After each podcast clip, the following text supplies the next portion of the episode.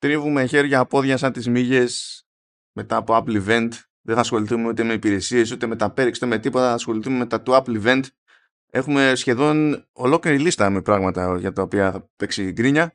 Μερικά items ήταν προβλέψιμα, δηλαδή ήταν, ξέραμε ότι θα τα πάθουμε και απλά τα πάθαμε, OK. Okay, αλλά ε, χάρη σε κάτι έτσι διαδικτυακές εξερευνήσεις εμού και του Λεωνίδα έχουμε και μπόνους. έχουμε και μπόνους. Δηλαδή... Η αλήθεια είναι ότι όταν αρχίσανε, όταν προσθέσανε ένα συγκεκριμένο όρο στην παρουσίαση, όταν το χρησιμοποίησαν και πάρα πολύ στο κομμάτι με τις κάμερες και αυτά, λέω Έχω να πει πάλι. Και έχει κι άλλο, έχει κι άλλο. Δεν είναι μόνο αυτό. Όχι, έχει κι άλλο φέτος. Έχει κι άλλο. Έχει κι άλλο. Είναι εντάξει. Αλλά παιδιά, αν θέλετε να μας ακούσετε, γιατί εντάξει, αυτό θα κολλάει για πρακτικούς λόγους, κολλάει πιο πολύ στο τέλος. Να έχουμε ξεμπερδέψει με το προϊόντικό.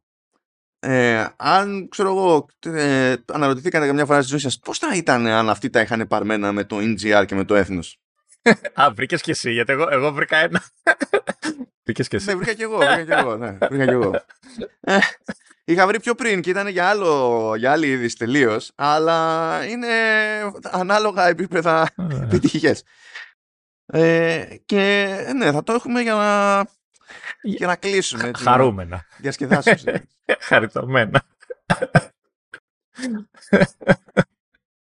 Εντάξει, καμιά φορά σκέφτομαι ότι τουλάχιστον στο κομμάτι της ψυχαγωγίας λείπει ως είδος τρεπεδί ως προσέγγιση η τραγωδία. Αλλά όταν το σκέφτομαι δεν εννοώ αυτό. Άρα ε, Όντως στην ψυχαγωγία, όχι στη δημοσιογραφία, εκεί δεν λείπει η τραγωδία. Σε οποιοδήποτε επίπεδο.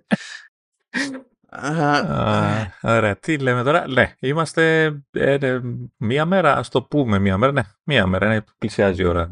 Οι 8 που παρουσιάσανε το, το event, έγινε το event ε, χθες, ε, Τρίτη 12 του μήνα. Έτσι. Είμαστε, εμείς είμαστε, γράφουμε Τετάρτη. Τώρα 6 ώρα είναι σε εμάς. 8 η ώρα ήταν χθες το αυτό. Ε, μια ώρα τέλος πάντων. Μια, μια ημέρα είναι τέλος πάντων που έχει περάσει.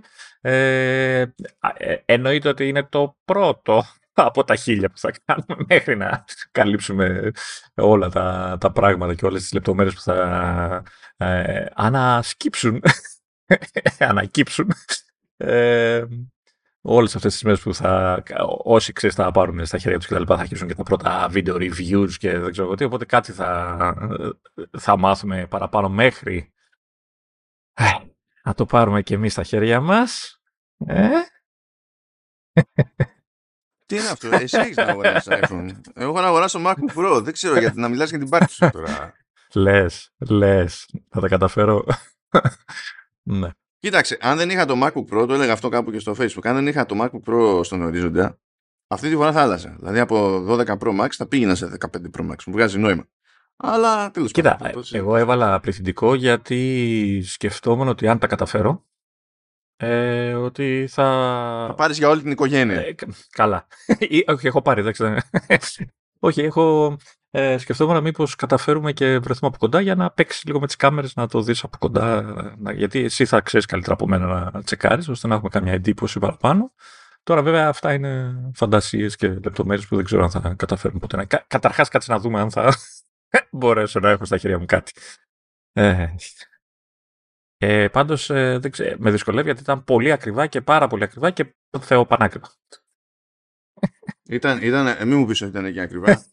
Μα έτσι δεν λέγανε όλοι ότι θα είναι τα πιο ακριβά iPhone ε, που βγήκανε ποτέ. Το χειρο... Ξέρεις ποιο είναι το χειρότερό μου; Το χειρότερό μου είναι να είναι πιο ακριβά και ταυτόχρονα στην ίδια τιμή. Αυτό με τρελαίνει, δεν το αντέχω. Είναι...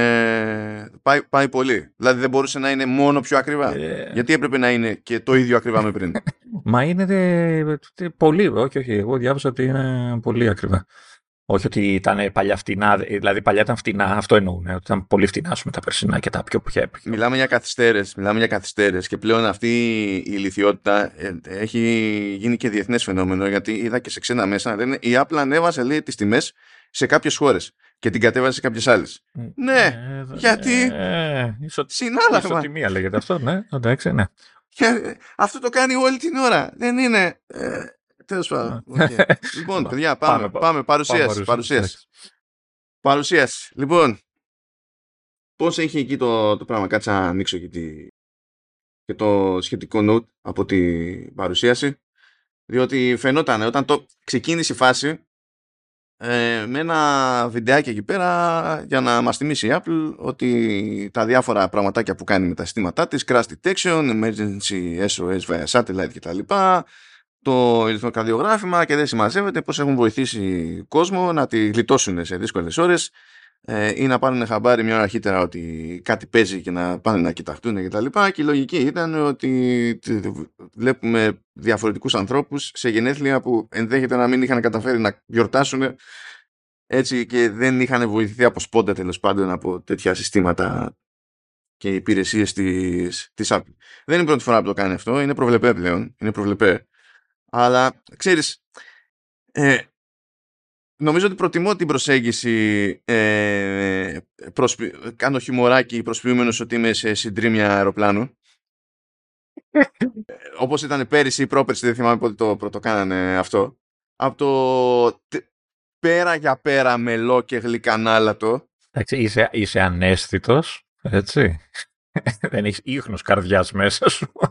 Έτσι, το βίντεο ήταν υπέροχο για Όσκαρ. Τα, λέ, τα λες εσύ αυτά, λες και εσύ δεν είσαι Βαλκάνιος, ας πούμε, κορυδεύεις τον κόσμο. Ε, κοίτα, ε, ε, εγώ πάντα χαζεύω τέτοια βίντεο, αυτά τα βίντεο τα χαζεύω της Apple, γιατί εντάξει, έχει ξεφύγει λίγο σε θέματα παραγωγής και σκηνοθεσίας και εντάξει, τεχνικά κυρίως. Δηλαδή. Τώρα εντάξει, εντάξει ήταν γλυκανάλατο, ρε παιδί μου, ήταν, είναι αναμενόμενο να είναι γλυκανάλατο. Ε, ε, τουλάχιστον ελπίζω να κατάφερα να περάσουν το μήνυμα Δηλαδή, ξέρεις, να, να θυμίσουν, γιατί μπορεί να σου φαίνεται παράξενο, αλλά δεν το ξέρουν όλοι τι μπορεί να κάνει ένα ρολό ή ένα.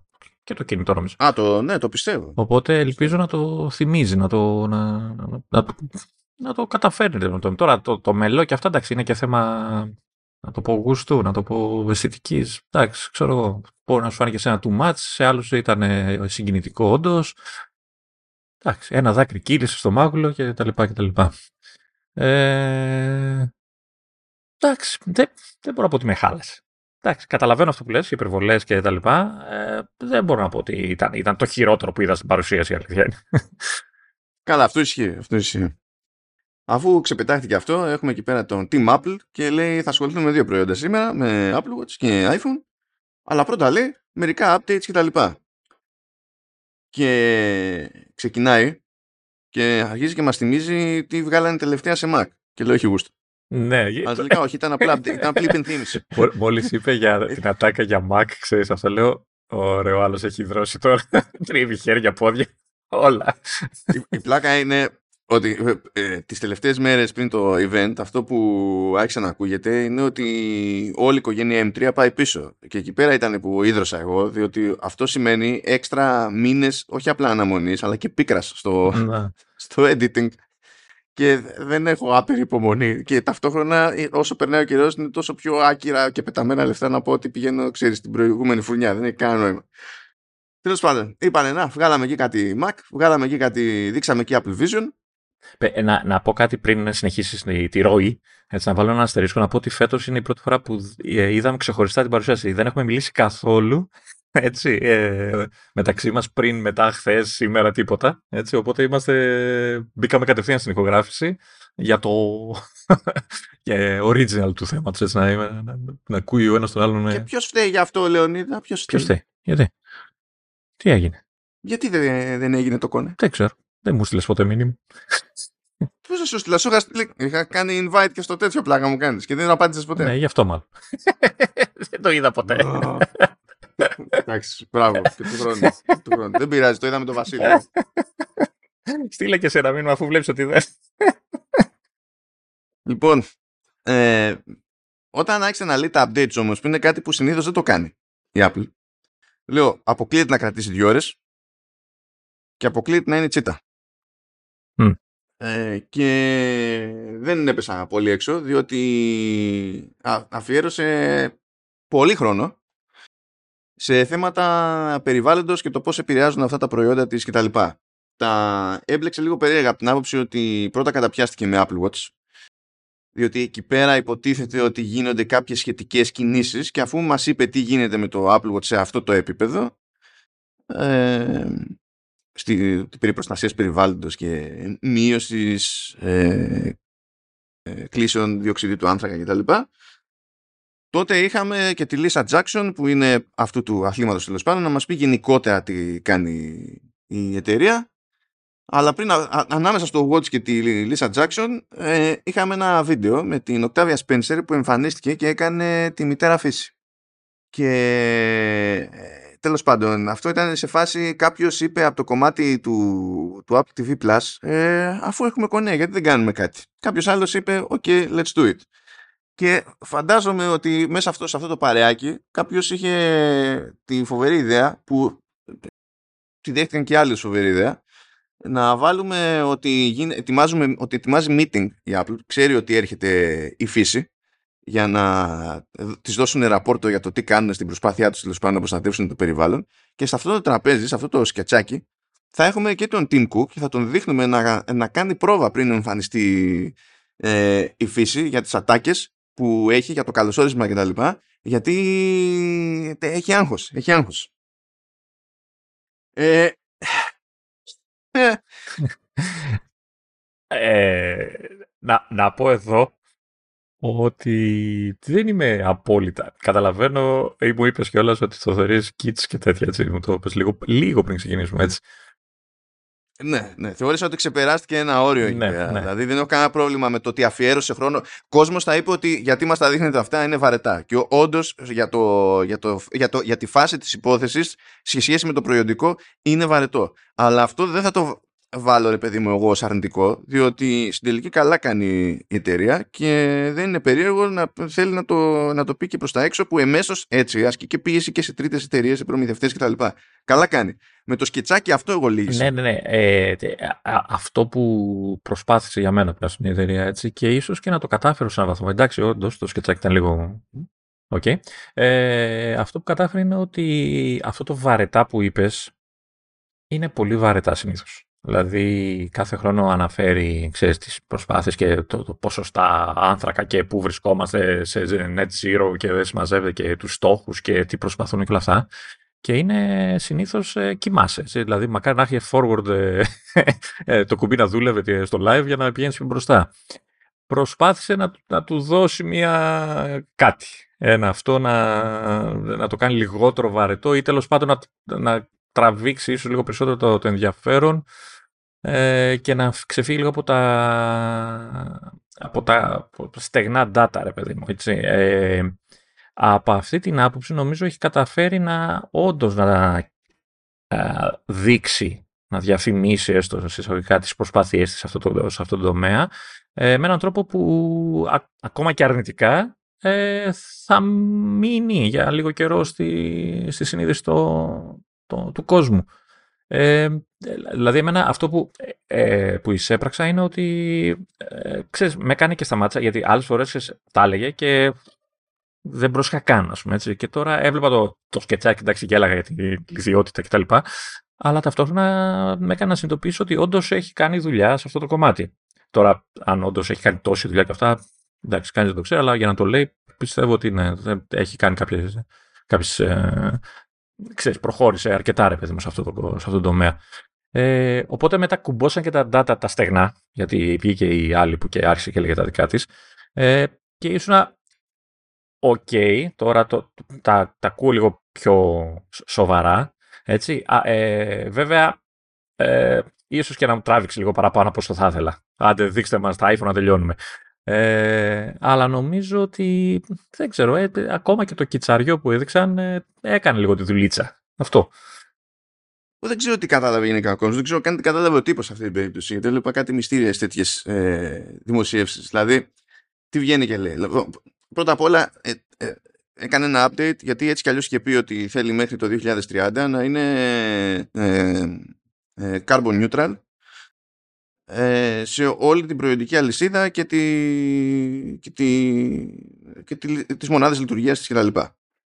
Οπότε αυτό που έκανε τώρα είναι να πει ότι κοιτάξτε να δείτε τα τελευταία χρόνια έχουμε κάνει βήματα και τα βήματα είναι αυτά και αυτά.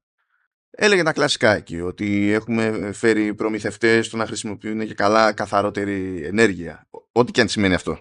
Γιατί αυτό δεν σημαίνει ένα πράγμα συγκεκριμένα ή έχουμε βάλει ξέρω εγώ ε, ηλιακούς συλλέκτες εδώ πέρα σε έκταση. Πηγαίνουμε και δεν φυτεύουμε απλά λέει, δεντράκια εδώ και εκεί. Έχουμε πάει και έχουμε φυτέψει δάση με τη λογική ότι ξοδεύουμε λεφτά για να έχουμε περισσότερα δέντρα που τραβάνε διοξίδιο του άνθρακα. Ε, δεν έρχονται και από εδώ. Χρειαζόμαστε φέτος. Ε, δεν ξέρανε από πριν. Τώρα θέλουν χρόνο αυτά. Ε, θα σου πούνε ότι εντάξει χρησιμοποιούν και credit που είναι ένα σύστημα το οποίο είναι λίγο γελίο. Είναι σαν να αγοράζουν πίστοση ας πούμε σε τέτοιο, αυτό το κάνουν οι εταιρείες, είναι κάτι τέλος πάντων. Ε, και ότι α, εδώ χρησιμοποιούμε περισσότερα ανακυκλωμένα υλικά. Σε αυτό το προϊόν έχουμε μόνο ανακυκλωμένο αλουμίνιο πριν. Εκεί πέρα είχαμε ξέρω εγώ χρησιμοποιούσαμε έλεγε ξέρω εγώ ότι στο Apple Watch Ultra είχαμε τελείως νέο ε, τιτάνιο, παρθένο που το έλεγε ε, ενώ στο Ultra 2 ξέρω εγώ έχουμε ήταν 100% ή 95% ανακυκλωμένο τιτάνιο κτλ. Έλεγε κάποια τέτοια πραγματάκια που είναι προς μια κατεύθυνση χ γενικά. Αλλά στην ουσία αυτά ήταν ε, προπαρασκευαστικά για να μας πει για κάποια συγκεκριμένα προϊόντα που ξεκινάμε στην ουσία από το, στο Apple Watch που έχουν και στάμπα πάνω, έχει φτιάξει ένα λόγο και καλά ότι είναι carbon neutral γενικά. Οπότε τι σου λέει, σου λέει ότι ε, άμα δείτε μοντέλο Apple Watch με το τάδε λουράκι ξέρω εγώ ε, αυτό που παίζει είναι ότι ε, έχουμε φροντίσει με τον ένα ή τον άλλο τρόπο κατά την υπολογιζόμενη διάρκεια ζωής και χρήσης του, ε, του, του μοντέλου αυτού, του προϊόντος αυτού μαζί με το κομμάτι το κατασκευαστικό προηγουμένως κτλ η επιβάρυνση ε, σε διοξίδιο του άνθρακα να είναι μηδέν.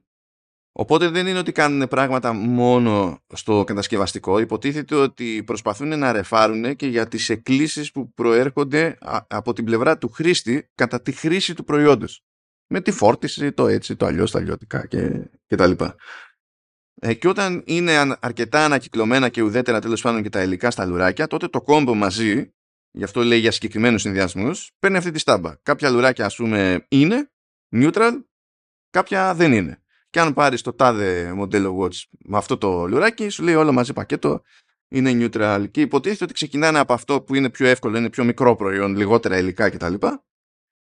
Και αυτό που υπονοείται είναι ότι προχωρώντας θα το βλέπουμε πιο συχνά αυτό το πράγμα, καθώς κάνουν και άλλες αλλαγές και θέλουν να πιάσουν το στόχο τους για το 2030 όλα αυτά είναι προβλεπέ. Απλά στην ουσία δώσανε updates που και αυτά δεν ξέρεις ακριβώς πώς να τα αξιολογήσεις, γιατί θα σου πούνε ρίξαμε λέει την κατανάλωση νερού κατά 90 τόσα δισεκατομμύρια γαλόνια. Λες μπράβο. Αλλά σε σχέση με τι; Τι στο καλό, όλη μπύρα πίνουν εκεί δεν ξέρω ότι. Καλά, ναι, το πρόβλημα τους δεν είναι αυτό. Το πρόβλημα τους είναι η ψήξη. Γι' αυτό χρησιμοποιούν το νερό και, το, και η μεταλλουργία. Εκεί είναι που θέλουν πολύ. Εμένα μου κάνει εντύπωση το ότι είπε κανένα δύο φορές ότι προσπαθούμε να μεταφέρουμε τα προϊόντα με καράβια πια και όχι με αεροπλάνα. Επειδή ναι. Ναι. έχουν μικρότερη επίπτωση. Αλλά δεν, το περιμένω. Ναι, γιατί σου λέει μικρέ συσκευασίες για να χωράνε περισσότερα σε κάθε κούτα, άρα και σε κάθε κοντέινερ. Άρα σε κάθε ταξίδι ε, έρχεται περισσότερο προϊόν, άρα χρειάζονται λιγότερες διαδρομές. Αυτό ισχύει είτε μιλάμε για αέρα είτε μιλάμε για θάλασσα. Ε, και γενικά η διαδρομή με τη θάλασσα είναι και πιο φθηνή. Αλλά και κάνει λιγότερη ζημιά σε σχέση με την πτήση. Ναι. ναι. Ε, να εγώ να πω ότι μου άφησε μια αισιοδοξία, έτσι, ότι το παλεύει, ρε παιδί μου. Το, το παλεύει χρόνια, έτσι, το, μας, το, μας τα λέει αυτά χρόνια. Ε, αλλά βλέπω ότι, ότι δίνει ακόμα πόνο, ρε παιδί μου. Τώρα δεν ξέρω αν είναι η καλύτερη εταιρεία ή η χειρότερη σε σχέση με άλλες εταιρείες, γιατί από όσο ξέρω και οι άλλες εταιρείες, έτσι, μεγάλες εταιρείες κάνουν προσπάθειες και τέτοια, τέτοια πράγματα. Ε, δεν ξέρω αν είναι η, ξέρεις, αυτή που κάθε πρώτη ας πούμε, στη σειρά και όλα αυτά, αλλά σίγουρα ε, μετράει να ξέρεις ότι κάνει τέτοιες προσπάθειες γιατί έχει ένα βάρος ρε παιδί στην αγορά ε, και στον πλανήτη γενικότερα σαν εταιρεία. Τώρα έχει, έχει πλάκα το εξής, ότι υπάρχουν εταιρείες τεχνολογίας που έχουν δεσμευτεί, ξέρω εγώ, ότι θα κάνουν το τάδε πράγμα, έχουν βάλει το τάδε στόχο για το 2030, 40, 50, ό,τι είναι.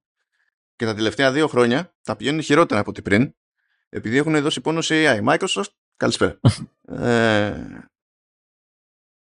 και ε, όλη αυτή τη φάση με τις υπηρεσίες, με, με τα language models και ιστορίες και τα chatbots και δεν ξέρω και εγώ τι, αυτά επιβαρύνουν την κατάσταση, δεν διευκολύνουν.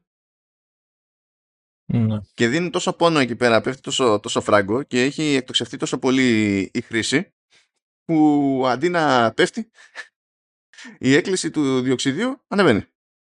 Ωραία. καλά είναι. Καλά τα πάει σε αυτό το κομμάτι λοιπόν. Αυτά θα αλλάζουν σιγά σιγά με το, με το χρόνο καθώς ε, περνάνε περισσότερες τέτοιες διαδικασίες σε local hardware. Μ' αρέσει που όλοι προτείνουν ως λύση στα πάντα το, το cloud compute και μονίμως ε, τελικά συμφέρει, είναι πιο ωφέλιμο ή δεν ξέρω, λιγότερο καταστροφικό την να είναι, να τα κάνουμε όλα local. Είναι, είναι, είναι σαν, το, σαν το cloud gaming που στείνει server, ξέρω εγώ, πες ότι στείνεις, ρε παιδί μου, servers για Ελλάδα, να έχουμε κοντινούς, να έχουμε λιγότερο latency κτλ. Οι servers αυτοί θα δίνουν πόνο το βράδυ, γιατί περισσότεροι θα παίζουν το βράδυ και το πρωί, που οι περισσότεροι δεν θα παίζουν, θα, θα, θα κοιτάνε το πάτωμα. Και λες, αυτός ακούγεται, είναι πολύ καλός, πολύ cool αυτός ο τρόπος για να αξιοποιήσει το hardware που έχεις πληρώσει. Είναι, ναι, είναι πολύ να, να πω ότι μ' άρεσε και ότι επεκτείνανε ξέρεις, όλα αυτά τα data που είπαν, τα επεκτείνανε και για στα αξεσουάρ, έτσι, για τις θήκες και τα λουράκια που είπαν ότι θα, θα αφήσουν πίσω κάποια υλικά και θα προχωρήσουν σε κάποια άλλα. Ναι, κόψανε το δέρμα στα δικά τους τουλάχιστον ε, και βάλανε ένα ε, τέτοιο συνθετικό που λέγεται το βαφτίσανε fine woven και μοιάζει τέλος πάντων να είναι υφασμάτινο ενώ δεν είναι υφασμάτινο και, και, και, το, και το δικό μας δέρμα κόβουν εδώ και χρόνια, έτσι. Το οποίο σίγουρα τουλάχιστον δεν είναι υφασμάτινο, αυτό το ξέρουμε.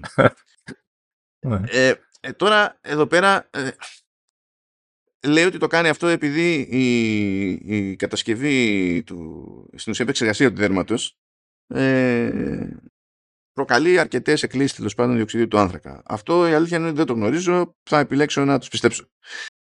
Αλλά επειδή είχε ακουστεί αυτό προηγουμένως ότι θα το κόψει, είχε ακουστεί μάλιστα ότι θα κόψει και τα τέτοια σιλικόνης, αλλά αυτά δεν τα κόψει ακόμη. Mm. Αν τέλος πάντων. Ε, ήταν φάση και, και γιατί να έχουν δέρματα και τα ζωάκια και δεν ξέρω και εγώ τι. Και, δηλαδή, ενώ το επιχείρημα για το διοξείδιο του άνθρακα το, κατα, το καταλαβαίνω, αυτό για τα ζωάκια δεν το καταλαβαίνω. Συνθετικά δεν είναι αυτά τα δέρματα, ή όχι; Όχι, όχι. Ό, όταν η Apple λέει δέρμα, είναι δέρμα. Δηλαδή είναι legit τέρμα, δεν είναι γιούχου, το εννοούν. Ναι. Ε, τώρα που κόψανε τα δέρματα, πρώτα απ' όλα με αναγκάζουν να στραφώ στην Ερμές. Και αυτό είναι ένα πρόβλημα. Γιατί η Ερμές δεν θα μου πει 70. θα βάλει κανένα δυο μηδενικά ακόμα από πίσω. Αυτό, αυτό θα είναι ένα πρόβλημα. Αλλά τέλος πάντων, γιατί είμαι φαν του δέρματος. Θα πεις, σαν δεν τρέπεσαι κτλ. Ε, τώρα, όντως για το κομμάτι της επεξεργασίας του δέρματο δεν γνωρίζω. Έτσι ε, πόσο επιβαρυντικό είναι. Αλλά για αυτούς που λένε, OK, γιατί να σκοτώνουμε τα ζωάκια για το δέρμα τους, ε, δεν θέλω να το χαλάσω, αλλά όλα αυτά τα δέρματα εκεί πέρα είναι από αγελάδες και αν, δεν, αν έχετε παρατηρήσει, συνήθως τι αγελάδες δεν τις φάζουμε συγκεκριμένα για το δέρμα. Δεν αξίζει. Το, δηλαδή είναι πεταμένα λεφτά. Αλλά όταν σφάζουμε τις αγελάδες για το κρέας, πάνω απ' όλα, ε, μετά τι, τι φαντάζεστε ότι είναι λογικότερο; Απλά να πεταχτεί το δέρμα ή να αξιοποιηθεί και εκείνο. Δεν ξέρω πώς πάει η φάση. Ε, τώρα δεν ξέρω επίσης πόσοι ε, από εσάς που τυχαίνει να μας ακούνε, ειδικά στην προκειμένη, είναι τέτοιο, είναι, πώς το λένε, αντισπισιστές. Σας χάσαμε τώρα, το ξέρω. Αλλά τέλος πάντων προσπαθώ να εξηγήσω την, την κατάσταση στο μέτρο του, του δυνατού. Δηλαδή καταλαβαίνω το ηθικό της υπόθεσης, αλλά μερικές φορές συγκρούεται με το πρακτικό της υπόθεσης. Ο, ο άλλος ακούει δραμάτινη θήκη και θεωρεί ότι είναι ξέρεις, από ζώα, όπως κάναμε παλιά τις γούνες, που τα σφάζαν για τις γούνες με συγκεκριμένα ζώα κτλ. Ότι σφάζουν. Ναι, μα όταν πηγαίνουν και σφάζουν, ξέρω εγώ, Μινγκ, όντως τα σφάζουν για το, για, το, για το δέρμα και τη γούνα κτλ. Εκεί είναι άλλη συζήτηση. Αλλά άμα πέσει η ζήτηση του δέρματος αγελάδας στο μηδέν, δεν θα σταματήσουν να σφάζουν αγελάδες. Αυτό θέλω να πω. Δηλαδή, απλά θα πετιέται δέρμα. Είναι αυτό δεσμένο. Τέλος πάντων, ναι. Ε, θεωρώ εδώ στο δελτίο τύπου τουλάχιστον ότι αυτό που έχει περισσότερο νόημα εδώ είναι για την πίεση που ασκούν στην ουσία σε προμηθευτές για να το γυρίσουν σε πιο ανανεώσιμες πηγές ενέργεια, σε πιο ανακυκλώσιμα υλικά κτλ. Και, και δίνουν πόνο για το πώς προχωράει αυτό σε διάφορες χώρες. Ε, αυτά εντάξει, μπορείτε να τα διαβάσετε εκεί πέρα, δεν είναι θέμα. Είπαμε ποιο είναι το concept τώρα για το carbon neutral σε Apple Watch και πιστεύω ότι είναι ώρα να πάμε στα του Apple Watch. Να για να το δέσουμε αυτό, να βγάζει νόημα τουλάχιστον. Ω, έκανες πάσα στον εαυτό σου. Αλλιώς θα μπλεχτούμε, θα μπλεχτούμε. Λοιπόν, για πάμε. Apple Watch, παιδιά, Series 9 και Ultra 2. Ξεκίνησε η Apple να λέει something something Series 9. Εξωτερικά δεν διαφέρει τίποτα. Δηλαδή τα λουράκια αλλάξαν. Το line-up άλλαξε. Εντάξει, ισχύει αυτό. Γιατί τώρα ε, υποτίθεται ότι το επίσημο τρέχον line-up στο, στο Apple Watch είναι Series 9, Ultra 2, Watch SE, καλά και οι παραλλαγές εκεί πέρα που είναι Nike και Hermes που αυτά υπήρχαν έτσι κι αλλιώς και στην ουσία είναι παραλλαγές Series 9. Δεν κράτησε 8. Series 8 καθόλου. Τεχνικώς όχι. Αυτό ναι. δεν σημαίνει ότι δεν το εμπορεύεται. Σημαίνει ότι δεν το θεωρεί default μέρος του, του line-up. Ας το, ας το θέσουμε έτσι. Είναι, είναι κάπως έτσι. Και νομίζω ότι πήγε μια ιδέα πιο κάτω το, το SE, γιατί νομίζω πριν είχε 2,79, τώρα έχει 2,49. Το... Μιλάμε για δολάρια πάντα έτσι. 3,99 είναι το Series 9, το οποίο είναι προβλεπέ πλέον, και 7,99 όσο είχε το Ultra, είναι πλέον το Ultra 2 στη θέση του. Και επειδή δεν έχουν έρθει τα πάνω κάτω. Έχω την ότι έχουν ναι, σκάσει τιμές για τα Watch επίσημα. Θα το δω εγώ. Πες εσύ τι θες να πεις. Ναι, έχουν, πρέπει να έχουν σκάσει. Επειδή δεν άλλαξαν πράγματα πολλά σε εμφανή σημεία κτλ. Ε, η μεγαλύτερη αλλαγή που είχε να προτάξει ήταν η αλλαγή στο chip. Που ευτυχώς γιατί τρία χρόνια είχαμε το ίδιο το ρημάδι chip. Και δεν βολεύει. δηλαδή κάποια στιγμή έπρεπε να αλλάξει αυτό το πράγμα κτλ. Φυσικά το νέο chip πηγαίνει και στο Series 9 και στο Ultra 2. Έτσι. Οπότε ό,τι πούμε ως προς αυτό ισχύει και από εδώ και από εκεί. Λοιπόν, είναι διπύρινος. Μας έλεγε εκεί πέρα, Ω, έχει 5,6 δισεκατομμύρια transistors. Εντάξει, το σημαντικό είναι λέει 60% παραπάνω σε σχέση με το, με το S8. Το θέμα βέβαια από τα βασικά είναι ότι δεν πήγανε να πούνε ε, δίνουμε πόνο σε CPU και GPU που φαντάζομαι θα έχει και εκεί διαφορά αλλά λέει ότι βάλαμε τετραπύρινο Neural Engine και είναι, έχει διπλάσια ταχύτητα. Α, αυτό νομίζω θα έχει άμεση ε, άμεσο αντίκτυπο στο, στη χρήση του ρολογιού έτσι, γιατί είναι, είναι συσκευή που στηρίζεται πολλές φορές στο Siri, στα διάφορα ξέρω εγώ. Και νομίζω το Neural Engine εδώ θα, θα βοηθήσει. Ναι, στην ουσία λέει ότι με το νέο αυτό chip και φαντάζομαι κυρίως χάρη στο Neural Engine ε, έχουμε μεγαλύτερη ακρίβεια στην υπαγόρευση. Επίσης, επίσης λέει ε, περισσότερες αλληλεπιδράσεις με τη Siri διεκπεραιώνονται στο ρολόι χωρίς να χρειαστεί να μεσολαβήσει το cloud. Πολύ σημαντικό γιατί συνήθως σέρνεται, συνήθως. Ε, ναι, ναι, δηλαδή ακόμα και αν πούμε ότι πάντα είχαμε την καλύτερη σύνδεση όλων των εποχών και μόνο που υπάρχει αυτό το πέρα που έχει να κάνει η πληροφορία ε, κάνει τη φάση πιο αργή. Και ακριβώς επειδή τέλος πάντων παίζει αυτό το πράγμα πλέον, σαν εξέλιξη, όχι με τη μία, με το λανσάρισμα ε, και τη νέα έκδοση του WatchOS, αλλά λίγο πιο μετά, αλλά μέσα στο έτος, θα μπορούμε να έχουμε και αλληλεπιδράσει με τη Siri σχετικά με δεδομένα του health.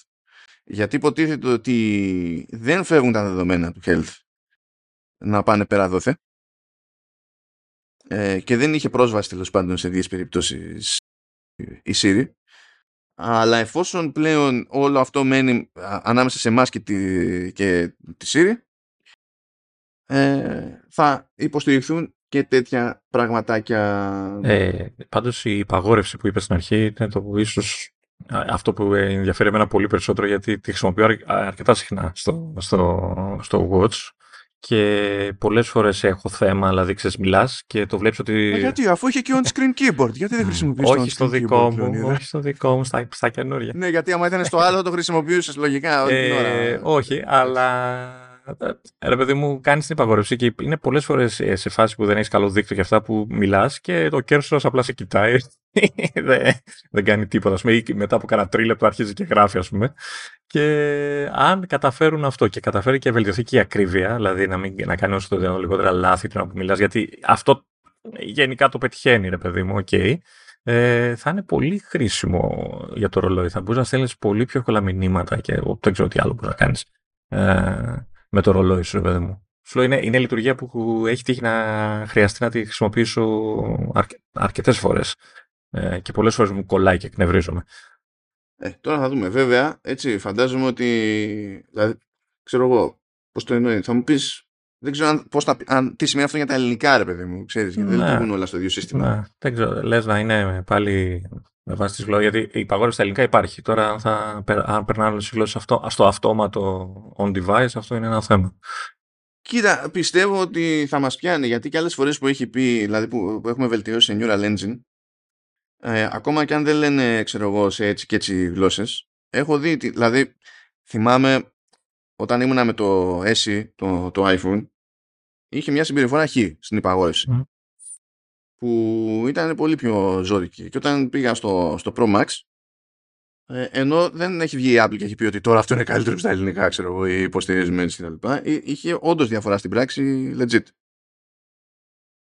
Οπότε ελπίζω πως ναι. Ε, άλλα πραγματάκια που παίζουν, όλα αυτά είναι κοινά και στο, και στο Ultra 2, έτσι. Άλλο πραγματάκι που παίζει είναι ότι κούμποσε Ultra Wideband chip, είναι δεύτερης γενιάς, αυτό θα υποστηρίζει εκεί ε, name drop, καλά ping iPhone, αυτό είναι και θέμα του software κτλ. Αλλά αυτό που έχει διαφορά με το νέο chip είναι η εμβέλεια, γιατί νομίζω ότι πλέον αναγνωρίζει πράγματα με τα οποία μπορεί να επικοινωνήσει από τριπλάσια απόσταση σε σχέση με πριν. Αυτό το χρησιμοποιεί για να βγάζει και πιο εγκαίρως διάφορα suggestions. Π.χ. ξέρω εγώ, έχει κάποιος ένα HomePod και πριν έπρεπε να πάει πολύ πιο κοντά στο HomePod, τώρα από απόσταση θα το παίρνει χαμπάρι και θα του βγάζει ξέρω εγώ τα audio controls και κάτι τέτοια πιο γρήγορα και τα λοιπά. Και αντίστοιχα όταν θα ψάχνετε εκεί πέρα για iPhone, εφόσον έχουμε και στις δύο μπάντες το, το νέο chip, δεν είναι φάση κρυοζέστη, κρυοζέστη, κρυοζέστη με το Find My. Είναι ούτε απλά κατεύθυνση γενικά εκεί. Σου λέει και απόσταση και προχώρα και είναι έτσι και έτσι υπάρχει πολύ μεγαλύτερη ακρίβεια. Έχει γίνει αλλαγή στην οθόνη βασικά. Αυτό δεν ακούγεται super sexy, αλλά θα, θα κάνει διαφορά πιστεύω. Είναι πιο φωτεινή α, και μόνο αυτό. Ε, Πρώτα, πρώτα απ' όλα, ενώ πριν το ταβάνι ήταν 1000 nits, τώρα είναι 2000 nits. Αυτό σημαίνει ότι στον ήλιο υπάρχει ελπίς. Ναι.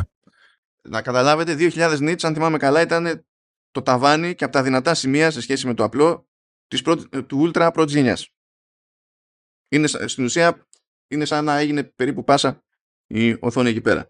Και είναι καλύτερη και στο σκοτάδι από την άποψη ότι ναι μεν πέφτει σε φωτεινότητα, αλλά μπορεί να πέσει πιο χαμηλά σε σχέση με πριν, μέχρι το 1 nit, πράγμα που σημαίνει ότι σε πολύ πολύ χαμηλό περιβάλλοντα φωτισμό ε, θα μπορεί να πέφτει περισσότερο όχι στη, σε φάση που να το καθιστά άχρηστο έτσι, και να μην υπάρχει ορατότητα άμα θέλετε να δείτε κάτι ε, αλλά θα πέφτει και σε επίπεδα που δεν μπορούσε πριν και αυτό σημαίνει ότι μπορεί να κάνει σε τέτοια σενάρια τουλάχιστον ακόμη μεγαλύτερη εξοικονόμηση ενέργειας. Επίσης δεν θα σε ξυπνάει όταν κουνιέσαι με τι να πω.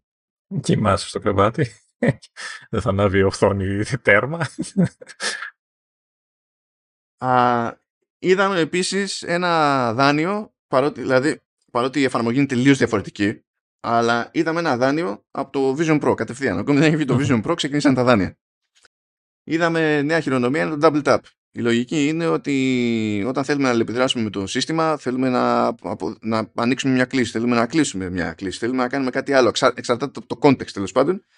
Ε, κάνουμε με τα δυο μας δάχτυλα tap-tap και αλληλεπιδρούμε σε αυτή την περίπτωση. Ε, αυτό είναι κάτι που είχε παρουσιαστεί ως ενδεχόμενο accessibility feature. Τώρα πηγαίνει, φαίνεται να είναι πιο γενικό. Αυτό το είχαμε δει έτσι κι αλλιώς και στο Vision Pro. Το Vision Pro βέβαια χρησιμοποιεί κάμερες για να το ανοιχνεύσει αυτό το πράγμα. Εδώ ε, χρησιμοποιεί τους αισθητήρε που έχει πάνω, γιατί καθώς κάνουμε αυτή την κίνηση, λέει, αλλάζει στην ουσία ε, η, η πίεση του αίματος στα γειτονικά αγκαία και το παίρνουν χαμπάρι. Μαζί με τον κραδασμό φαντάζομαι και ε, και αυτό θα είναι φαν γιατί κάνει στην περίπτωση του Watch βασικά ε, κάποια σενάρια πλέον είναι εφικτά με ένα χέρι. Ε, ναι. Ένα είναι το σενάριο που καίει. Έτσι, και αυτό είναι το snooze. Να μην χρειάζεται να, να ξυπνήσεις ουσιαστικά για να κάνεις snooze. Έτσι. Ε, φίλε, ας πω, έχεις, γε- έχεις γεμάτα χέρια, ακόμα και με γεμάτα χέρια έχεις ελπίδα να καταφέρεις να δεχτείς κλίση, Ναι, να την ανοίξεις, ναι, να την κλείσεις. ναι. Ή αν είσαι, να μην πω επειδή μαγειρεύεις κάτι, δεν είναι μονόδρομος στο να γίνει μια ιδέα όλο το ρολόι για να καταφέρεις να δεχτείς μια κλίση, ξέρω. Το λες και θετικό αυτό, το λες και θετικό. Έχω, έχω μια περιέργεια να δω αν θα είναι ξέρεις, ε, σόι ανείχνευση βέβαια ή αν θέλει ξέρεις, αρκετά έντονη κίνηση για να, να το καταλαβαίνει. Θέλω να δω. Συνήθως το καταφέρνει αυτό. Αλλά... Κοίτα, φάνηκε. Σε, και καλά, θα μου πεις το βίντεο είναι βίντεο, αλλά έκανε εκεί πέρα και ο Τζεφ Williams κάποια ρε παιδί μου και δεν φαίνονταν να δίνει πολύ πόνο. Και να σου πω εντάξει, το ζήτημα είναι να μην το κάνεις ούτε πολύ δύσκολο ούτε πολύ εύκολο. Γιατί δεν θες να το παίρνει ως input κατά λάθος, ε, αλλά δεν θες να σου βγαίνει και η πίστη. το, το πιας θέλει, θέλει μια ισορροπία χ εκεί πέρα. Λοιπόν, είπαμε για, τη, για την όλη φάση, είπαμε ότι υπάρχουν κάποια SKUs που καλά είναι carbon neutral και τα συνάφη, OK, okay, μπράβο. Υπάρχει και η περίπτωση του Ultra 2, ε, στο Ultra 2 ισχύουν όλα αυτά που είπαμε για το Series 9, αλλά έχει εκεί άλλη οθόνη πάλι και εκεί πηγαίνει στα 3.000 nits. Εκεί δεν... Εντάξει. Εκεί τυφλώνεσαι, ξέρω εγώ. Ε, εντάξει, προφ, προφανώς είναι... χρησιμεύει για πολύ extreme καταστάσεις, έτσι. Δηλαδή. Αυτό ναι, άμα πεις ε, μπορώ να πεθάνω οπουδήποτε, γιατί να μην πεθάνω στο Death Valley με τον ήλιο κατευθείαν από πάνω στη μάπα μου, αλλά μέχρι να πεθάνω να μπορώ να δω το, το ρολόι. Ναι, είναι και αυτό ένα. Αυτό, για, για καλό είναι. Δεν, δεν ε, είπαν επίσης... τίποτα για μέγεθος, τα ίδια έχουν παραμείνει έτσι όλα. Δεν έχει αλλάξει κάτι σε αυτό. Το... Ναι, ναι, ναι, ούτε χρώμα δεν άλλαξε, είναι η ίδια φάση. Εκεί αυτό τσάντισε κόσμο. Είναι να το να μην έχει ένα, ένα χρώμα, κάτι τέλος πάντων. Okay. Um, Επίσης, κάνει ένα καινούριο watch face συγκεκριμένα για το τέτοιο, για το Ultra το, το Modular Ultra το οποίο φροντίζει και βάζει πληροφορίες και πιο στην άκρη της κάσας ώστε να είναι πιο πυκνό ρε παιδί μου. Τώρα αυτό θέλει δοκιμή για να καταλάβουμε πώς είναι στην πράξη. Ε, πιο χρήσιμο φαντάζομαι για τους περισσότερους θα είναι το αυτόματο Night Mode. Τώρα το, το περίπου Night Mode στην ουσία είναι αυτό που κάνει τα πάντα όλες τις ενδείξεις ε, καλά ρίχνει τη φωτεινότητα αλλά έχει και όλες τις ενδείξεις ε, και κοκκινίζουν. Το ίδιο ισχύει και στο standby mode βασικά με το iOS 17. Ε, προηγουμένως αυτό θυμάμαι ήταν κάτι που έπρεπε να βάλεις χειροκίνητα ε, και αυτόματα λειτουργούσε στις καταδύσεις ή κάτι τέτοιο. Ενώ τώρα όπως και στα τηλέφωνα που έχουν το standby mode ε, θα το γυρνάει στον αυτόματο. Άρα Λεωνίδα, αν είσαι στα σκοτάδια, ακόμα και να κουνείς το χέρι σου και να πάει να ανάψει η οθόνη, έτσι κι αλλιώς δεν πρόκειται να ανάψει τσίτα ε, και ούτε θα χρησιμοποιήσει καν χρώματα που θα σε στείλουν. Στο, Ultra. Έτσι, γιατί το απλό δεν ξέρω αν έχει τέτοιο πράγμα. Ορίστε. Άλλος ένας στόχος ζωής. λοιπόν, για σένα, Λεωνίδα. Του χρόνου, του χρόνου, άσο. Δεν υπάρχει προβληματάκι. Λοιπόν, παίζουν αυτά, αυτό είναι το, το line-up. Ε, ξεκινήσαν οι προπαραγγελίες, 22 Σεπτεμβρίου λέει λανσάρισμα. Τώρα, Θυμάμαι ότι είδα για τα iPhone τα 15 ότι όντως η Ελλάδα είναι στο πρώτο κύμα. Για Apple Watch δεν πρόλαβα να τις κάνω, σου αλήθεια. Ε, κάτσε να λέει. Ε, Καταρχάς να πω τις τιμές πρώτα, μια και τι έχω μπροστά μου και μετά θα κοιτάξω και. Ναι, για πες. Λοιπόν, το, το Ultra 2, έτσι, ε, ανεξαρτήτως ε, λουρακίου, είναι στα 909 ε, ευρώ. Το Series 9 είναι 459 για το 41 mm και 4,89 για το 45 νομίζω είναι οι ίδιες τιμές, δεν έχει αλλάξει κάτι και για άλλη μια φορά δεν έχουμε ούτε ε, πώς το λένε με κάρτα SIM ε, ή SIM τέλο ε, στο ρολόι ούτε τα περιβλήματα με το stainless steel οπότε για άλλη μια φορά τα ίδια πράγματα. Και, ε, μια, ένα εξτραδάκι ε, Series 9 και Ultra 2 ε, είναι πλέον με 64 GB on board. Ε, και έχει και το, το εσύ που είπες πριν ότι βγαίνει πλέον ε, το 41 από 2,89 και το 44 είναι από 3,19. Ε, αυτό. Το, το, το, λέει νέο. Τώρα δεν ξέρω αν εννοεί. Τι εννοεί νέο. Νέα τιμή μάλλον. Το εσύ για κάποιο λόγο κάποια στιγμή. Δηλαδή στα, όταν πας στο μενού του, του καταστήματος που κοιτάω εγώ έχει new, ξέρεις, έχει ένδειξη new για το watch εσύ που μάλλον ξέφυγε, δεν ξέρω τι να πω. Ναι, μάλλον. μάλλον. Είναι, τους έχει ξεφύγει επειδή βλέπω ότι βλέπεις και iStorm. Σε, σε iPhone ας πούμε δεν έχουν περάσει τα καινούργια, αλλά για κάποιο λόγο, άμα δεις εκεί πέρα την κατάσταση, ξέρω εγώ, έχει news στο iPhone 14, αλλά όχι στο iPhone 14 Pro. Και λες πώς το κατάφερες; Ε, πότε είπες ότι θα είναι διαθέσιμα; 22 Σεπτεμβρίου είναι Αμερική. Ισχύει και για Ελλάδα. 22 του. Ωραία. Άρα είναι και αυτά στο πρώτο κύμα; Παιδιά, μπήκανε μπήκαν, μπήκε ελληνικό λεξικό και ελληνοαγγλικό λεξικό στο iOS 17 Είμαστε στο πρώτο κύμα και σε Apple Watch και σε iPhone, δεν ξέρω τι σημαίνει. Ε, δηλαδή σε λίγο, σε λίγο θα μας πούνε ότι θα βάλουν και Siri. Σε παρακαλώ πολύ, όταν λες ελληνοαγγλικό λεξικό, εννοείς και το αντίστροφο; Γιατί αυτό έχει περισσότερο νόημα. ναι, ναι, ναι, ναι, ναι, ναι, λειτουργεί. Πάλι, ε, τους είχα ικανούς, έτσι. Όχι, το δοκίμασα βασικά γιατί ε, εγώ έτσι το πήρα χαμπάρι. Προηγουμένως δεν ήταν ενεργό και σε κάποια φάση έκανα, χρησιμοποίησα το lookup για να δω μια λέξη από τα αγγλικά που δεν ήξερα, παιδί μου. Και από εκεί που ήξερα ότι θα μου βγάλει, ξέρεις, συγκεκριμένα λεξικά πάνω-πάνω, μου έβγαζε άλλα και μου, μου πήρε λίγο ο εγκέφαλος. Είναι φάση, wait, αυτό είναι άλλη γλώσσα που βλέπω. Τι γλώσσα είναι αυτή, τι γλώσσα είναι αυτή, δεν αναγνωρίζω. είναι, είναι αυτό και λέω, ούψ. Οπότε, επειδή, έχει, επειδή έχω το σύστημα ανηθισμένο στα ελληνικά, πηγαίνει και βάζει, ξέρεις, βάζει πρώτα τα ελληνικά, ελληνοαγγλικά λεξικά πάνω και σου σπρώχνει τα άλλα προς τα κάτω, γιατί έχω και μερικά άλλα, ρε παιδί μου. Ε, και μπορεί κάποιος να μην ενδιαφέρεται για τα έξτρα, τα λεξικά σε αυτή την περίπτωση, αλλά αν πεις ότι ε, για το translation app ε, θέλω το τάδε language pack, σε εκείνη την περίπτωση ε, κατεβάζει και τα αντίστοιχα λεξικά και τα ενεργοποιεί με τη μία. Mm. Ασχέτως του translation app. Τέλος πάντων. Αλλά συμβαίνουν περίεργα πράγματα εδώ πέρα. Δεν ξέρω. Δεν ξέρω. Ο, ο καιρός χαρικής. Α, μπήκε η Siri. Μυστικά με το καλό να μας μπει. Τι να πω. Ε, λοιπόν, τώρα πιστεύω μπορούμε να επιχειρήσουμε να πάμε στα iPhone.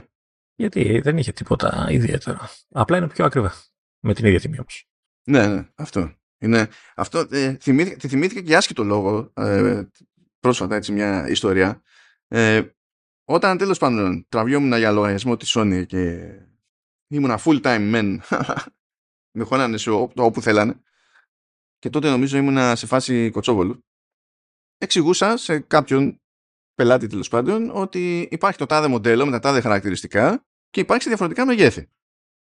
Δηλαδή, ό,τι λέμε, ξέρω εγώ, για 30 διάρα ισχύει για 37. Απλά 37 είναι 37 και 30 διάρα είναι 30 διάρα. Λέω, ίδια τεχνικά χαρακτηριστικά, άλλη διάσταση.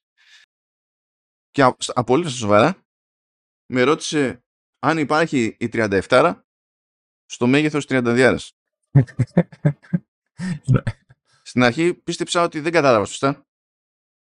Και λέω, δηλαδή, όντως 37 inches οθόνη, αλλά στις φυσικές διαστάσεις 32 τηλεόρασης; Ναι. Έκανα μεταβολή και έφυγα. και γι' αυτό δεν δουλεύεις. Δεν είναι προβλεπέ. Ε. δεν είναι προβλεπέ αυτή η αντίδραση, αλλά δεν θα πάω εγώ στο τρελάδικο. Δηλαδή, τι, τι να εξηγήσω εκεί πέρα. Δηλαδή, είναι, εκεί έχουμε διαφωνία προς το ποιόν του φυσικού κόσμου. Ε, δεν, δεν ξέρω τι, τι συμβαίνει εκεί. Να, να, να, πω πριν πάμε στα iPhone, να γυρίσω λίγο στο Watch και να πω ότι έτσι ένα σχολιάκι ότι ε, νομίζω ήταν ε, όλο αναμενόμενο. Δηλαδή τα είχαν πετύχει όλα από φήμες και αυτά. Δηλαδή, ε, ίσως το double tap μόνο να, είχαν, να, τους, να τους είχε ξεφύγει από features κτλ όλοι περιμέναν ένα μέτριο, ας το πούμε, ε, upgrade ε, και νομίζω επιβεβαιώθηκαν από την Apple και από την παρουσία. Ε, Κοίτα, να σου πω κάτι. Δεν πιστεύω ότι σε πρακτικούς όρους είναι άκυρη αναβάθμιση. Αλλά πραγματικά ο μόνος τρόπος που βγήκε αυτή η φάση πες βάλει την οθόνη στην άκρη ξέρω εγώ. Την έξτρα φωτεινότητα. Πες κάποιος δεν νοιάζεται. Πες κάποιος είναι σαν και εμένα και είναι μονίμως στα σκοτάδια. Οπότε never mind. ε, αν δεν υπήρχε το νέο chip και πηγαίνουν για τέταρτη χρονιά με το ίδιο. Ναι, εντάξει. Δεν θα υπήρχε λόγος να σαν ε, Δεν, δεν ξέρω αν κάνει, αλλά εγώ προσωπικά θα συμβούλευα όλους να περιμένουν το, το επόμενο. Δηλαδή, αν τους παίρνει να κρατήσουν το φετινό το τρέχον ρολόι τους, ε, ίσως αξίζει να περιμένουμε το επόμενο. Γιατί με βάση τις φήμες, δηλαδή πάλι, υπάρχει μια περίπτωση να δούμε πιο ε, έντονο redesign και δεν ξέρω τι άλλο γιατί τα 10 χρόνια και τα λοιπά και τα λοιπά. Ε, ναι, ε, ε, εγώ ας πούμε που έχω το 4 ε, δεν, και με, με την υπόθεση ότι θα καταφέρω να πάρω iPhone ε, δεν θα κοίταγα να πάρω ρολόι αυτή τη στιγμή. Έτσι. Ε, τώρα δεν ξέρω αν κάνει να το πω αυτό, αλλά εγώ το λέω. Τι εννοείς τι πέρα, ό,τι θες κάνει. Ε, το λέω σαν συμβουλή τώρα. Ο καθένας κάνει ό,τι θέλει, αλλά Ε, έτσι, έτσι το, το, το, το, το εισπράττω εγώ. Αυτό που είδα, δηλαδή, εντάξει, ο επεξεργαστής είναι. Για μένα είναι η βάση. Δηλαδή, του χρόνου τον ίδιο επεξεργαστή θα έχουμε. Έτσι, απλά θα το πούνε S10 κτλ. Ε, απλά νομίζω ότι μάλλον ετοιμάζονται για κάποιο μεγάλο μπράφ του χρόνου. Μπορεί να, να κάνω και λάθος, έτσι. Αλλά έτσι, έτσι φαίνεται. Αυτό ακούγεται, είναι περίπου επέτειος, είναι εκεί που θα κλείνει σχεδόν 10 χρόνια, ας πούμε, από την ανακοίνωση νομίζω. Όχι απαραίτητα από το λαντσάρισμα, νομίζω από την ανακοίνωση. Αλλά τέλος πάντων, it is what it is. Ε, ένα palette cleanser πριν να αλλάξουμε θέμα. Ε, Μιας και τέλος πάντων έβγαλα εκεί πέρα στο True Ending ένα επεισόδιο για το The Making of Karateka. Ε, και όλη η φάση ξεκινούσε με το ότι η πρώτη έκδοση έτσι κι αλλιώς ήταν στον Apple 2 Θέλω να σας πω κάτι τρομακτικό που δεν θα το σκέφτεστε κάθε μέρα. Κάμπος δεν θα το έχετε προλάβει καν. Ε, ούτε εγώ πρόλαβα Apple 2, δεν χρησιμοποιούσα Apple 2. Όταν ήταν δημοφιλής ο Apple 2 στην Ευρώπη, αυτό που πέναγε περισσότερο ήταν Commodore 64, οπότε ούτε γεωγραφικά δεν ήταν καλές πιθανότητες. Αλλά α, σκεφτείτε για λίγο ότι δεν υπήρχε concept κάρτα ήχου τότε, αλλά το παιχνίδι είχε μουσική και ηχητικά εφέ, αλλά ήταν τόσο πίτα από άποψη διαχείρισης πόρων, που ή έβγαινε ήχος ή υπήρχε animation.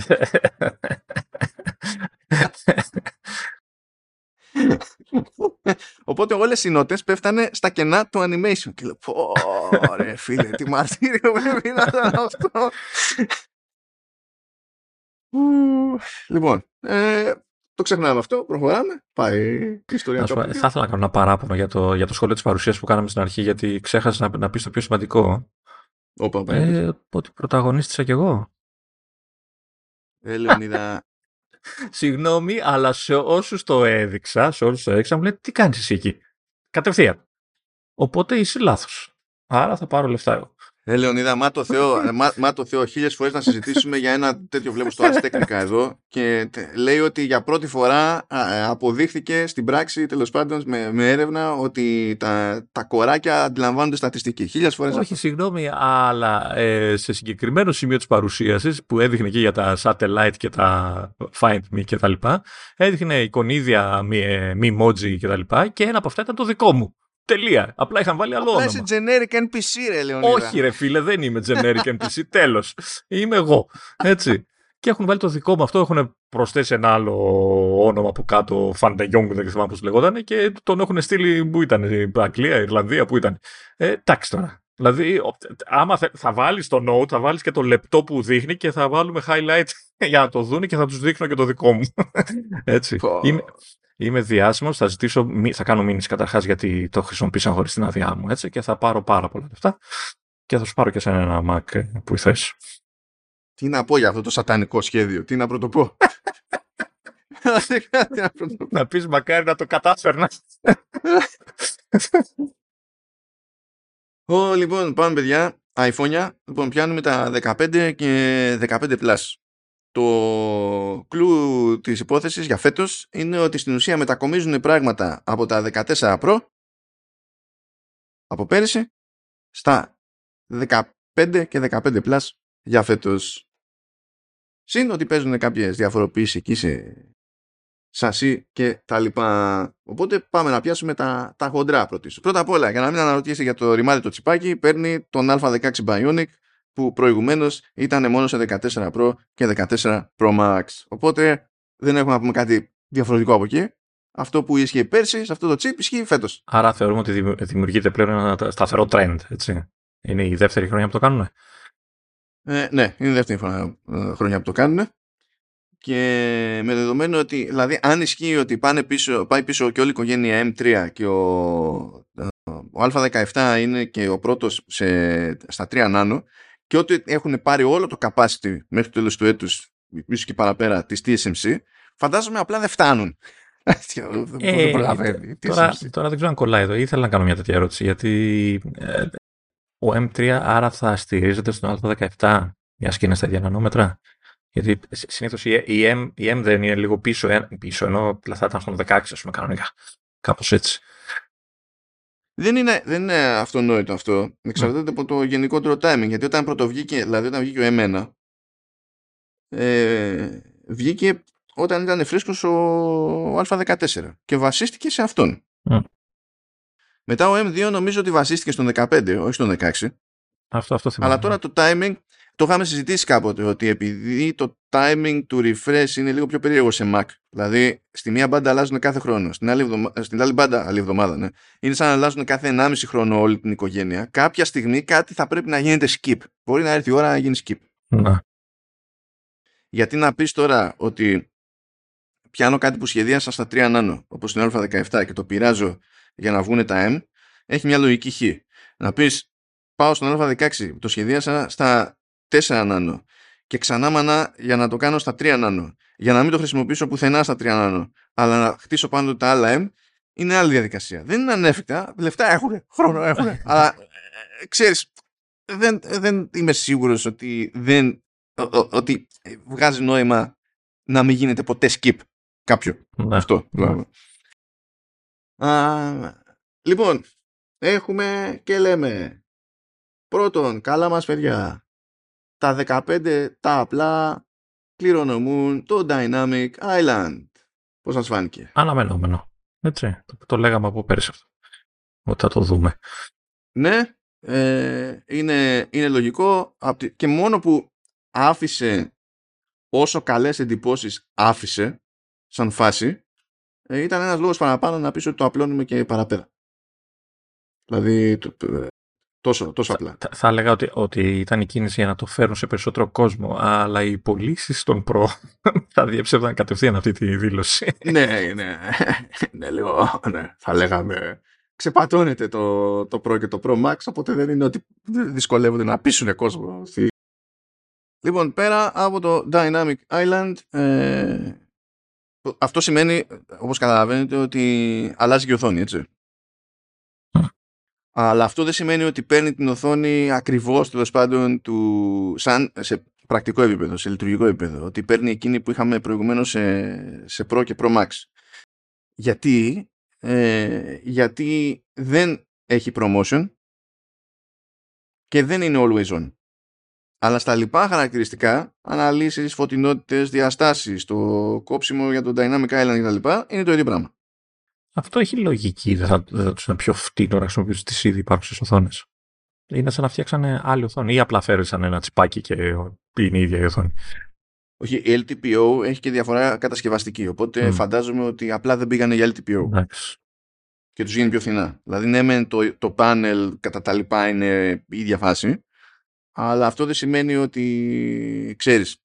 Ε, πήγανε κάπου και βάλανε software lock, ας πούμε. για το- Όχι σε θεωρώ, αλλά ε, θε- ξέρεις, θεωρούσα ότι είναι πιο, θα ήταν πιο φθηνό αφού τις έχουν τις οθόνες. Είναι έτοιμες από τα 14. Ξέρεις, θα τα παίρνουν ξέρω, το απόθεμο από την αποθήκη και θα τα βάζαν στα 15 τα απλά. Αλλά προφανώς ούτε αυτό είναι τόσο απλό ε, και φτηνό. Α, άλλο πραγματάκι έχει αλλάξει, που έχει αλλάξει σχεδιαστικά. Καλά, πα- παραμένει η φάση με το αλουμίνιο κτλ. Απλά πλέον ε, το πλαίσιο που είναι γύρω-γύρω από το τηλέφωνο ε, είναι, είναι σμιλεμένο ώστε να μην είναι έντονες το, το, το ίδιο έντονε στα οι γωνίες του, ας πούμε. Ούτε πριν ήταν γωνίες, αλλά είναι πιο, πιο σμιλεμένο. Γιατί, γιατί μπορούμε, ξέρω εγώ. Αυτό. Και το άλλο που κάνανε που οδήγησε και σε πιο μουντά χρώματα φέτος, ενώ συνήθως τα απλά τα iPhone έχουν πιο έντονα χρώματα, είναι σύμφωνα με τα δικά τους τα λόγια τουλάχιστον, ότι χρησιμοποίησαν άλλη διαδικασία για το χρωματισμό και στην ουσία μπαίνει το χρώμα στο ίδιο του γυαλί. Οπότε αν υποθέσουμε ότι ξυστεί κάτι, θα εξακολουθεί να είναι το ίδιο χρώμα από κάτω, λέμε τώρα. Και μάλλον φαντάζομαι, αυτό δεν το είπαν οι ίδιοι, δεν προσπάθησαν να δικαιολογηθούν βασικά, φαντάζομαι ότι αυτό σημαίνει και άλλους περιορισμούς στο πόσο έντονο χρωματισμό μπορείς να έχεις, ας πούμε. Και το γυαλί πλέον μέσα σε όλα, στην πλάτη, είναι ματ. Επιτέλους. Θα μάθετε. Ματ. Πάντως, μιας και μιλάς για τα χρώματα και επειδή το είχα θέμα και με, το, με τα Pro βέβαια, που πούμε μετά, ε, δεν ξέρω αν δεν πρέπει να κάνω κάτι με τις φωτογραφίες της PR. Γιατί τα χρώματα που δείχνουν οι φωτογραφίες είναι, δηλαδή, βλέπεις το ροζ και είναι ροζ, ρε παιδί μου. Είδα βίντεο, ξέρεις, real life, ας πούμε, που το δείχνανε εκεί από, το, από τα πίσω, τα παρασκήνια που πάνε οι δημοσιογράφοι και είναι πάλι σχεδόν άσπρο, είναι πάλι απαλό αρκετά. Έχει αρκετή διαφορά η φωτογραφία από το πραγματικό προϊόν και δυσκολεύει λίγο, ξέρεις, κάποιον που θέλει να παραγγείλει. ξέρεις, δεν είναι ποτέ σίγουρος ότι θα, το χρώμα που θα του έρθει τελικά είναι αυτό που βλέπεις στη φωτογραφία και δεν ξέρω. Δηλαδή το είδα και στα περσινά. Δηλαδή το μόβ πούμε, που πήρα το 14 στη σύζυγο, ε, άμα το δεις από κοντά είναι σχεδόν άσπρο έτσι. Δηλαδή σπάει ελάχιστα, ας πούμε, και γίνεται μόβ. Και λες, ρε παιδί μου, ενώ στις φωτογραφίες είναι ξέρεις έντονο. Δεν, κάτι δεν πρέπει να κάνω να το φέρουν λίγο πιο κοντά αυτό να μπορεί και ο άλλος να, να το βλέπει πιο, δεν ξέρω, πιο ακριβές, ρε παιδί. Δεν ξέρω τι να σου πω. Δεν ξέρω τι να σου πω γιατί δεν, ε, δεν ξέρω πόσο κρέμεται από την ίδια τη φωτογράφηση. Γιατί μετά υπάρχει και όλη η αλυσίδα, ξέρεις, για να φτάσει αυτή η εικόνα στα μάτια σου. Να. Παίζει ρόλο ε, το, το, το format της εικόνας, παίζει ρόλο το encoding της εικόνας, παίζει ρόλο το monitor που έχεις. Έκανα χάζι διότι είδα σε εξωτερικό monitor που δεν νιώθει από, από DCI P3 εκεί είδα το, την παρουσίαση, το event και όταν έδειχνε κάποια χρώματα, δηλαδή 2 στα 4, λέω Μα αυτά ναι, είναι... ναι, όχι, αυτό ίσχυε, ίσχυε ναι, για τα, μιλάς για το, χρυ, το χρυσό. Τώρα πάντων το μπεζουλί αυτό του Pro και το ας πούμε λευκό. Αυτά τα δύο. Ναι, ναι, αλλά μετά τα, είδα, μετά τα είδα στο monitor του MacBook που υποστηρίζει P3 και κατάλαβα ότι δεν είναι Να, ίδια. να. Δηλαδή, και εκεί στην ουσία τι έχει γίνει, η λήψη είναι ίδια, το αρχείο είναι ίδιο Η, ε, η προβολή. και θα κάνει χαλάστρα η οθόνη. Ναι, δηλαδή ε, Και πάλι όμως... ε, συμφωνώ ναι. γιατί το ζήτημα είναι να είναι αντιπροσωπευτικό αλλά δεν ξέρω δεν, δεν υπάρχει ξέρεις, κάνω ένα πράγμα συγκεκριμένο και είμαστε Ναι, jet μετά ναι. αυτό θέλω να πω ναι. Οπότε εδώ καλό είναι αν υπάρχει δυνατότητα και θέλει κάποιος να, να τα δει από κοντά πρώτα για να είναι σίγουρος τι θα πάρει. Γιατί έχουν όντως διαφορά. ε, ναι, ε, ναι. πάμε τώρα στις κάμερες όχι, στα, στα Pro είναι που θα έρθει η μεγάλη Ναι. έκρηξη. Εδώ, εδώ θα είναι mini η έκρηξη. Θα είναι mini η έκρηξη. Λοιπόν, εδώ έρχεται στα 15 και 15 Plus ο αισθητήρας των 48 MP που είχαμε πέρυσι στα 14 Pro και Pro Max. Κληρονομούμε αυτό. Το θετικό της υπόθεσης είναι ότι αλλάζουν και κάποια πράγματα στο software μεριά και προηγουμένως ο μόνος τρόπος να τραβήξουμε 48 ήταν να τραβήξουμε RAW και με εφαρμογή τρίτου. Η κάμερα της Apple έπαιρνε δεδομένα από το σύνολο, αλλά κατέληγε τέλος πάντων και τ- μας έδινε μια εικόνα που ήταν 12 MP. Τώρα υποστηρίζεται η λήψη 48 MP σε άλλο format, είναι το λεγόμενο HIF Max, ε, οπότε συμπιεσμένο δεν είναι μονόδρομος το, το RAW σε αυτή την περίπτωση. Ε, όχι ότι δεν υπάρχει επιλογή για RAW και μάλιστα τέλος πάντων υποτίθεται ότι λειτουργεί και λίγο πιο γρήγορα με RAW πλέον, αλλά τέλος πάντων. Ε, αυτό έτσι κι αλλιώς δεν αγγίζει πολύ κόσμο, δεν τα λέμε. Ε, αλλά αντί να κάνει τέλος πάντων να ε, κάνει ένα κόμπο εκεί για να καταλήγουμε σε μια εικόνα που είναι 12 MP, πηγαίνει στα 24 MP. Κάνει άλλη διεργασία. Και αυτό είναι κάτι που από ό,τι είδα θα σκάσει και με update στα, στα, 14, και 10 ε, στα 14 Pro και Pro Max. Γιατί δεν τα κάνανε Α, αυτά. άρα να υποθέσω πριν. ότι είναι θέμα Photonic Engine. Είναι όλο αυτό το, το σύστημα. Ε, ήταν 500 στήματα μαζί. Γιατί τώρα βγάλανε το Smart HDR 5, ας πούμε. Έχουν έτσι κι αλλιώς το Deep Fusion. Έχουμε και το Photonic Engine. Τα έχουμε όλα μαζί και το καθένα λειτουργεί όποτε νομίζει και ό,τι να είναι. Χαίρομαι πολύ. Ξέρω εγώ τώρα από ποιο στάδιο της εργασίας είναι. Απλά η λογική είναι ότι παίρνουν δεδομένα από τον μεγάλο τον αισθητήρα ε, ώ- ώστε να πάρουν τη λεπτομέρεια τέλος πάντων από τα 48 MP αλλά κροπάρουν ε, τα, τα 24 για να πάνε για καλύτερη ποιότητα εικόνας και γίνεται μια σύνθεση μετά ώστε να πεις ότι ναι μεν ρίχνω την ανάλυση αλλά προσπαθώ να κρατήσω όση περισσότερη λεπτομέρεια καθαρή την παλεύω από το μεγαλύτερο αρχείο. Οπότε το default πλέον στη φωτογράφηση με αυτά τα τηλέφωνα είναι όχι 12, 12 MP στο output αλλά 24. Θα είναι ένα σύνα. Είναι ένα σύνα για, για όλους αυτό, έτσι. Ε, θα, το, θα το δουν όλοι. Θα, Ε, είναι double jump. θα το δουν όλοι αυτό.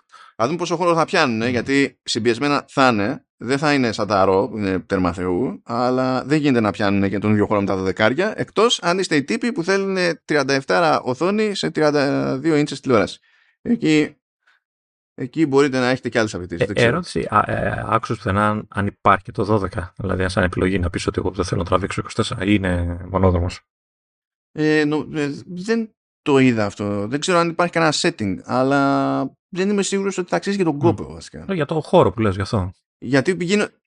γιατί γίνονται διάφορα αυτοματοποιημένα, θα το, θα το δούμε τώρα αυτό. Ε, γιατί γίνονται και άλλα πράγματα αυτοματοποιημένα. Ας πούμε, έχει αλλάξει ε, ο τρόπος με τον οποίο λειτουργούν τα, τα πορτρέτα. Και τώρα σου λέει ότι ε, δεν θα πηγαίνεις δεν και καλά και θα μπαίνεις σε portrait mode αλλά εκεί που θα τραβάς μια φωτογραφία θα μπορεί θα, θα αποθηκεύει δεδομένα βάθους θα είναι και live photo που αυτό δεν πηγαίνει πακέτο με το portrait mode μέχρι στιγμής και μετά θα μπορείς και θα ε, αλλάζει το βάθος πεδίου κατόπιν εορτής. Αυτό γινόταν ήδη εφόσον είχαμε τραβήξει portrait, είχαμε αυτά τα δεδομένα.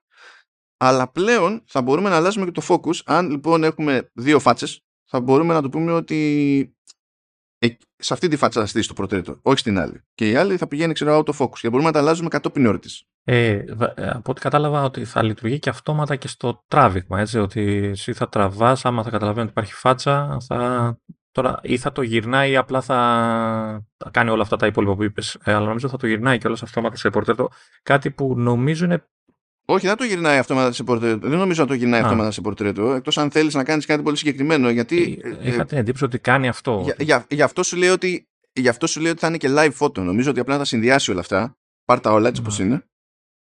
Μη σκέφτεσαι καν και τα πειράζει Αυτό μετά. το μη σκέφτεσαι καν είναι γιατί πολλές φορές στραβάς φωτογραφία και λες πω από αυτό ήταν ώρα να γίνει πορτρέτο, ρε παιδί και κάθεσαι μετά και ξανατραβάσω εγώ και σιγά μην κάτσει ο άλλος να περιμένει να αποφασίσει εσύ τι πορτρέτο θα τραβήξει κτλ.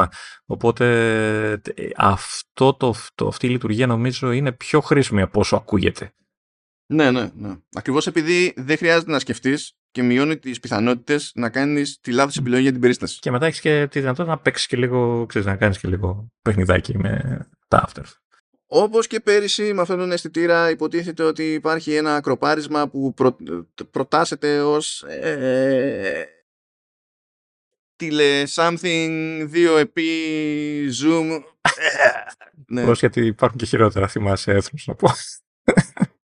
ναι, ε, καλά υπάρχουν χειρότερα και μετά έτσι κι αλλιώς εκεί τα παιδιά στα προ θα λύγεις, θα λύγεις. γιατί αυτά που έλεγε η Apple πολύ απλά δηλαδή ξέρω τι εννοεί αλλά αυτά που έλεγε όπως τα έλεγε δεν ισχύουν. Ε, απλά δεν ισχύουν. Δεν είναι. Καλά είναι που συμβαίνουν, που υπάρχουν, αλλά η, η περιγραφή είναι φανταστική. είναι, είναι, είναι, φάση λέμε, λέμε stuff, ό,τι να είναι. Αυτό είναι. OK. Okay. Έχουμε λοιπόν και αυτό το πραγματάκι. Οπότε με αυτά και με αυτά καταλήγουμε και μένουμε μεν στις δύο κάμερες στα 15 και 15 plus αλλά με το κροπάρισμα αυτό στο, ας το πούμε, δύο επί, ε, έχουμε μια επιλογή που προηγουμένως δεν είχαμε, παρά μόνο με άλλου τύπου ψηφιακό zoom. Γιατί και, και αυτό πάλι ψηφιακό zoom είναι στην πραγματικότητα, απλά μας δίνει άλλα περιθώρια αυτός ο αισθητήρας που είναι πιο τούβλο. Αυτή είναι η φάση. Θα είναι πιο πρακτικό, πιο, θα πιάνει περισσότερο τόπο αυτό το, το πράγμα, τέλος πάντων. Ε, πόσο zoom θα έχει τελικά; Θα το, θα... δεν έχουν zoom, δεν έχουν zoom. Πώς φορές να το πούμε, αυτό δεν είναι zoom. Ε, όχι, όχι, θα ρωτήσω τα υπόλοιπα μετά. Ήταν όλο μαζί το, το brain. Ε. Λοιπόν, ε, ε, υπάρχει το νέο τσιπάκι ultra wideband, οπότε ισχύει αυτή η μεγαλύτερη ακρίβεια και μεγαλύτερη εμβέλεια που είδαμε, που λέγαμε προηγουμένως σε, σε Apple Watch είχαν και ένα παράδειγμα εκεί πέρα που λέει ότι μπορείς να κάνεις find my για να βρεις κάποιον μέσα στο πλήθος ξέρω εγώ.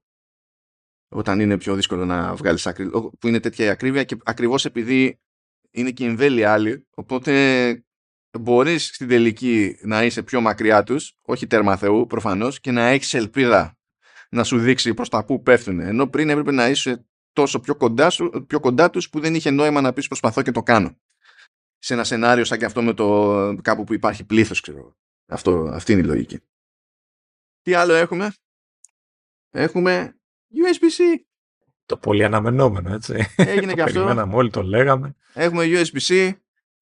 Ήδη έχει παίξει γκρίνια από όπου τόσος κόσμος θα χρειαστεί να αλλάξει καλώδια. Έχει ξεκινήσει ναι, αυτό το πανηγύρι. Οι περισσότεροι έχετε ήδη USB-C καλώδια. Ε, ναι, έχει, έχει ξεκινήσει και το άλλο πανηγύρι γιατί οι ταχύτητες ε, δεδομένων είναι, ε, είναι πάλι USB 2 γιατί έτσι τους Εντάξει, ε, εδώ θα μπορούσαν ίσως να έχουν και δίκιο οι αυτοί που κρινιάζουν, έτσι. θα μπορούσε να, να θα πάει όλα ίδια. Τώρα δεν ξέρω τι επίπτωση θα έχει στο κόστο. Δηλαδή είναι το πολύ πιο ακριβό να βάλει αυτό το controller τέλος πάντων. Δεν ξέρω, μπορεί κάτι άλλο να τους χαλάει γιατί περίμενα. Και, δηλαδή στα, στα πρόοδο είναι ταχύτερη θύρα αυτή, αλλά και πάλι δεν είναι υπερτούμπανο ο controller ούτε εκεί. Δεν ξέρω τώρα τι τους κρατάει πίσω, τι τους ενοχλεί περισσότερο. Μπορεί να είναι το κόστος, μπορεί να είναι κάτι άλλο για τον controller, μπορεί να είναι, ξέρω, δεν είναι η ώρα, δεν τους βόλευε κάτι. Ε, Πραγματικά δεν έχω ιδέα. Και θα τελειώνει το πανηγύρι αλλά σίγουρα η ιδέα εδώ είναι ότι αυτοί που θα πάρουν 15 και 15 plus είναι πιο απίθανο να χρειαστούν να πετάξουν με καλώδιο τεράστια αρχαία σχέση με αυτούς που παίρνουν Pro ναι. και, και Pro Max. Το οποίο μπορώ να το πιστέψω, άσχετα με το αν το κίνητρο πίσω μπορεί να είναι απλά έτσι πια, ξέρω ό,τι να είναι. Αλλά τέλος πάντων έγινε και αυτή η τράμπα. Μόνο το τέτοιο, μόνο τα Magic Keyboard και τα Magic Mouse έχουν, και το Magic Trackpad έχουν μείνει πλέον. Και πρέπει να κάνουμε και αυτά, να τελειώνουμε για να ησυχάσουμε με την όλη τη, τη φασάρα. Εδώ μου έκανε εντύπωση που όταν δείχνανε γενικά το camera app της Apple στο κομμάτι του 15-15 Plus ε, δείχνανε ότι ήταν ενεργή ρύθμιση για την προβολή εικόνας έξω από το κάδρο. Αυτή είναι μια επιλογή που υπάρχει χρόνια. Αλλά συνήθως δεν την έδειχνε σε πρόμο η Apple διότι όταν το ενεργοποιείς αυτό, στην ουσία παίρνει δεδομένα από δύο αισθητήρες, σου δείχνει σωστά το κάδρο που έχεις από τον αισθητήρα που θα χρησιμοποιήσεις και χρησιμοποιεί τον πιο ευρύ ε, τον άλλον αισθητήρα με το, στον πιο ευρυγόνιο φακό, αν υπάρχει πρόχειρος, γιατί άμα πας στον ευρυγόνιο δεν μπορεί να σου δείξει παρά έξω από το πιο ευρυγόνιο που έχεις, προφανώς, για να σου δείξει περισσότερη πληροφορία από γύρω-γύρω και για να καταλάβεις τέλος πάντων ε, πιο εύκολα αν θα μπορούσες να κάνεις λίγο άλλο καθάρισμα ή και να δεις αν κάτι ετοιμάζεται να μπει στο καρέ σου ενώ κοιτάζεις την οθόνη ας πούμε και τέτοια πραγματάκια. Okay. Αλλά όταν το ενεργοποιούσες αυτό έβγαζε off το Deep Fusion. Οπότε είχε διαφορά στην τελική ε, εικόνα. Δεν ξέρω αν το βάλανε για το εφέ ή αν το, το βάλανε αυτό υπονοεί ότι πλέον ε, δεν απενεργοποιείται το Deep Fusion. Αυτό είναι ερωτηματικό. Δεν το έχει διευκρινίσει κανείς μέχρι στιγμής. Δεν έχω ιδέα. Okay. Α, μάθαμε πάνω σε αυτό το κομμάτι της παρουσίασης ότι το Emergency SOS ε, το, το μέσω δορυφόρου έρχεται εκεί πέρα σε δύο χώρες παραπάνω. Έρχεται λέει στη, στην Ισπανία και την Ελβετία απλώνεται λίγο εκεί πέρα θα πει κάποιος, ναι, αλλά τι μας το λες, δεν είναι Ελλάδα. Ναι, αλλά επειδή το ότι μπαίνετε στην Ελλάδα δεν σημαίνει ότι δεν ταξιδεύετε ποτέ πουθενά. Πάντως θα μπορούσαν. Με τόσες καταστροφές και χαμό που έγινε εδώ, θα μπορούσαν να, να το παίξουν ότι ξέρεις τι έρχεται και στην Ελλάδα. ναι, ναι, και θα είχαν όλοι πρόχειρο iPhone και θα κάνανε το κονέ και θα ξέρανε μετά από εδώ ότι να πάρουν σήμα και να το διαχειριστούν. Παίρνουν, παίρνουν, σήμα, παίρνουν σήμα, το ξέρω ότι παίρνουν σήμα. Τώρα παίρνουν και το κάνουν οτιδήποτε, αλλά ξέρω ότι παίρνουν, έχουν συστήματα. Μην, μην είσαι κακός. Ναι, ότι έχουν συστήματα. Έχουν γιατί αναγκαστικά ακολουθούν την προδιαγραφή του 112, που την οποία είναι πανευρωπαϊκή κτλ. Okay. Αλλά δεν ξέρω αν αυτός που θα πάρει το μήνυμα έχει νιώσει τι έχει συμβεί όταν του έχει κάτι τέτοιο. Ξέρει, τα μάτια. Ναι, κακέ, κακέ, ξέρει. καλά, καλά. OK. Okay. Είπε κάποια πράγματα, έχουμε το, την καινούργια έκδοση του Smart HDR που βοηθάει, πώς βοηθάει θα δούμε. Ε, και υποτίθεται ότι η νέα έκδοση ισχύει σε όλους τους αισθητήρες και στην εμπρόσθια κάμερα που δεν έχει αλλάξει η εμπρόσθια κάμερα. Βασικά η ευρυγόνια και η εμπρόσθια στα 15 και 15 plus δεν έχει αλλάξει. Αυτό που έχει αλλάξει είναι ο, ο, ε, η βασική που είναι με τον 48. Εκεί έχει γίνει η αλλαγή της προκοπής.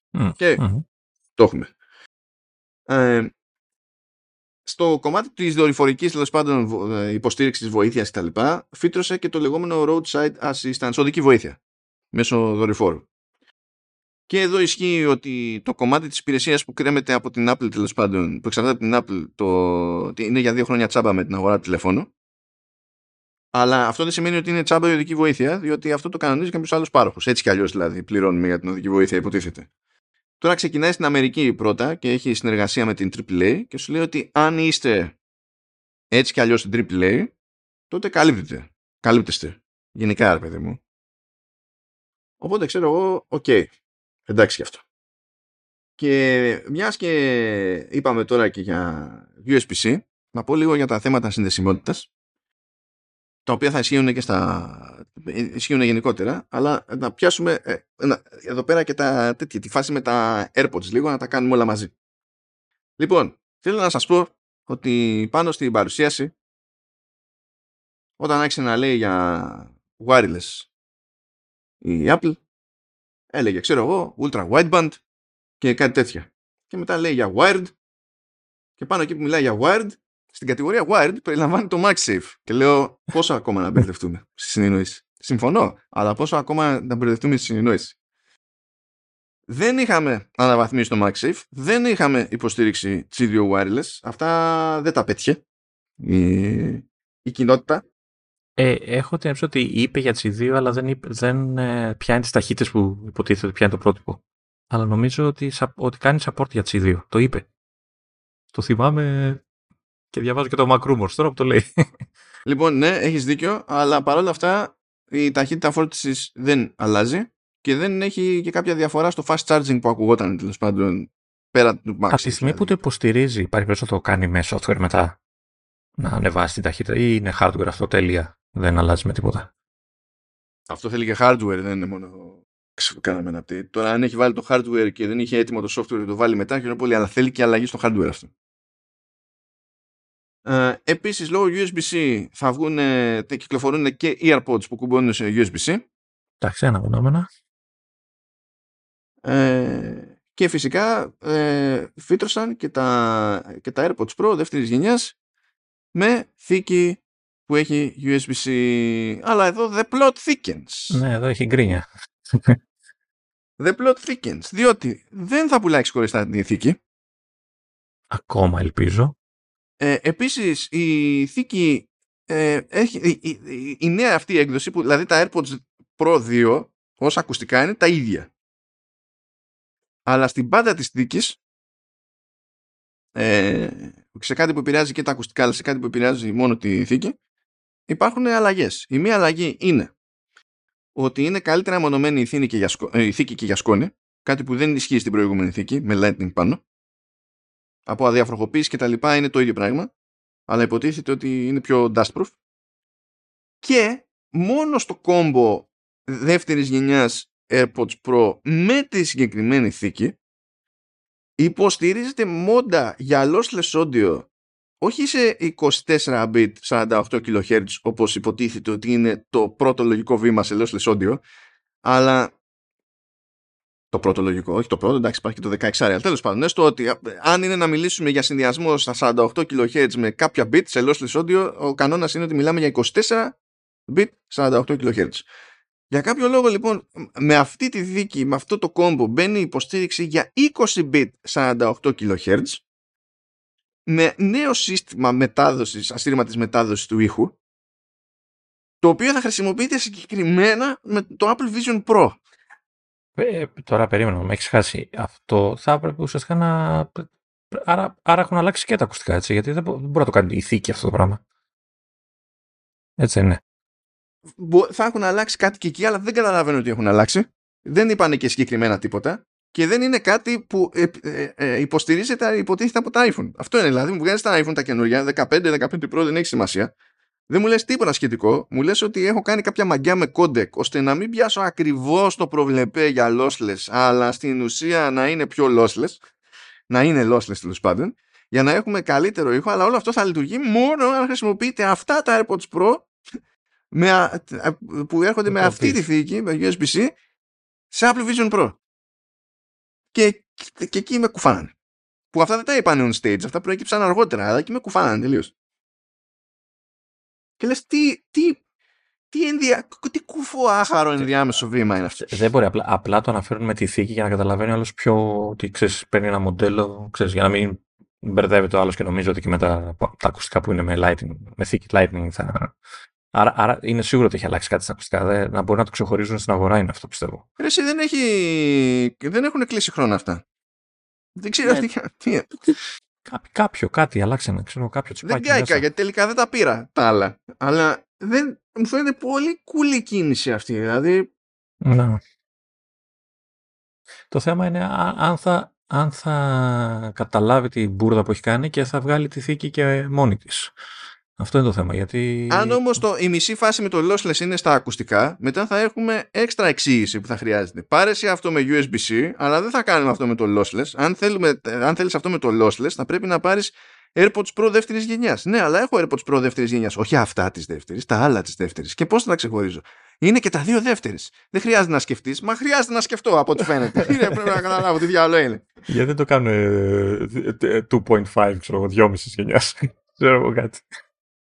Ξέρω εγώ τι διάλογο εκεί πέρα. Δηλαδή αυτό δεν διευκολύνει σε τίποτα, ας πούμε, έτσι όπως το φύτρωσε. Εν τω μεταξύ, άμα δεις και το δελτίο τύπου που λέει εκεί πέρα για lossless, και στο δελτίο τύπου τα λέει, στην παρουσίαση τα λέει, δεν λέγανε κάτι πολύ συγκεκριμένο, τόσο συγκεκριμένο.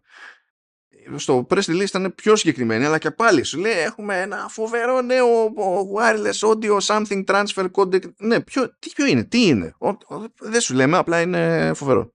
Ε, ε, ε, ε θα υπάρχει αλλού.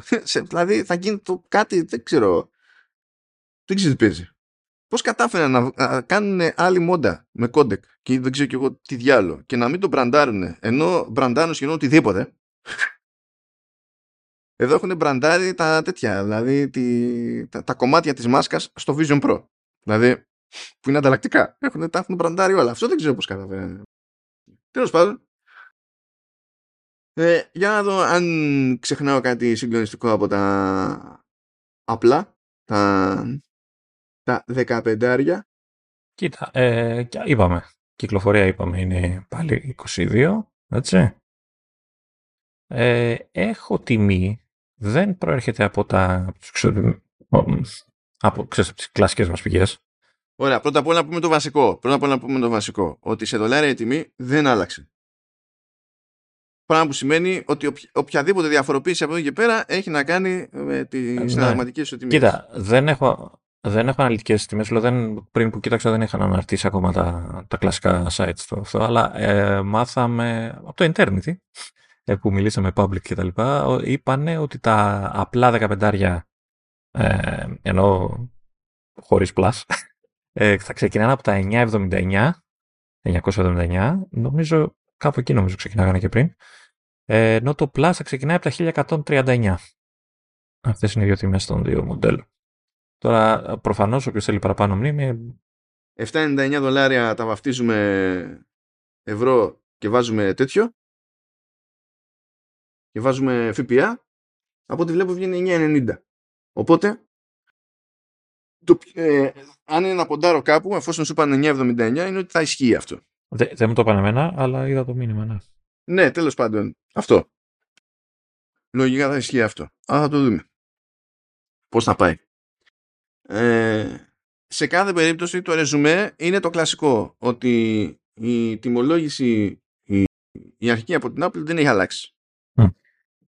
Δεν περιμένανε να αλλάξουν τα 15 και 15 plus αλλά είναι δεύτερη χρονιά που γίνεται παίζει σούσουρο και όλοι ε, αισθάνονται σίγουροι ότι θα ανεβούν οι, οι αρχικές τιμές και δεν ανεβαίνουν. Τα υπόλοιπα όλα είναι άλλο καπέλο. Και μιας και μιλάμε για. Ναι, δεν το λες καπέλο αυτό, αλλά κάτι ξέχασα από USB-C. Εφόσον έχουμε USB-C, νομίζω ότι και, το, και τα απλά τα 15 υποστηρίζουν πλέον μέσω του Alt Mode για DisplayPort, υποστηρίζουν και έξοδο εικόνας και μπορούν να πετάξουν 4K60 την εικόνα απ' έξω. Σε monitor. Okay. Just so you know. Οπότε νομίζω, νομίζω ότι κάπως έτσι είμαστε ok με 15, 15 Plus και AirPods. Και τώρα έχουμε Pro και Pro Max. Νομίζω ότι είναι άλλη μια χρονιά που είναι πολύ πιο ενδιαφέροντα από τα απλά. Δηλαδή δείχνει και εδώ μια τάση ότι ρίχνουν περισσότερο το βάρος τους σε αυτά τα μοντέλα πια. Ξεκα... Κοίτα, τη, στιγμή, τη στιγμή που είναι τα πιο ακριβά τους, εκεί ό,τι μπορούν να κάνουν καλύτερο πρέπει να προσπαθήσουν να το κάνουν. Ε, ναι, αλλά έχω την εντύπωση ότι το κάνουν και γιατί βλέπουν ότι τραβάνε και στην αγορά. Δηλαδή, όλοι γκρινιάζουν για τις τιμές και όλοι πάνε και αγοράζουν το πιο ακριβό, ας πούμε. Έτσι. Δηλαδή, και οπότε σου λέει τουλάχιστον να, να είναι ικανοποιημένοι. Αυτό που παίζει εδώ είναι ότι γίνεται αυτό που είχε γίνει με τη φουρνιά τη δική μου, τα δωδεκάρια. Ότι το Pro Max ε, έχει διαφορές σε σχέση με το Pro. Οπότε είμαστε σε μια χρονιά που δεν παίζει το ε, είναι όλα στάνταρ σε αυτά τα, τα δύο μοντέλα Pro και απλά διαλέγω μέγεθος οθόνης. Έχετε να σκεφτείτε και άλλα πράγματα. Κάμερα να υποθέσω. Καλά, εννοείται. Αλλά θα το, θα το πάμε εκεί. Ε, έχω την εντύπωση, τουλάχιστον για το κομμάτι της κάμερας, ότι είχε ξαναγίνει και με το δικό μου iPhone, το 8, που ήταν νομίζω το, το Plus τότε, που ήταν το μεγαλύτερο, ήταν το μόνο που είχε οπτικό, οπτική σταθεροποίηση. Κάτι, κάτι είχε στην κάμερα που δεν το είχαν τα υπόλοιπα. Μπορεί και άλλη μια φορά κάτι είχαν κάνει, νομίζω, με το, με το 6 Plus. Δεν θυμάμαι. Mm. Τι, τι έπαιζε, ότι εκεί το 6 Plus είχε μία κάμερα πάλι γιατί τη διπλή την έβαλε στο 7 αλλά νομίζω ότι μόνο το Plus είχε οπτική σταθεροποίηση ή κάτι τέτοιο. Αλλά εδώ είναι πιο χοντρά ρε παιδί μου, είναι πιο χοντρά. Δηλαδή, γιατί το, στο 12 υπήρχε διαφορά και σε αισθητήρα και σε φακό. Και εδώ πέρα, τέλος πάντων, θα τα, θα τα πιάσουμε αυτά. Λοιπόν, έχουμε και λέμε. Το πλαίσιο αλλάζει από ατσάλινο, γίνεται ε, τιτάνιο, είναι ματ ε, είναι τριμμένο. Επιτέλους. Ματ. Έτσι. Ε, είναι συγκριτικά πιο ελαφρύ. Ελπίζω να είναι το ίδιο ανθεκτικό στη, στην πράξη. Διάβαζα ότι είναι. Δηλαδή, ε, έλεγε ένας τύπος που λέει: Εγώ δουλεύω με μέταλλαξο, γιατί έλεγαν ότι ξέρεις, επειδή είναι λεπτό, δεν θα είναι τόσο ανθεκτικό. Αλλά λένε δεν ισχύει. Έλεγε αυτός δεν ισχύει αυτό το πράγμα. Δηλαδή, αν έχουν κάνει σωστή αυτή, δεν ισχύει. Θα είναι ανθεκτικό, λέει, full. Ναι, αυτό θέλω να το δώσω στην γιατί έχουν κάνει κράμα με αυτή τη λογική, εντάξει, μπράβο. Ε, αλλά θα δούμε στην πράξη όντως πως... Γιατί υπάρχει το ε, πόσο θέλει για να σπάσει, το οποίο μου φαίνεται δύσκολο. Αλλά τι, θε, τι παίζει με τις γρατζουνιές, που βέβαια επειδή είναι τριμμένο και καλά, θα είναι πιο δύσκολο πιστεύω να φανεί μια γρατζουνιά άμα γίνει. Κάπου πήρε το μάτι μου ότι, ότι πάλι εξαρτάται από το χρώμα. Δηλαδή το μπλε, ας πούμε, πάλι ή το, το μαύρο νομίζω είναι πιο, θα είναι πιο εμφανής οι όποιε καρδουνιέ. Κυρίως το μπλε. Θα δω, δεν το ξέρω αυτό. Είναι λίγο ερωτηματικό σε αυτή τη φάση. Αλλά και αυτό που πες για το πιο ελαφρύ έχουν πει. Είναι 19 γραμμάρια πιο ελαφρύ. Και το μικρό και το max. Ναι, ε, είναι σε σχέση με τα προηγούμενα. Μετά, ναι. Μετά... Ναι, γιατί κάθισα και είδα τα βάρη, ας πούμε. Ε, και η διαφορά σε σχέση με το δικό μου είναι πιο μικρή. Γιατί, γιατί μετά από το δικό μου ήταν που ε, μεγαλώσαν και μπαταρίες. Οπότε είναι λίγο σχετικό πώς θα τη νιώσετε τη διαφορά δηλαδή αυτή. Νομίζω πάντως θα, θα τη νιώσει ε, ο κάποιος. Δηλαδή είναι αρκετά μεγάλη η διαφορά. Τουλάχιστον με τα περσινά και ακόμα και με το δικό σου που λες είναι μικρότερη διαφορά. Ε, θα φανεί νομίζω και ήδη νομίζω τα πρώτα σχόλια λένε ότι όντως με το που το πιάνεις σου φαίνεται όντως πιο ελαφρύ κτλ. Ναι, αλλά αυτοί έχουν, είναι από τη σκοπιά του έχουμε όλο το περσινό. Ναι, ίσως το, αυτό το κοινό δηλαδή είναι, έχουμε όλο το πρεσίνο. Είναι, είναι άλλο το 19, είναι άλλο το 19 και δεν αμφισβητώ ότι θα το καταλάβεις το 19, αλλά νομίζω σε σχέση με το δικό μου, ξέρω εγώ, είναι 6, είναι 7. Δηλαδή. Ναι, εκεί ίσως όχι. Αλλά επειδή έχω πιάσει μαξιά, μαξάκια και το 13 και όλα αυτά και είναι όντως βαριά, αλλά και το δικό σου είναι σχετικά βαρύ. Ε, θέλω, έχω μια, ξέρεις, δεν το έχω συνέχεια, αλλά έχω μια αίσθηση να δω αν όντως είναι πιο ελαφρύ και τα φετινά είναι και μια ιδέα πιο παχιά. Ταυτόχρονα όμως, γιατί εδώ θα φτάσουμε τώρα στην... Λοιπόν, θα τελειώσουμε το πλαίσιο και εδώ πέρα είναι πιο σμιλεμένα τα τελειώματα ώστε να είναι πιο ήπιες τέλος πάντων οι γωνίες και να κάθεται έτσι πιο, πιο ωραία στο χέρι, ας το πούμε έτσι. Αλλά έγινε τώρα και μόντα, μιας και μιλάμε για μεγέθη, βάρη κτλ. Ε, έχει μικρότερα περιθώρια γύρω από την οθόνη. Έτσι. Άρα μικρότερη απόσταση από το γενικότερο πλαίσιο ε, από, τη, από το ενεργό κομμάτι της οθόνης. Αλλά αντί να πούνε το χρησιμοποιώ αυτό για να κάνω την οθόνη λίγο μεγαλύτερη, κράτησαν την ίδια διάσταση ακριβώς, το ίδιο pixel count και έκαναν το ύψος και το μήκος του τηλεφώνου λίγο μικρότερο. Ναι. Δεν με χαλάει, η αλήθεια είναι. Όχι. Αυτό νομίζω ότι θα γίνει πιο αντιληπτό σε περισσότερους σε σχέση με το βάρος γιατί αυτό εξαρτάται λιγότερο από το ποιο μοντέλο είχαμε προηγουμένως. Γιατί όλα τα προηγούμενα μοντέλα ήταν τέτοιο ε, είχαν διαφορά στη, στη διάσταση. Το κάνανε βέβαια λίγο μια ιδέα πιο παχύ. Μια ιδέα πιο παχύ και δεν πιστεύω ότι είχε να κάνει με αυτό. Πιστεύω ότι είχε να κάνει με, τη, με, με την κάμερα. αυτό. Πάντα, αλλά... πάντα με την κάμερα έχει να κάνει αυτό. Ε, ναι, εντάξει. OK. Okay. Ε, αλλά τέλος πάντων έγινε αυτό το χαριτωμένο. έχουμε εκεί πέρα τη, έχουμε μια οθόνη που γνωρίζουμε. Στην ουσία, εντάξει. Ε, Έχουμε εδώ πέρα ε, USB-C με τη διαφορά ότι έχουμε και καλά ταχύτητες USB 3 το οποίο μακάρι να σήμαινε και αυτό κάτι συγκεκριμένο από μόνο του αλλά τέλος πάντων εννοεί ο ποιητής 10 Gigabit. Σίγουρα καλύτερα από ό,τι είχαμε μέχρι τώρα. Εντάξει. Ναι. Ε, αυτό κάνει βιώσιμα διάφορα σενάρια ας πούμε ε, διότι πλέον μπορούμε να συνδέσουμε ένα Pro και ένα Pro Max ε, κατευθείαν σε υπολογιστή και να χρησιμοποιήσουμε utilities όπως είναι το, το Capture One και να τραβάμε φωτογραφία και να σκάει με την μία η φωτογραφία στο σύστημα για preview κτλ. Όπως επίσης μπορούμε να τραβάμε βίντεο ε, και προωρό, ε, ε προωρό όχι αυτό είναι για φωτογραφία, προωρές, ε, και να αποθηκεύεται κατευθείαν σε εξωτερικό SSD. Ίσα ίσα που μόνο έτσι μπορεί, μπορούν τα καινούργια Pro να τραβήξουν 4K 60 HDR σε ProRes. Αν πούμε χρησιμοποιώ τον εσωτερικό αποθηκευτικό χώρο, φτάνουν μέχρι τα 30 κάρε. Άρα πολύ εύκολα θα αρχίσουν να βλέπουμε στικάκια δίσκους ε, που θα κουμπώνουν κατευθείαν στο iPhone για να μπορείς να κάνεις αυτό το πράγμα, έτσι. Ναι, γιατί γλιτώνεις ασχέτως της λυπής ταχύτητας, γλιτώνεις και το έξτρα βήμα, το, κάνω file transfer και ε, συν τι άλλε μπορείς να τραβήξεις υψηλότερο frame rate. Οπότε, αν σε νοιάζει, θα πεις ναι, πάμε με τη μία έτσι. Και ε, τέτοιο. θεωρητικά μπορείς να πεις ότι είναι και μια έμεση αναβάθμιση του χώρου αποθήκευσης. Δηλαδή θα μπορείς να κουμπώνεις ένα δίσκο για να ε, αποθηκεύσει εκεί με τη λήψη σου. Καλά, ναι, έτσι κι αλλιώς. Δηλαδή. δηλαδή θα τους βλέπει προφανώς και θα τους βλέπει τους δίσκους. Okay, αλλά τώρα ξέρεις, είναι κινητό αναβάθμιση ναι, του αποθηκευτικού χώρου, λίγο σχετικό. Δεν θα πεις να τα παίρνω μαζί μου και θα κουμπώνω τώρα όλη την ώρα το δίσκο τέτοιο, αλλά σε ένα τέτοιο σενάριο που έτσι κι αλλιώς ξέρεις ότι ξερνάς βίντεο τεράστια αρχεία, ό,τι να είναι. Και εκεί θα καταλήξουν. Δεν ξεκινάει κανένας και πιστεύοντας ότι θα κάνει τέτοιο γύρισμα και θα κρατήσει το βίντεο στο photo library. δηλαδή, ε, κανένας δεν ξεκινάει έτσι. Οπότε, ναι, είναι διευκόλυνση. Αυτά θα μπορούσα να τα αφήσω εκεί στα της κάμερας, αλλά επειδή συνδέονται με το USB-C, γι' αυτό τα πέταξα εδώ πέρα, σαν, σαν φάση. Ξεκιν... Ε, λοιπόν, πά, πάνε αυτά. Καλά, έχουμε τα χρωματάκια εκεί πέρα. Αυτά θα τα δείτε όσο θέλετε και δεν συμμαζεύετε. Αχ, όχι, ε... γιατί, περίμενε. πες, μου, ποιο να πάρω.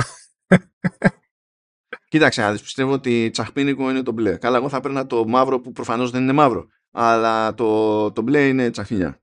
Το μπλε εργαμό το ήταν και στα δικά σου, στη δικιά σου γενιά iPhone. Ε, ναι, δεν ήταν έτσι όμως. Αυτό είναι πιο σκούρο, ε, πιο βαθύ. Ε, ναι, δεν ξέρω. Εγώ πάω, πάω στο καινούριο, πάω στο τιτάνιο, στο, στο καφετή, ρε παιδί μου, τέλος πάντων. Γιατί... Είναι το, έχουμε, και χρό, έχουμε και τιτάνιο με χρώμα τιτάνιο. Είναι το λεγόμενο τιτανέ. Το τιτανέ, τέλος πάντων, ναι. Δεν ξέρω, το, το σκέφτομαι γιατί. Ε, τώρα από τις φωτογραφίες, αλλά είπαμε πάλι για τις φωτογραφίες. Ε, μου φέρνει λίγο στο μοναδικό χρυσό χρώμα που μου άρεσε ποτέ σε line-up ε, της Apple. Και αυτό είναι το χρυσό του, 5, του 5S. Ήταν το okay. μοναδικό. Και εντάξει, είναι πιο, πιο muted, ας πούμε, το, το καινούριο, αλλά ναι. Μπλε λες, ε. Δεν ξέρω. Α, λοιπόν, άλλα πράγματα που έχουν αλλάξει. Καλά, ισχύουν και στην οθόνη τα κλασικά. Είναι promotion και always on και τα λοιπά. Εκεί δεν έχουμε καμιά συγκλονιστική αλλαγή. Ε, έχει αλλάξει ο ιστορικός σχεδιασμός. Ε, στην ουσία γίνεται πλέον και στα Pro αυτό που πέρυσι είχε γίνει μόνο στα 14. Έχει αλλάξει ο τρόπος τον οποίο βγαίνει πλάτη και είναι πιο απλή υπόθεση και καθίσατε έτσι πιο εύκολη την παρέμβαση παύλα επισκευή. Και για την ίδια την Apple, αλλά και για όποιον θέλει να μπλέξει μόνος του. Ε, το ανέφεραν αυτό συγκεκριμένα βασικά. Μου έκανε εντύπωση γιατί νομίζω πέρυσι στα 14 το είχαν αφήσει στο Μουγκό και απλά προέκυψε μετά, δεν θυμάμαι τι. Νομίζω το, είχαν, το, το ανακαλύψανε μετά. Λοιπόν, πράγμα που σημαίνει ότι τώρα μπορούμε να στραφούμε στο τσιπέτο το οποίο δεν λέγεται Α17 Bionic, λέγεται Α17 Pro. Ήρθε η ώρα να τα αλλάξουμε γι' αυτό. Τώρα βέβαια. Αυτό από μόνο του νομίζω στείνει το όλο σκηνικό έτσι. Δηλαδή, μόλις είδα την αλλαγή του ονόματος, το οποίο Bionic είναι από, από, το, τον Α11. 10. Νομίζω είναι από τον 10. Νομίζω είναι... Όχι, Α10 Fusion ήταν, πρέπει να είναι από τον 11. Από τον 11, από μένα. Bionic. Ναι, οπότε. Ναι. Ε, ναι, το θέμα είναι ότι κάθε χρονιά τα φθηνά παίρνουν αυτά που είχαν τα Pro την προηγούμενη χρονιά. Άρα τι θα κάνουν του χρόνου. Θα πούνε φέραμε τον Α17 Pro. Ποιο το νόημα τότε. δεν το, δεν το, ε, έχω την εντύπωση ότι προσπαθούν να ξεκινήσουν ε, μια σειρά ονομάτων τύπου M1, Pro, Max, Ultra και τέτοια. Μήπως κάνω κάτι. Για να τότε τι θα βάλουν στη θέση του χρόνου δηλαδή, τι θα πούνε. Δεν βάζουμε το Pro chipset εκεί πέρα, το κάναμε one-off. Ε, θα σου πούνε, ναι, βάζουμε το, το καλό. Α17 το καλό. Γιατί άμα, είναι, γιατί άμα είναι έτσι, τότε θα καταλήξουν όλα τα τηλέφωνα να έχουν α something pro. Άρα, τι, είναι, τι δεν θα είναι pro μετά; Τουλάχιστον στο branding του chipset. Αυτό θέλω να σου πω. Ε, μετά το, τα, τα, τα επόμενα pro θα έχουν ultra. θα αλλάζουμε. Ναι, έτσι δεν βγαίνει, δεν βγαίνει, δεν βγαίνει Δηλαδή, ήταν πιο απλή υπόθεση που λέγανε πριν ότι παιδιά τα φετινά τα απλά έχουν το chip που είχαν τα περσινά τα pro. Δηλαδή, απλά πες το να τελειώνουμε, ξέρω. Και τώρα δεν ξέρω. Νομίζω θα μας δαγκώσει αυτό του χρόνου. Μπορεί να φάνε το Pro, να το πούνε απλά Α17, αλλά μετά θα πρέπει να εξηγήσουν ότι είναι το ίδιο τσιπάκι. Μα ε, βλέπεις, είναι δεν. Ναι, δηλαδή, ναι, ναι. Δεν, δεν, δεν. δεν. Είναι, λες, είναι σαν να βάζουν τρικλοποδιά στον εαυτό τους, ας πούμε. Εκτός αν του χρόνου πάνε κατευθείαν σε νέο τσιπάκι και σε όλα. Ξέρω εγώ. Δεν, δεν, δεν, δεν, το, δεν μπορώ να το σκεφτώ με κάποιο τρόπο να βγάζει νόημα. Δηλαδή, ο μόνος τρόπος να βγάλει νόημα αυτό το rebranding σε Pro από Bionic είναι πλέον να μην κληρονομεί μία μπάντα τα της άλλης. Και να, να αρχίσουν να βγάζουν δύο διαφορετικά τσιπάκια. Και να υπάρχει, ξέρω εγώ, ο Alpha Something σκέτο και ο Alpha Something Pro. Μόνο έτσι βγάζει νόημα. Αλλά δεν είμαι σίγουρος ότι βγάζει νόημα να το κάνουν σε πρακτικούς όρους τέλος πάντων. Anyway, Λοιπόν, τρία νάνο και τα λοιπά. Ενός λεπτού σιγή για τον Kirin, δεν θυμάμαι κάτι, whatever, τι ήταν. Ε, ε, της high silicon είναι αυτός και μπλέκει με Huawei και ό,τι να είναι, που φυσικά δύο μέρες πριν ανακοινωθεί το iPhone είπε: Ω, έχουμε τον πρώτο επεξεργαστή με τρία νάνο και τα λοιπά. Απλά δεν υπάρχει πουθενά, δεν μπορείτε να το αγοράσετε πουθενά. Και το ξέρουμε αυτό το παραμύθι, δεν το κάνει πρώτη φορά. Και η Apple βγαίνει και λέει: Α, ε, σας δείχνω, το δείχνω εδώ και σε, σε 10 μέρες. Τον έχετε κιόλας. Ε, σου λέει, αλλά έχουμε σχεδιάσει 3 νάνο και η Apple βγαίνει και σου λέει ότι ό,τι βγαίνει 3 νάνο από TSMC, που είναι η, που, η μόνη που παραδίδει 3 νάνο αυτή την, την περίοδο, είναι δικό μου. Α, αυτό το κάνανε απλά για, αυτό το κάνανε απλά για να κλέψουν την πρωτιά, ας το πούμε, ότι και καλά ήταν η πρώτη. Ε, ναι, το είχαν ξανακάνει με τα 5 νάνο και η, η Apple έκανε strag με τους ώμους και είπε there, there you go. Εμείς το έχουμε στα αλήθεια. Πάρτε. Εκεί πέρα. Τέλος πάντων, ε, τι παίζει εδώ πέρα. Παραμένει εξαπύρινο. Δεν είπε και πολλά πολλά πράγματα για το τέτοιο, για τις επιδόσεις. Είπε μόνο ότι οι μεγάλοι πυρήνε, οι πιο δυνατοί, είναι 10% ισχυρότεροι. Για τους μικρούς δεν είπε τίποτα.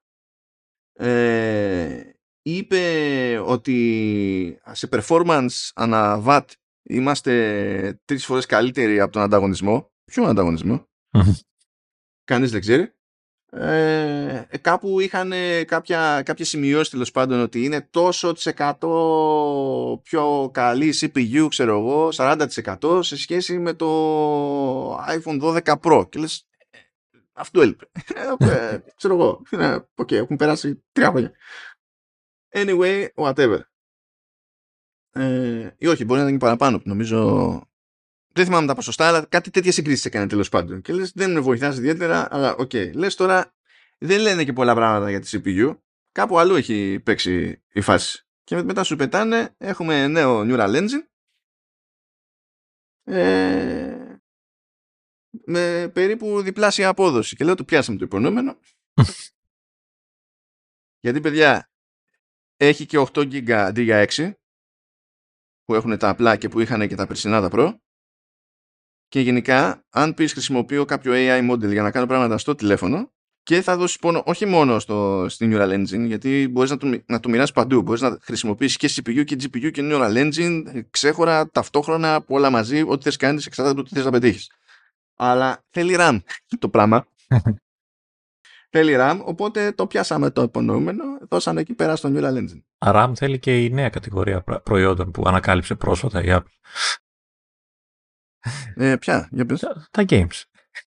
Τώρα, Α, καλά, είναι, είναι καινούργια κατηγορία αυτή, τώρα την ανακάλυψη. Είναι, είναι καινούργια κατηγορία. Λοιπόν, ναι. για, για, πάμε, για πάμε λοιπόν και εδώ, να γελάσουμε. Ε, γιατί η εξέλιξη είχαμε στη GPU. Θυμάσαι που συζητούσαμε προηγουμένως τι θα κάνει με τα 3 nano και τα λοιπά και λέω ότι... Ε, η μπαταρία, η η μπαταρία, η απόδοση, κάτι ανάμεσα. Αυτό λέγαμε σαν βασικό. Ε, ναι, αυτό το λέμε πάντα, αλλά από άποψη χώρου είναι που θα τον δώσει στον χώρο. Μπορείς να έχεις περισσότερα τρανζίστορ, αλλά τι τρανζίστορ θα είναι αυτά; Και οι, οι, οι ας το πούμε πυρήνες που πιάνουν περισσότερο χώρο σε σχέση με τους υπόλοιπους είναι τη GPU. Και οι τύποι είπαν ότι προηγουμένως είχαμε 5. Τώρα θα έχουμε 6. Βέβαια, μου τάξε λίγο τα περίεργα. Λέει ότι είναι μέχρι και 20% ταχύτερη GPU. Και λες ναι, γιατί όταν πηγαίνεις από τους 5 στους 6 έχεις 20% παραπάνω πυρήνες. Ναι. Λογικό. Λογικό. Άρα αυτό μπορεί να ισχύει απλά και μόνο επειδή βάλεις άλλο πυρήνα. Μετά όμως κάθε και λέει είναι η μεγαλύτερη αρχιτεκτονική αλλαγή που έχουμε κάνει στην εποχή, σε GPU στην εποχή του Apple Silicon και τα λοιπά. Η εποχή του Apple Silicon είναι τρία χρόνια. Δεν ξέρω αν προσπαθούν να μας πούνε και για όλα τα προηγούμενα που έχουν κάνει μέχρι τώρα, αλλά το branding Apple Silicon υπάρχει τρία χρόνια. Και ε, ε, συγγνώμη, όχι μόνο αυτό, όχι σε Apple GPU, που αυτό σίγουρα υπάρχει μόνο τρία χρόνια. δηλαδή δεν έχει, δεν έχει και μου. Είναι Apple GPU. Ε, τέλος πάντων, OK, okay, είπες. Και άρα λες μπράβο, τι σημαίνει αυτό; Και στην ουσία ε, βάλαν υποστήριξη για κάποια πράγματα που έφερε το Metal 3 ε, με shading και τα λοιπά, μην το αυτόσουμε τώρα και παραπήξουμε όλοι μαζί παρέα. It is what it is. Μπήκε λοιπόν η υποστήριξη που όντως αυτό πρέπει να κάνεις αλλαγές στο hardware, αλλά αυτό που εννοούν περισσότερο σαν αλλαγή είναι αυτό που είχε φημολογούταν ότι προσπάθησαν να κάνουν πέρυσι, τους έσκασε στη μάπα και δεν, και το αφήσανε για φέτος, ότι, θα βάλα, ότι βάζανε hardware ray tracing. Υπήρχε ray tracing πριν με software, αλλά πέθαναν όλα. Είναι ναι. αυτό. Δεν ξέρω. Θα, θα έχει όντως. Θα το χρησιμοποιεί κανείς. θα έχει τώρα. Ε, και οι κονσόλες έχουν. Αυτό δεν σημαίνει ότι γυρνάς στο ray tracing και είδες το φως στο αληθινό. Είναι... Παίζουν θυσίες από παντού. Αλλά τώρα. ξέρεις, ανάλογα με το παιχνίδι και το ζύγι που θέλει ο καθένας. Αλλά τέλος πάντων σου λέει βάλαμε hardware accelerated ray tracing και ε, φέρνουμε και το Metal FX upscaling. Διότι άμα ανοίξεις το ray tracing και ξαφνικά το τηλέφωνο ε, ε, γυρίσει και σου πει ότι δεν πιστεύω να θέλεις ανάλυση, κάποιος πρέπει να κάνει upscale για να παλεύεται η εικόνα. Γιατί σε native τέτοιο δεν παίζει με τις αναλύσεις που έχουν. να, να κάνω μια ερώτηση. Η μπαταρία που έχει μέσα το, το iPhone χωράει με, μέσα από τη USB-C, γιατί κάπου πρέπει να τη φτύσει κάποια στιγμή όταν θα ανοίξει όλα τα ray tracing και όλα αυτά. Ε, μπορεί να τη βγάζει λίγη λίγη. Σου λέει είναι και από 100% ανακυκλωμένο κοβάλτιο. οπότε θα είναι πιο, θα είναι πιο μαλακή. θα έχει συνηθίσει τα best βγες. θα είναι αναμασιμένη. Ε, και λες, ναι, OK, okay, μπράβο. Το θέμα είναι όμως ότι με βάση αυτά τα δεδομένα αρχίζει και λέει κάτι περίεργα. Και ε, πρώτα απ' όλα σκάει Ubisoft. Λέω Ubisoft, δηλαδή σκάς παντού. Δηλαδή δεν σημαίνει αυτό από μόνο τίποτα. Σκάει Ubisoft και λέει θα έχουμε το free. Όχι, εγώ περίμενα να σου πω απογοητεύτηκα. Εγώ περίμενα να βγει η King και να πει Candy Crush με hardware accelerated oh, καλά, tracing στις ναι. φούσκες. Κοίτα, βγήκε εκεί πέρα η, η, η Hoyo με το Hoyo Verse και Honka Impact θα έχουμε καλύτερο νερό και λες ε, είσαι free to play. δεν με ενδιαφέρει. δηλαδή, α, α, δεν με ενδιαφέρει πόσο δημοφιλές είσαι. Απλά σε ε, OK, okay, μπράβο. Ε, μετά σκάει η Ubisoft και λες η Ubisoft φυσικά σιγά που δεν θα σκάγε. Δηλαδή ήταν θαύμα που δεν είχε σκάσει πέρυσι ας πούμε. Λες πώς είναι δυνατόν και σε προέλαβε η Capcom αφού όπου βρεις εσύ γωνιά μπαίνεις μέσα. Και ξεκινάει εκεί πέρα και λέει θα φέρουμε παιχνίδι σούπερ ε. Το The Division Resurgence. Αναστενάζω εκεί πέρα λέει Ubisoft σήκω και φύγε. Σήκω και φύγε. Εντάξει ρε παιδί μου. Ό,τι είχε το έφερε τέλος πάντων.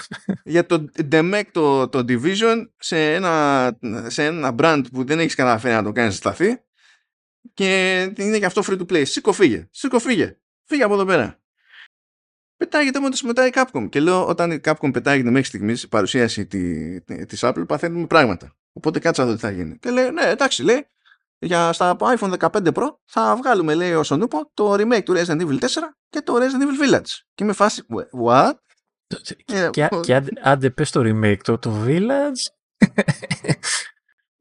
τι, τι, τι, τι επέχτη. Οπότε καταλαβαίνετε που λέμε έχεις σκάσει τόσες φορές η Capcom, τι έχει παίξει εκεί πέρα και έχει και σπρώξιμο ειδικό το Resident Evil κτλ. Το έχουν και πορτάρανε τη μηχανή, την πορτάρανε σοβαρά οι τύποι. Ναι, ναι. Και αφού μετά συνεχίζει η παρουσίαση και πανέρχεται με απλή αναφορά. Δεν είχαμε κάποιον από Ubisoft, απλά το είπε η Apple, ξέρω εγώ. Θα, εντάξει, λέει, ε, το 2024 θα έρθει και το Assassin's Creed Mirage. What? Τώρα, να, σου πω κάτι. Τώρα, αυτό ήταν επιλογή της Ubisoft να δείξει το, το Division και όχι το Assassin's Creed. Να, να, ενώ να το δείξει πιο, πιο πολύ, ρε παιδί μου. Κοίτα, το, το Assassin's Creed δεν δυσκολεύεται να το πουλήσει όσο δυσκολεύεται να βγάλει ένα free to play που να τις πετύχει. Οπότε φαντάζομαι ότι ξεκίνησε με ένα τέτοιο καημό και συν της άλλης θα πεις τώρα, άμα τους δείξω στην αρχή Assassin's Creed και μετά που έχω και το free to play, το The Division, θα, ε, θα ασχοληθούν ακόμη λιγότερο. Οπότε ξέρω εγώ πάμε. Εντάξει. Ε, και αφού τελείωσε παρουσίαση, βγαίνει και άλλο και ότι το Death Stranding που ξέραμε ότι έρχεται σε Apple Silicon, γιατί στην WWDC είδαμε το Kojima από τα άλλα κουφά της ζωής. On stage να λέει θα έρθουν τα παιχνίδια της Kojima Productions και τα μέχρι τώρα και το ό,τι σκάσει μετά λέει και το Death Stranding θα βγει για iPhone 15 Pro και ε, βζήσαμε να ανακοινώνονται παιχνίδια legit ports τέλος πάντων συγκεκριμένα για iPhone 15 Pro λόγω αυτού του chipset. Ε, έχω μεγάλη περίεργα να δω thermal και αυτονομία δηλαδή πόσο θα το τσακίσουμε τα thermals δεν θα, όχι τα thermals δεν τα βλέπουμε τα νιώθουμε αν τα, θα μου πεις βέβαια, θα μου πεις βέβαια, αν πληρώσει τόσο που αρχίζουν πράγματα να γίνουν κόκκινα, μπορείς να τα δεις. Άμα λιώνει το γυαλί. Το, το, το τιτάνιο πόσο θέλει για να γίνει κόκκινο; Τι το τιτάνιο μπορεί να αντέχει, αλλά, αλλά άμα δείτε το γυαλί και αρχίζει και γίνεται πορτοκαλί και έφλαστο, φύγετε. Γιατί θα, θα μπορέσω να, να χτενίσω το, iPhone, το iPhone μετά και να το κάνω ό,τι σχήμα θέλω. Και είμαι στη φάση, είχατε ο δίπλα, γιατί ήρθε σπίτι, βλέπαμε ο, ο Βασίλης και ήταν, φεύγανε γκριμάτσες. Ε, ε, εδώ τώρα εγώ περιμένω να σου πω αλήθεια χειριστήρια. Ναι, ξέρω, εντάξει, θα μου πεις υποστηρίζω τα, τα κλασικά χειριστήρια. Ναι, ναι, ναι, υποστηρίζω τα αλλά ε, θέλω βασούλες. Θέλω κάτι που να μπορείς να το κρατάς και να παίζεις με χειριστήριο. Να μην χρειάζεται να το στήσεις κάπου ε, το, το ε, όλα αυτά υπάρχουν. Ε. Να, βρω, να, να βγουν κάτι καλό, ρε, να, να το εξελίξουν λίγο το θέμα σε αυτά τα πράγματα. Γιατί καλή φάση με τα χειριστήρια της κονσόλας και όλα αυτά που το στείνεις και παίζεις, OK, μια χαρά σαν άνθρωπος, αλλά ε, ξέρω, για να, έχει, να μπορείς να παίξεις όντως σαν άνθρωπος στο iPhone, ε, χρειάζεται ένα αξιοπρεπές χειριστήριο που να το, ξέρω, το δέχεται και ως βάση, να το κρατάει στον αέρα. Ελπίζω να βγάλουν κάτι καλό, γιατί μέχρι στιγμής δεν ξέρω αν υπάρχει κάτι αξιό, αξιόπιστο, αξιό, αξιόμαχο τέλος πάντων. Α πω κάτι. Εγώ δεν πρόκειται ποτέ σοβαρά μου να παίξω. Ε, δηλαδή, δεν έχει σημασία πόσο μεγάλο είναι το Pro Max. Δεν είναι σοβαρό. δηλαδή, μόνο. Ρε, εσύ, μόνο εν ώρα ανάγκη. Στην ανάγκης. Αυτός σου λέω στην ανάγκη. Γιατί είναι, κάποια στιγμή δεν, δεν τυχαίνει να είναι η μόνη συσκευή που μπορεί να έχεις πάνω σου και να είναι αυτή που θα παίξεις, ας πούμε. Και μην μου ναι, παίξει Assassins με, με touch control. Λέ, όχι, τρελός Προτιμώ να μου κόψεις τα χέρια. Το, το θέμα είναι ότι δεν, ακόμα και σε, δεν μπορείς να πεις ούτε καν πω, πω πάμε σε μεγάλη πτήση να το παίξω. Θα θέλεις τέσσερα powerbanks. δηλαδή, όχι, μα είναι τρία, τρία νανόμετρα, θα αντέχει. Και ε, εννοείται, έτσι, εννοείται, μιλάμε τώρα για ένα chipset που ό,τι παπάδες και να έχουν κάνει σε CPU, GPU, που αν και πιστεύω ότι την παλεύει όπως είπες και εσύ, επειδή έχουν και τη διαφορά στη RAM, αλλιώς θα το παλεύονταν. Ε, δεν, ε, δηλαδή πάλι δεν θα είναι σαν τα Mac chipsets. Εκεί πέρα ας πούμε σε, μπορείς να έχεις ένα απλό M1, M2 θα του τρέξεις το Resident Evil αλλά με, με upscaling διότι χωρίς upscaling η ανάλυση είναι γεια σου με κάποια πράγματα και ειδικά άμα πεις ray tracing γελάνε και πέτρες. Ε, δηλαδή μην περιμένετε παπάδες το κλου είναι ότι σκάνει τέτοια παιχνίδια σε τηλέφωνα και αυτό είναι δύσκολο να το πετύχει ανταγωνισμός. Και αυτή πιστεύω ότι είναι η μεγάλη μαγιά. Και αυτό είναι που λέγαμε εκτός αέρα με τον Λεωνίδα. Ε, ε, του έλεγα ότι νομίζω ότι κάθε φορά που προκύπτει ένα πρόβλημα για την Apple λέω ότι εγώ πρέπει κάτι να κάνω γι' αυτό. Κάποιος πετάγεται και λέει τι θα μπορούσε να, πώς θα μπορούσε να λυθεί με το Apple Silicon συγκεκριμένα; Και να σου πω τη σκέψη μου Λεωνίδα γιατί δεν πιστεύω επουδενή ότι κάποια στιγμή θα έχουμε μάζα κόσμο, ας πούμε, και θα πει θα παίξω τέτοια παιχνίδια στο τηλέφωνο. Βέβαια, μπορείς να πεις πλέον ότι με USB-C μπορώ τουλάχιστον να πετάξω την εικόνα σε μια τηλεόραση. Υπάρχει αυτή η ελπίδα. Αλλά τέλος πάντων. Αυτό είναι καλό πείραμα να γίνει. Να δούμε αν αντέχει. Αλλά παίζει το εξής. Υπάρχουν τα Resident Evil επειδή έκανε το port η Capcom. Και όταν έκανε το port η Capcom, η Apple της είπε ότι θα πιάσει τόπο και αλλού στο μέλλον. Ε, προσπάθησε να άφησε τη φαντασία σου ελεύθερη, κάτι τέτοιο. Και πλέον, αν ένας developer πει ότι ε, να κοιτάξω λόγο προς Apple Silicon, μπορεί να συνυπολογίζει στο κοινό στόχο και τον κόσμο τον iPhone. Αυτή τη στιγμή μιλάμε τον iPhone 15 Pro. Αυτό δεν θα ισχύει για πολύ. Δεν θα είναι μόνο τα Pro. Κάποια στιγμή θα απλώσει περισσότερο ακόμα το πράγμα. Αλλά ακόμη και τα Pro να είναι μόνο, παιδιά τα Pro πουλάνε πολύ. Τα Pro πουλάνε πολύ. Το, το θέμα είναι πόσο εύκολο είναι ξέρεις, να υποφεληθεί και ο Max αυτό το πράγμα. Δηλαδή πόσο εύκολο είναι τα port μεταξύ τους. Λογικά όχι, είναι το ίδιο πράγμα. Μπορείς να το κάνεις και Universal App. Και έτσι κι αλλιώς, όταν, όταν ανακοινώνονται αυτοί οι τίτλοι και ασχολείται η Apple, η Apple δεν σου ανακοινώνει αυτό το τίτλο με το σκεπτικό θα σου σκάσει μέσω Steam. Ε, είναι με το σκεπτικό θα σκάσει μέσω του δικού μου του App Store. Φυσικά, ο, ο, ο developer δεν είναι υποχρεωμένος να το κάνει Universal App, αλλά μπορεί να το κάνει Universal App και η δουλειά από άποψη ε, του, ε, του porting, η χοντρή δουλειά είναι μία για όλα. Ε, άρα δεν χρειάζεται να, να ασχοληθεί αρκετά για να εκμεταλλευτεί ξέρω, τις όποιες, τα όποια ωφέλη του κάθε, της κάθε πλατφόρμας. Για UI, ξέρω, ο, κάποια settings κτλ. Αλλά τα APIs είναι... Δηλαδή, πώς να σου πω, πώς έχουμε τώρα, πώς έχουμε το PC και έχουμε και το Steam Deck και τρέχουν πράγματα στο Steam Deck χωρίς να κάνει κανένας optimize. Αλλά άμα κάνεις optimize είναι καλύτερα. Να. Είναι, mm. ίδια αρχιτεκτον... είναι ίδιο πράγμα. Δηλαδή, αν έχεις στοχεύσει Metal 3 και ό,τι να είναι και την αρχιτεκτονική Apple CPU και τα συγκεκριμένα CPU κτλ. Ακόμα και αν ξεκίνησες να το κάνεις για Mac και μετά είπες Op iPhone, ή ξεκίνησες να το κάνεις για iPhone και μετά είπες Op Mac, η χοντρή δουλειά έχει γίνει την πρώτη φορά.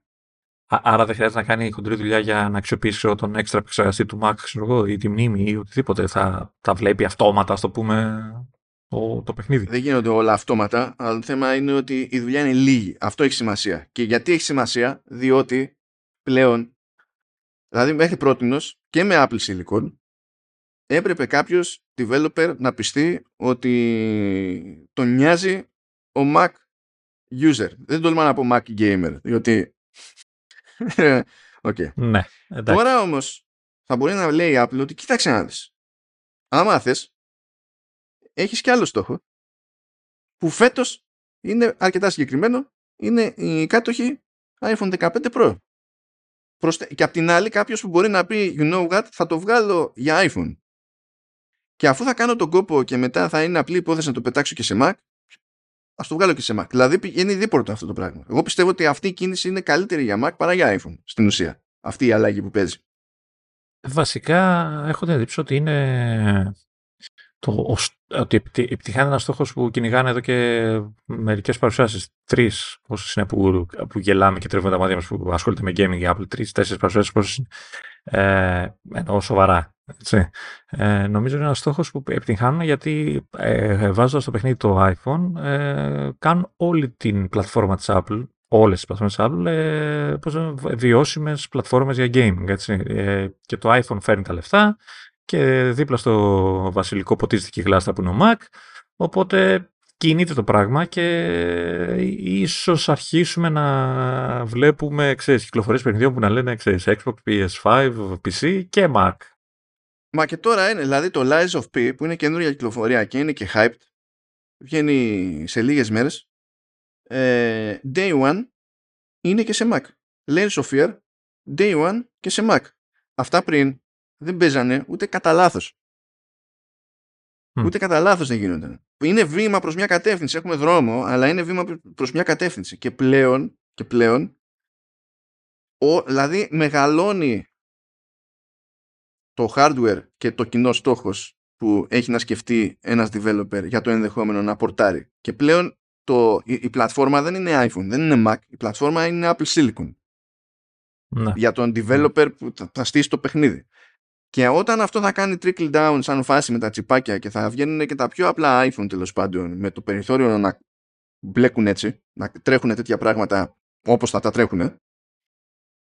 Ε, γιατί ε, είπαμε παιδιά κρατάτε και λίγο πιο μικρό καλάθι okay.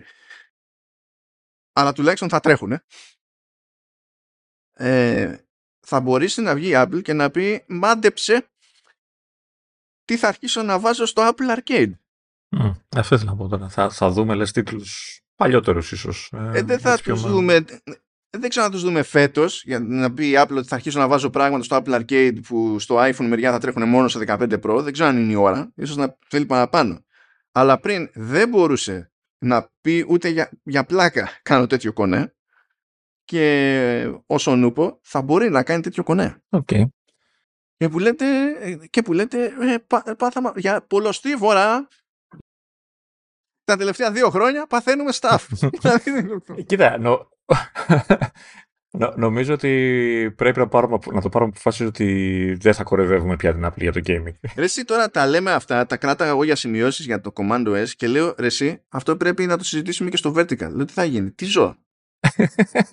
είναι, είναι κόντρα ρόλος τελείω αυτό το πράγμα. Τι έχουμε πάθει εδώ πέρα. Είναι εντάξει. Ε, ναι. Και θα πάει και θα πετύχει από σπόντα δηλαδή αυτό που πάει να κάνει εκεί το Steam Deck με άλλα ergonomics γιατί το, προφανώς το Steam Deck είναι κάτι που πιάνεις στο χέρι και είναι στη, πιο στημένο για games ενώ το iPhone το πιάνεις στο, στο χέρι και δεν, είναι το τελευταίο πράγμα που είναι πάνω στο χέρι σου είναι στημένο για games αλλά τέλος πάντων Γι' αυτό πρέπει να βγάλει αυτό που λέω. Η Apple να το Καλά, βγάλει. να το βγάλει. Όχι τρίτη. Σωθήκαμε. Αλλά θα βγα... δηλαδή θα μπορεί με straight face να βγει ο άλλος και να σου πει ότι αυτό τρέχει σε Apple Silicon και θα τρέχει σε, σε Mac, iPad και iPhone.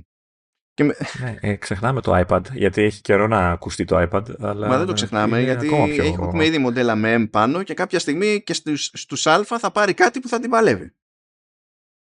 Και στα, συγγνώμη, και στο iPad έχει πει έτσι κι αλλιώς, είχε πει η Capcom ας πούμε ότι θα σκάσει και εκεί πέρα, σκάει και εκεί πέρα Village, νομίζω βγήκε. Ε, και καλά, για το 4 δεν είχε πει τίποτα, αλλά και εκεί το Village ή το No Man's Sky που θα σκάσει, είχαν πει επειδή είναι με M πάνω. Ναι, είχε ναι. ξεκινήσει εκεί το πανηγύρι, αλλά τώρα η αγορά του iPad, δηλαδή πόσοι έχουν iPad τέτοιο, δεν συγκρίνεται με το πόσοι έχουν iPhone πρώτον, δεν συγκρίνεται καν με το πόσοι θα αγοράσουν iPhone 15 Pro και Pro Max μέχρι το τέλος του έτους. Δεν συγκρίνεται με αυτό. Δηλαδή, ναι, ναι. φοβερή παπάντζα ε, ήταν μακράν το πιο αστείο segment ε, και δέχομαι ότι αν κάποιος το βλέπει και το βλέπει για τα τηλέφωνα, βλέπει όλη αυτή την παρουσίαση ε, για, τα, για τα τηλέφωνα, δεν θα μοιαστεί ιδιαίτερα για τη φάση, θα σου πει ξέρω εγώ ωραία και τι έγινε. Όπως και με ρώτησε κάποιος στο, στο facebook, δηλαδή ποιος θα πάρει iPhone για να παίξει. Με αυτό είναι το θέμα, δεν χρειάζεται να πάρει iPhone για να παίξει. Γιατί έτσι κι αλλιώς αγοράζονται iPhone Δηλαδή όλοι πηγαίνουν και Έτσι, δίνουν ναι. πόνο και αγοράζουν Pro και Pro Max because reasons. Δηλαδή έχεις, θες δεν θες και από λάθος έχεις εγκατεστημένη βάση. Για να πεις βγάζω το παιχνίδι μου εκεί. Τώρα, αν όμως, εγώ θέλω, θέλω να κάνει όμως, είναι πολύ σημαντικό για μένα αυτό, να κάνει αυτή τη μόντα που κάνει και με το Apple Arcade. Βγαίνει νέα παραγωγή, θα είναι universal, θα τρέχει παντού. Αυτό πρέπει, πρέπει να τους το φορέσει η Apple. Αν δεν τους το φορέσει, θα μπλέκουμε τα μπουτια μας για πάντα. Δεν είναι λίγο νωρίς όμως για να τους το φορέσει, γιατί ακόμα δεν έχει τόσες συσκευές που να έχουν αξιο... αξιόλογους επεξεργαστές. Δηλαδή, ε, το, να πεις πλέον έχει. Απλά δεν έχει τα παλιότερα μα iPhone. Και, μα τώρα πρέπει να τους το φορέσει. Τώρα που θα βγει το Village, αφού έχει βγει σε Apple Silicon και σε, δηλαδή σε, σε Mac με Apple Silicon και σε, και σε iPad, τώρα πρέπει να γυρίσεις και να πεις στην Capcom, ναι, φιλαράκι, δεν θα το κάνεις ε, έξτρα τέτοιο, ξεχωριστή αγορά. Άμα κάποιος το έχει αγοράσει, ναι, ναι ε, για τα άλλα, θέλω να το έχει. Τώρα είναι η ώρα να τους φίξει. Κά, κάτι μου λέει ότι δεν θα είναι εύκολο να το περάσει αυτό. Ε, καλά, εσύ νομίζω ότι όλα αυτά τα κοντά που έχει κάνει η Apple τα, τα κάνει επειδή κάθισαν για καφέ και απλά έχει πειθό. Ε, ρε παιδί μου, ε, πειθό, πειθό δεν είναι αυτό που έχεις στο χέρι σου τσέπη και κάνεις κλίνκι κλίνκι και, κούνα, και ακούγονται κάτι κέρματα από μέσα που είναι πολλά. Να, ε, έτσι, είδες, μπλέκονται και οι άλλες αισθήσεις. είναι περισσότερη δουλειά. Όχι, δεν είναι από την πειθό, λες. Τι ζούμε. Και τώρα ήρθε η ώρα που όλοι αποφεύγατε. Και θα τη φάω εγώ στη μάπα. Έχουμε τα καμεράτα, ναι. Ναι, να σου πω κάτι. Ε, δεν φταίμε εμείς. Αυτοί φταίνε γιατί εκεί που προσπαθούμε και ε, να, να σ' ακούσουμε και να μάθουμε να μην λέμε Zoom και να μην λέμε δεν ξέρω εγώ τι τηλεφακούς και τέτοια που τα λέμε γιατί τα λένε και αυτοί. Και αυτοί το απέφευγαν κάμποσο καιρό και φέτος με κάψανε. Φέτος με κάψανε τελείως. Ναι, όχι, πέρα από αυτά, πέρα από αυτά έτσι και προσπαθούμε, κάνω, εγώ κάνω φιλότυπες προσπάθειες, να, όταν μου λένε Zoom δεν έχει Zoom, αλλά τι να εξηγήσω και τα λοιπά. Ε, εκεί που λες ρε παιδί μου, ψιλοέχουμε ε, καταλάβει κάτι, αρχίζεις και σου λέει κάτι για focal lengths και κάτι τέτοια και κάτι εστιακέ αποστάσεις κτλ. Ναι, τώρα έχουμε άλλο ένα πράγμα που δεν ισχύει έτσι όπως το λέει ναι. φορές. Είναι το, το οποίο, να, να, σου πω την αλήθεια, όντας άσχετος, έτσι, όντας χωρίς να έχω ιδιαίτερες γνώσεις πάνω στη φωτογραφία και αυτά, έτσι, έτσι όπως το έδειξε, έτσι, δεν το ξεχώρισα από το zoom συσσαγωγικά. Σου λέει 24, 28, 35, δεν ξέρω τι άλλο έλεγε. Και είχε τις φωτογραφίες από πάνω, υποτίθεται ήταν αντιπροσωπευτικές και ουσιαστικά αυτό που σου δείχνει σαν αποτέλεσμα ήταν μακριά, πιο κοντά, πιο κοντά, πολύ κοντά. Και, και, και δεν ξέρω αν έφταιγα εγώ ή αυτή, ή ήταν συνδυασμός όλων. Ε, αλλά νομίζω ότι και το είπε. Το, το, το, το έλεγε πολύ, το τόνισε πολύ το focal length και δεν ξέρω αν έκανε και καλό που το τόνιζε. Γιατί... Κοίτα, αυτό που τώρα, που αυτή τη στιγμή δεν θυμάμαι, είναι αν που και που καλά λέγανε για focal lengths, αλλά δεν για αστιακές αποστάσεις στην ουσία. Απλά δεν θυμάμαι αν που και που, που και που λέγανε και κανένα ε, μπλα μπλα equivalent. Που αυτό είναι κάτι που μπορείς να πεις, αλλά δεν σημαίνει το ίδιο πράγμα κτλ. Κοίτα, επειδή, επειδή το λέει ακριβώς το screenshot από κάτω από το άρθρο, ε, μάλλον λέει για το equivalent of seven camera lenses. Ήταν αυτό που είπαν στην αρχή. Ναι, τέλος πάντων, ναι, θα το, θα το εξηγήσουμε αυτό το πράγμα. Θα το εξηγήσουμε. Ε, απλά θυμηθείτε, θυμηθείτε. Όποιος φίλος ναι. σας λέει, το, έχω, έχω zoom στο τηλέφωνο και έχω οπτικό zoom, ρωτήστε τον όταν είναι όρθιος και βλέπει κάτι από απόσταση και μετά πάει πιο κοντά σε αυτό και το, και το βλέπει αλλιώς. Ρωτήστε τον αν θεωρεί ότι έκανε zoom στη ζωή του. Ε, Μην Αυτό το λένε μετακίνηση στο χώρο. Όχι, δεν θα αρχίσεις έτσι. Όχι, του σου έχω βάλει άλλο όρο να εξηγήσεις. λοιπόν, λοιπόν, πάμε, πάμε εδώ πέρα με τα καμεράτα και μετά θα δούμε τι μπορεί να μας έχει ξεφύγει εδώ και πέρα. Γιατί βλέπω μας έχουν ξεφύγει ένα-δύο πράγματα. Θα το κανονίσουμε στο τέλος. No worries. Πάμε. Κάμερες. Κάμερες. Πρώτον, ο βασικός είναι στα 48 MP. Αυτός είναι καινούριος και μεγαλύτερος σε διάσταση. Καλό αυτό πάντα. Ο μεγαλύτερος αισθητήρα είναι καλό πράγμα. Άρα περισσότερο φως. Έτσι, καλά το θυμάμαι. Ε, ναι. Καλός, καλός μαθητής. Αυτό ισχύει και στο Pro και στο Pro Max. Επίσης, υποτίθεται ότι έχουμε βελτιώσεις στο, στο, στον ευρυγόνιο που ισχύουν επίσης και στο Pro και στο Pro Max. Δεν έχουν αλλάξει διαφράγματα κτλ. Υποτίθεται ότι έχουμε περάξει αισθητήρες και τα συνάφη. Όμως έχουμε διαφορά στον τηλεφακό. Στο Pro είναι αυτός που ήταν και πριν. Στο Pro Max είναι άλλος. Είναι, είναι αυτός που φημολογούταν, να υποθέσω. Έτσι. Όχι. δεν είναι αναδιπλούμενος. φυσικά, φυσικά. Δε, αλίμονο, αλίμονο. Σας παρακαλώ. Λοιπόν, ε, λοιπόν, τώρα όλοι οι φακοί σε Pro και Pro Max έχουν μία έξτρα επίστρωση για να αντιμετωπίζουν υποτίθεται πιο καλά το lens flare. Αυτό ήταν θεματάκι νομίζω σε παλιότερα, δεν που βγάζει αυτά τα πράσινα στίγματα όταν είχε ήλιος. Αυτό είναι θεματάκι χρόνια. Ναι. Είναι χρόνια. Έχουν ναι. προσπαθήσει να το μαζέψουν με computational photography και να το μαζεύουν όσο γίνεται, αλλά έχει όριο αυτό και δεν τα πηγαίνουν πάντα καλά. Υποτίθεται ότι αυτή τη φορά κάνουν αυτή την απόπειρα με την επίστρωση μπας και γλιτώσουμε. Θα δούμε το πώς είναι αυτό στην πράξη. Άγνωστο. Τώρα, τι παίζει με τον 48. Ο 48 είναι μεγαλύτερος και είναι και πιο ευρύς. Ο προηγούμενος ήταν 26, αυτός είναι 24. Αυτό σημαίνει ότι πιάνει λίγο παραπάνω. OK, okay, το έχουμε Ωραία. Ε, και εδώ ισχύει το μπλα μπλα, το νέο default είναι 24 MP κτλ. Αυτά που λέγαμε εκεί, παρότι είναι διαφορετικοί αυτοί οι αισθητήρες, έτσι. Ε, που ο 48 στα 15 τα απλά δεν είναι ο 48 στα 15 αυτό, τα pro. Αυτό πρέπει να, το ξεχωρίσουν αυτό, να το, να το τονίσουμε αυτό. Απλά το νέο default, αυτό που λέγαμε για τα megapixels και πώς γίνεται η σύνθεση κτλ ε, ισχύει και προφανέστατα και στα Pro και Pro Max. Όπως υποτίθεται ότι πλέον δεν έχει το delay που είχε πριν όταν ε, τραβάμε ασυμπίεστα με Pro RAW. Θα το δούμε βέβαια και αυτό στην πράξη θα, θα φάνει. Ου. Εντάξει, το, το, το, το, έχουμε. Το έχουμε ως εδώ. Okay. Ε, έστω. Είπαμε ο 48 είναι αυτός. Μετά έχουμε το, τον Ultra Wide τον, τον ευρυγόνιο τέλος πάντων, που αν εξαιρέσουμε την επίστρωση και το ότι χρησιμοποιεί τη νέα έκδοση Smart HDR είναι ο ίδιος. Και υποτίθεται ότι και καλά είναι ο ανάλογος των 13 χιλιοστών. Ο ίδιο οπτικό πεδίο κτλ. OK. Okay. Στον, ε, στον ε, τηλεφακό δεν έγινε η φάση που έγινε με το, με το περισκόπιο, με το περισκοπικό φακό. Mm. Η Apple είπε, you know what, θα κάνω κάτι πιο κουφό. Γιατί να πάρω χώρο από άλλο σημείο τηλεφώνου. Και τι έχει κάνει; Είναι ο φακός, παιδιά. Και ο αισθητήρας. Η απόσταση φακού και αισθητήρα είναι η λεγόμενη εστιακή απόσταση. Και αυτό κανονίζει το οπτικό πεδίο και το πόσο κοντά, πόσο μακριά τέλος πάντων είναι αυτό που θα δούμε. Αυτό προϋποθέτει ότι ο φακός θα μπει, το φως που θα μπει από το φακό θα πάει ευθεία, παπ, καρφί, πάνω στον αισθητήρα. Η Apple είπε, α, εκεί ανάμεσα θα βάλω ένα τετράπρισμα.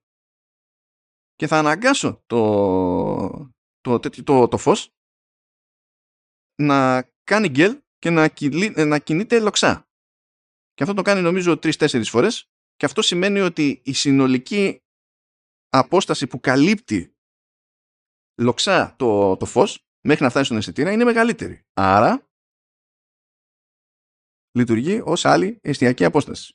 Και έτσι ο φακός αυτός πλασάρεται ως ανάλογος των 120 χιλιοστών και το 120 είναι το πενταπλάσιο του 24 του καινούριου και έτσι φτάνουμε στο υποτιθέμενο 5 επί... Σκεφτείτε το αυτό τώρα σαν σύστημα διότι αν είχαμε τον 26 που είχαμε πέρυσι και λέγαμε 5 επί το νούμερο θα ήταν άλλο. Το 5 επί του 26 δεν είναι 120, είναι 130. Αυτό σημαίνει ότι το 5 επί του Pro Max φέτος δεν είναι αυτό που έπιανε πέρυσι το Pro Max με τη βασική κάμερα, αλλά πέντε φορές πιο κοντά. Έχουν διαφορά. Αυτά. Για μένα το σημαντικό είναι άλλο όμως. Γιατί να σας πω την αλήθεια, το πηγαίνω στο 5 δεν είναι... Δηλαδή το, τα 120 χιλιοστά ως εστιακή απόσταση δεν είναι κάτι που είναι αυτονόητο ότι θα σε βοηθά στην καθημερινότητά σου κάτι και λίγο. Αλλά τουλάχιστον έχουν αλλάξει σε αυτή την περίπτωση, αυτό ισχύει μόνο στο Pro Max, έχουν αλλάξει τον αισθητήρα και σε αντίθεση με τον προηγούμενο που είχε πολύ λίγα focus pixels και ήταν πιο αργό στο να εστιάσει γενικότερα, αυτό είναι τίγκα σε focus pixels και άσχετα με την ποιότητα του αισθητήρα που δεν ξέρουμε ποια θα είναι στην πράξη, ξέρουμε ότι τουλάχιστον θα εστιάζει πιο γρήγορα το ρημάδι. τα κλαίμε λιγότερο με αυτή την idea. Ε, εγώ να σου πω, έχω σταματήσει λίγο στο τετρα, το τέτα που ανέφερες πριν. Ε, γιατί το ανέφερες ως ένα πράγμα. Και εγώ έτσι όπως το δείξανε, κατάλαβα ότι απλά έχουν βάλει τέσσερα πρίσματα και κάνει ανάλογα αγγέλ το φως για να φτάσει στο αυτό. Έτσι, έτσι το κατάλαβα εγώ. Λάθος κάνω. Ε, δεν είναι σίγουρο γιατί και όταν είχαμε στις, στις SLR το λεγόμενο πεντάπρισμα δεν ήταν πέντε κομμάτια τέτοιο. Ήταν ένα, μία κατασκευή ολόκληρη το πεντάπρισμα. Δηλαδή μπορεί να το εννοούν όταν λένε τετράπρισμα και γι' αυτό αντί να λένε έχουμε τέσσερα πρίσματα να λένε ότι έχουμε τετράπρισμα. Να. Δηλαδή με βάση τις κλασικές νόρμες στο φωτογραφικό το χώρο ναι. αυτό υπονοεί ότι είναι ένα πράγμα. Το οποίο φαντάζομαι του συμφέρει κιόλας, γιατί άμα πρέπει να συνδυάσεις τέσσερα πράγματα κολλητά το ένα στο άλλο, κατά πάσα πιθανότητα θα θέλεις και περισσότερο χώρο. Και ως γνωστόν αυτά δεν τα γουστάρει. ε, Είπες επίσης ότι κάνει τρει-τέσσερι φορέ γέλ. Τέσσερις κάνει, έτσι, αφού είναι τετράπρισμα ή όχι. Ναι, εντάξει. Τέσσερις. Ε, και, και, όλα αυτά, ναι, και όλα αυτά τα γκέλ τα κάνει μέσα σε αυτό το πράγμα; Ναι. Έτσι, είναι όλο, αυτό, είναι, όλο αυτό είναι μέσα στον, είναι γύρω από τον αισθητήρα, ας το πούμε κάπως έτσι, να, για να καταλάβω. Όχι, δεν είναι γύρω, είναι ανάμεσα στο φακό και τον αισθητήρα. Και στην ουσία μπαίνει το φως μπροστά ευθεία καρφή, mm, διαφλάται, μία, δύο, τρεις, τέσσερις και επειδή αλλάζει γωνία, η συνολική διαδρομή που κάνει το φωτόνιο είναι μεγαλύτερη σε σχέση με το να σκάει κατευθείαν. Ε, προσπαθώ να καταλάβω το hardware τώρα. Άρα, άρα είναι ένα πράγμα που έχει μέσα του τέσσερα πρίσματα, κάπως έτσι μπορούμε να το σκεφτούμε. Ένα ας το, ας το πούμε έτσι. Κουτάκι, ας το πούμε. Και είναι μεταξύ του φακού και του αισθητήρα. Ενώ με το, στην περίπτωση του περισκοπικού. Αυτό ήταν το, η ερώτηση επόμενη ήταν αυτή. Ποιο είναι καλύτερο ναι, στο σύστημα; Αυτό είναι ποιο είναι. Το τράπεζμα. Ναι, Ή ο- πρώτα, απ όλα, ναι. πρώτα απ' όλα το χρησιμοποιώ πρίσμα αντί για, για καθρέφτη είναι πάντα πιο σόι. Ξεκινάμε από αυτό. Και πιο ακριβό, ε. ε, ε Ναι, ναι, ναι, εντάξει, οκ. ναι. Εννοείται. Ε, αλλά αυτό είναι, είναι, είναι όντως πιο σόι και δεν σε αναγκάζει να, ψάχ, να ψάξεις να απομακρύνεις τον αισθητήρα κι άλλο και να του δώσεις γωνία ξέρω εγώ κτλ. Στην πραγματικότητα πάλι ο αισθητήρας είναι πίσω από το φακό. Αλλάζεις όμως τον τρόπο με τον οποίο Μμ. κινείται το φως. Δεν τον πηγαίνεις τελείως αλλού τον αισθητήρα και προσπαθείς να οδηγήσεις μετά το φως στον αισθητήρα. Ωραία. Ε, χαζή ερώτηση αυτή. Γιατί δεν το βάλαν στο Pro. Από ό,τι καταλαβαίνω χρειάζεται λιγότερο χώρο από ό,τι χρειαζόταν ένας απλός περισκοπικός φακός. Δεν θα τους χώραγε. Δεν θα μπορούσαν να το χωρέσουν αυτό το πράγμα. Αυτό δεν σημαίνει ότι χωράει στο, στο Pro. Να. Μπορεί μετά να το καταφέρουν. Μπορεί να γίνει και άλλη Να, σμίκρινση ναι. σε κάτι. Αλλά αυτό δεν μου κάνει εντύπωση που είναι στο, μόνο στο Pro Max. Δηλαδή δεν, δεν το Εντάξει. βάλανε μόνο στο μεγάλο σε πρώτη φάση απλά για το γούστο του. Να, οκ. Γιατί έχουν και τ' άλλο το θέμα. Είναι ότι έπρεπε να πειράξουν και το φακό και τον αισθητήρα και έχουν τέτοιο. Έχουν τελείως άλλο σύστημα σταθεροποίησης. Γιατί μόλις μου πεις ότι μου δίνεις σε μένα τέτοια εστιακή απόσταση, το concept ε, τραβάω εύκολα χωρίς να βγει όλο στο γάμο του Καραγκιόζη, ε, είναι πολύ πιο δύσκολη υπόθεση. Μμ. Και φτιάξαν και νέο σύστημα σταθεροποίησης και κινείται, είναι με 3D sensor shift, δηλαδή κινείται όλος ο, ο αισθητήρας και εκεί. Αυτό είναι κάτι που κάνανε, αν θυμάμαι καλά. Δεν θυμάμαι αν το κάνανε και στην τρίτη διάσταση. Σίγουρα το κάνανε στις δύο διαστάσεις εδώ και κάποια χρόνια στο, στο βασικό. Αλλά άμα δεν προσπαθείς να κάνεις κάτι τέτοιο καθώς μεγαλώνεις τις εστιακές αποστάσεις ε, δεν έχεις ελπίδα να βγάλεις φωτογραφία. Δηλαδή δεν, δεν, Να. θα είναι γεια η φάση. Και ίσως αυτός ο μηχανισμός από μόνος του να είναι πιο δύσκολο να χωρέσει αυτή τη στιγμή που μιλάμε στο τέτοιο. Όπως κάποτε λέγαμε ότι πώς είπες και εσύ στο τηλέφωνο σου ότι είχε optical ξέρω εγώ στο πιο μεγάλο αλλά στο άλλο δεν είχε. Επόμενες χρονιές κα- το- έγινε σμίκρυνση και το καταφέρανε και το χώσανε ας πούμε. Είναι αυτό το πράγμα. Οκ. Οπότε στο, στο Pro έχουμε νέο βασικό αισθητήρα και οι άλλοι δύο είναι απλά λίγο πειραγμένοι. Η επίστρωση του φακού, ξέρω εγώ, και τέτοια πράγματα και ότι χρησιμοποιούν Smart HDR5 αντί για 4 και σουξιμούξι μοντελάκια. Στο Pro Max έχουμε και τον τηλεφακό που είναι τελείως άλλη κατασκευή, τελείως άλλο πράγμα. Καλά, ε, μην, μην, μην αφήνεις απ' έξω και τα photo engine, photo, πώς τα λένε, ε, γιατί κάνουν και αυτά παπάδες, έτσι, όλο αυτό το σύστημα, το software δηλαδή. Ναι, αλλά αυτό είναι και στο ένα και στο άλλο, είναι, το έχουν υπολογίσει. Τρέχει, και στα απλά τα 15 είναι, είναι Ε, παντού. Το, το λέω γιατί έτσι πως το για το 15 Pro ότι είναι, ξέρεις, η, η κάμερα είναι απλή, ρε παιδί μου, είναι, ξέρεις, μέτρια, ας το πούμε, αυτό έτσι ακουστική. Όχι, αλλά. Ναι, αλλά τώρα ο τηλε, το τηλετέτιο δεν ήταν. Ο τηλεφακός εκεί δεν ήταν για, και για βραβεία. Ναι, αλλά εντάξει. τέλος πάντων, ε, τι θα πεις, θα πεις έμεινε ίδιος. δεν Μμ. υπήρξε συγκλονιστική εξέλιξη. Η πιο συγκλονιστική εξέλιξη ήταν στο κομμάτι του compute και στο ότι πήρε την επίστρωση και είναι πιο πιθανό να γλιτώνουμε τη μανούρα τέλος πάντων με lens flare. Αντί να κλάσεις. Πάμε τώρα, ή- είπαμε το τι παίζει εκεί πέρα.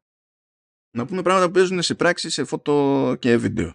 Διότι θα δείτε με βάση αυτά που έλεγε πιο πριν ο Λεωνίδας ότι η Apple λέει τώρα έχουμε ένα μάτσο διαφορετικές εστιακές αποστάσεις. Και λες κάτσε. Αφού ο ευρυγόνιος είναι και καλά 13 χιλιοστά. Ο βασικός είναι 24. Και ο τηλεφακός είναι 120. Αυτές είναι τρεις.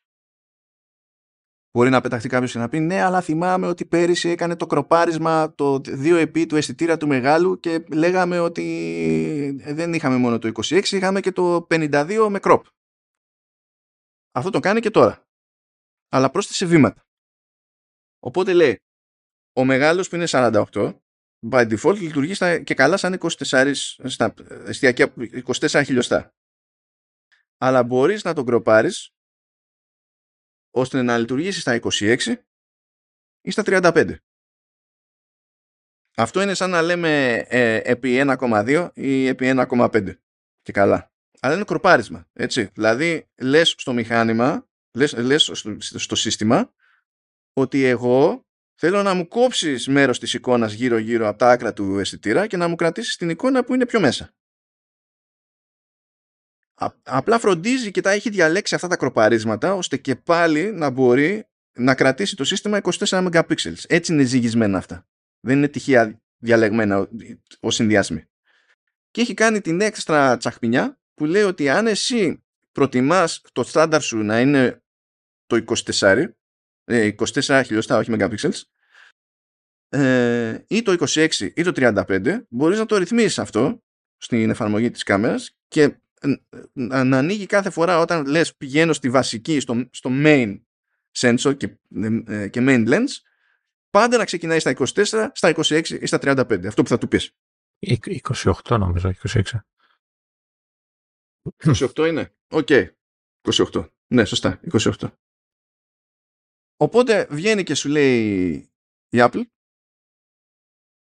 ότι άμα τα βάλω όλα αυτά μαζί βάζω και το τέτοιο, το έξτρα το, το, το κροπάρισμα που, που έκανα από πριν και καταλήγω με 13, 24, 28, 35, 77 και 120. Και η τσαχπινιά είναι το 120 υπάρχει μόνο σε Pro Max γιατί έχουμε το διαφορετικό τηλεφακό εκεί πέρα. Και λέει είναι σαν να έχουμε αυτό το πράγμα και να μην έχουμε να μην κουβαλάμε άλλους φακούς κτλ. Ναι. Δεν είναι. Δεν αλλάζει η εστιακή απόσταση. Αλλάζει το crop. Αλλάζει το crop. Αλλάζει το crop. Ισοδιά εννοείς. Ε, πιο πιθανό να εννοώ εισοδιά παρά αυτό που λέει ότι έχουμε πολλαπλές εστιακές αποστάσεις με τον ίδιο εστιακό και τον ίδιο, ίδιο φακό. Δεν αλλάζει τίποτα, αλλά μαγικά αλλάζουν οι εστιακές αποστάσεις. Καλά είναι αυτά. Καλά είναι αυτά. Αλλά είναι crop. Αυτό σημαίνει ότι πετάει μέρος της εικόνας που βλέπει ο αισθητήρας. Αυτό το σημαίνει. Θέμα, το θέμα είναι αν στη, σε, σε, πρακτικό επίπεδο έχει, μπορείς με όλες αυτές τις επιλογές να τραβήξεις καλή φωτογραφία. Δηλαδή θα το φέρεις εσύ πιο κοντά με, όποια, με όποιο τρόπο είναι.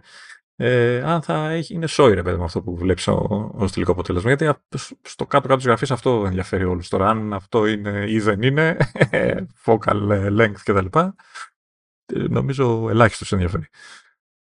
Λοιπόν, παιδιά, εντάξει, φαντάζομαι ok θα είναι. Και ειδικά ο, μεγάλ, ο βασικός αισθητήρας είναι πάντα το δυνατό σημείο. Δηλαδή τα περισσότερα παράπονα είναι από τους παραδίπλα.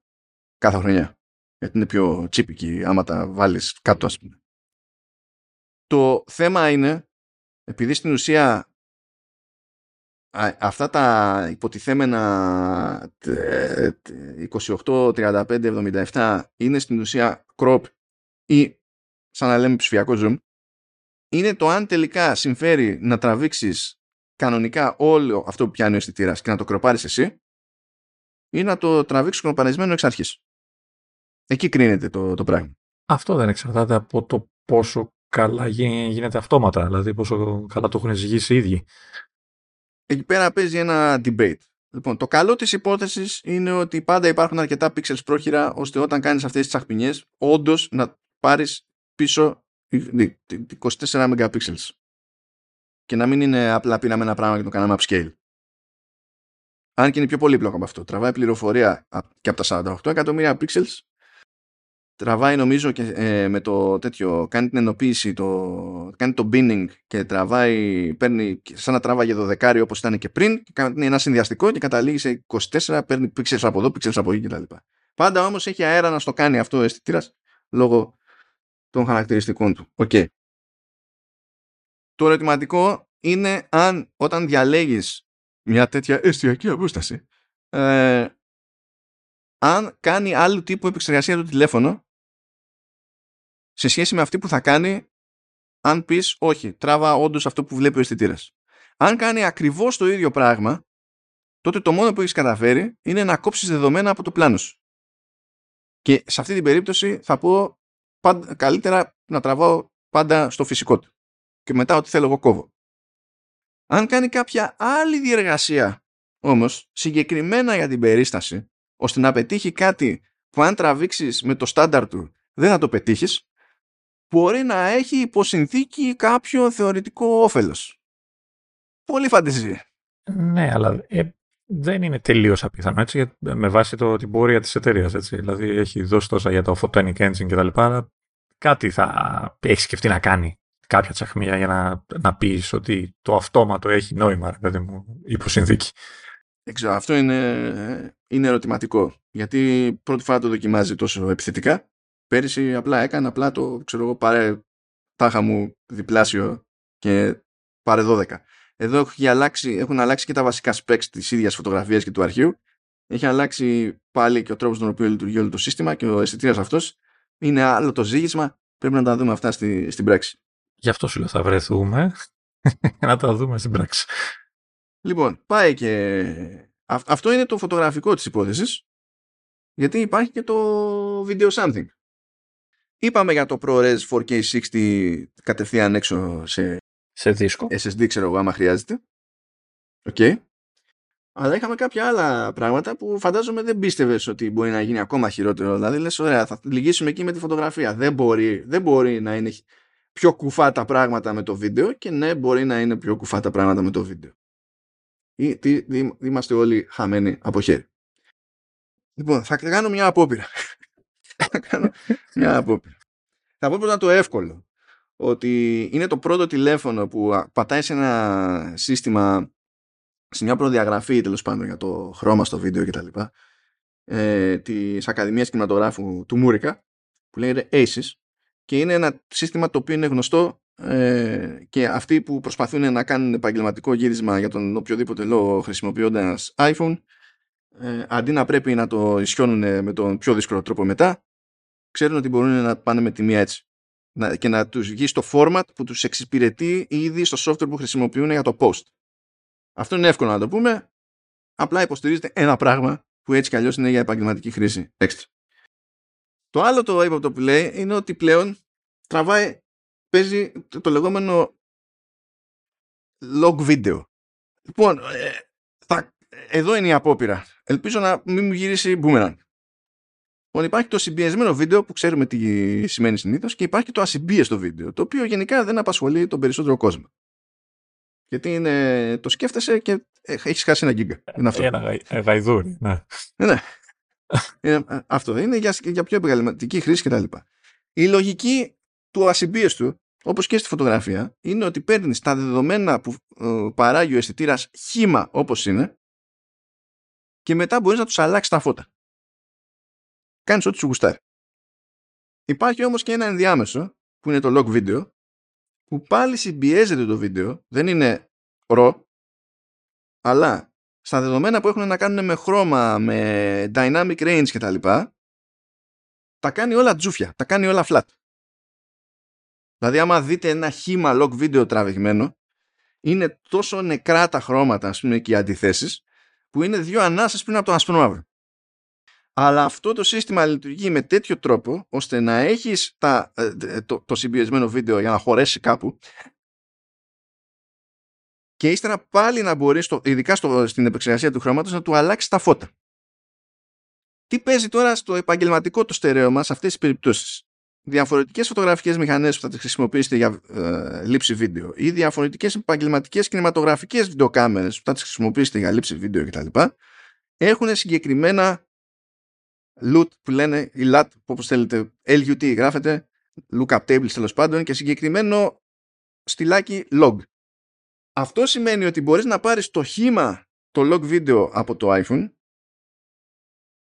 να του πετάξεις τη ρύθμιση που αντιστοιχεί στο log setting της τάδε κινηματογραφικής μηχανής και αυτά να έρθουν χρωματικά όσο πιο κοντά γίνεται ώστε να μπορείς ξέρεις, να χρησιμοποιήσεις πλάνα από το τηλέφωνο, πλάνα από την κανονική την κάμερα κτλ. Και, και να μην σου βγει η πίστη να τα φέρεις ώστε σε επίπεδο χρώματος κτλ. να είναι ίδια στο τελικό αποτέλεσμα. Προηγουμένως έπρεπε να το κάνεις, δηλαδή αν τράβαγες με, με iPhone ασυμπίεστα, ήθελε άλλο κόπο για να πεις ότι πρέπει να το φέρω να έχει το look που μου δίνει η κανονική μου κάμερα. Τώρα είναι πολύ πιο εύκολο να το κάνεις και τα λεγόμενα τα, τα lookup tables κιόλας είναι και πράγματα που μπορείς να τα ρυθμίσεις, μπορείς να τα σώσεις και μπορείς να πας κάπου και να πεις το βλέπεις αυτό το table. Ωραία, κάτω απλά εδώ. Τουφ. Άρα αυτό που καταλαβαίνω είναι ότι με αυτόν τον τρόπο η Apple λέει στους επαγγελματίες ότι υπό συνθήκες ε, μπορείτε όντως να χρησιμοποιήσετε ένα iPhone ως ξέρω, δεύτερη κάμερα, τρίτη κάμερα, οτιδήποτε για τη λήψη σας. Ναι, αυτό σημαίνει ότι είναι ακόμη πιο πρόσφορο, πιο, πιο, μάλλον είναι ακόμη ε, πιο επιλογή που βγάζει νόημα τέλος πάντων το iPhone αν έχεις να κάνεις κάποιο γύρισμα το οποίο δεν αξίζει να χρησιμοποιήσεις την τροφατή την κάμερα ή δεν αξίζει το, το κίνδυνο να χρησιμοποιήσεις την τροφατή την κάμερα γιατί την έχεις νοικιασμένη, είναι ασφαλισμένη αλλά δεν, δεν θες να μπεις φυλακή. Ε, υποθέτω είναι φτηνές αυτές οι κάμερες γενικά. Ναι, είναι πάρα πολύ, πάρα πολύ φτηνές. Εντάξει, δεν υπάρχει κανένα πρόβλημα. Ούτε η φακή είναι ακριβή, τίποτα. Είναι όλα κομπλέ. Ε, δεν είναι, δηλαδή δεν είναι ότι η παιδιά γυρνάει κάποιος μια ταινία και απλά έχει αγορασμένες κάτι κάμερε για, για τη χρήση του στούντιου του. Ακόμα και τα στούντιο μεταξύ τους νοικιάζουν, ας πούμε, και τέτοια. Είναι πολύ ακριβά αυτά τα πράγματα. Οπότε κάποια πράγματα μπορεί απλά να μην. Ή μπορεί θα θες να τραβήσει κάτι από drone και πολύ απλά η κάμερα που συνηθίζεις για όλα τα, τα πλάνα να την έχεις δεν μπορεί να τη σηκώσει drone. αλλά εσύ θες κάπως να πάρεις ένα βίντεο και να το ταιριάξεις με το άλλο βίντεο και να μην φαίνεται ότι είσαι σχιζοφρενής στο color grading. Είναι αυτό. Και πλέον σου δίνει επιλογές το, το, το Pro και το Pro Max σε αυτές τις περιπτώσεις. Δηλαδή γίνεται ένα κλικ ακόμη πιο ε, εργαλείο για τους βιντεάδες βιντεάδες. Μου κάνει φοβερή εντύπωση το πως κάθε χρόνο κάθε χρόνο βρίσκει τρόπο να κουφάνει τους βιντεάδες με τα iPhone. Δηλαδή κάνει πράγματα και στη φωτογραφία πάντα. Αλλά παιδιά, iPhone της προκόπας σε βίντεο δεν έχει ανταγωνισμό στο, κομμάτι, στο χώρο των smartphones. Δεν υπάρχει ανταγωνισμό. Δηλαδή το concept καλύτερο βίντεο από smartphone είναι ταυτόσιμο του iPhone. Δεν υπά... είναι τέλος. Για φωτογραφία μπορούμε να είναι πιο ρευστό το πράγμα. Για βίντεο δεν υπάρχει debate. Και κάνουν πράγματα κουφά τώρα που έρχονται και κουμπώνουν σε πραγματικά επαγγελματικά workflows τώρα. Πράγματα που δεν θα χρειαστούμε ποτέ εμείς. Είναι πολύ εξειδικευμένα, ναι, εντάξει. Okay. Και οι τύποι δίνουν πόνο. Και λες, ωραία, εντάξει, okay, για εμά τους τους κοινού. Τι πήγα να πω κοινού φτωχούς. Μετά λέω, θα το πω, η φράση είναι θνητούς, αλλά μου φάνηκε ότι τελικά είναι σωστό κοινοί φτωχοί. Οπότε ξέρω εγώ, κρατήστε ό,τι θέλετε ε, δεν θα κάνετε κάτι και για μας με το βίντεο. Και είναι μία από τις αγαπημένες μου στιγμές στην παρουσίαση. Πετάγεται ο Joz, ο οποίος δεν απογοήτευσε με το πουκάμισο. ε, που είναι ο, ο τυπάς του, είναι του global marketing. Εκεί πέρα, OK. Okay. Και λέει μπορούμε με τα με τα Pro να τραβήξουμε και special video. Α, για να βλέπεις το... που special video υποτίθεται ε, μπορούμε να το δούμε μόνο, μόνο σε Vision Pro. Έτσι. Και λέγαμε ότι πώς θα το τραβήξουμε. Θα το τραβάμε μόνο με την κάσκα στη μούρη. Δεν μπορεί να τραβήξει αυτό, να κρατήσει αυτό σαν σοβαρή επιλογή. Ε, κάποια στιγμή θα, λέγαμε θα το κάνει με iPhone. Δεν περιμέναμε να το κάνει όμως φέτος.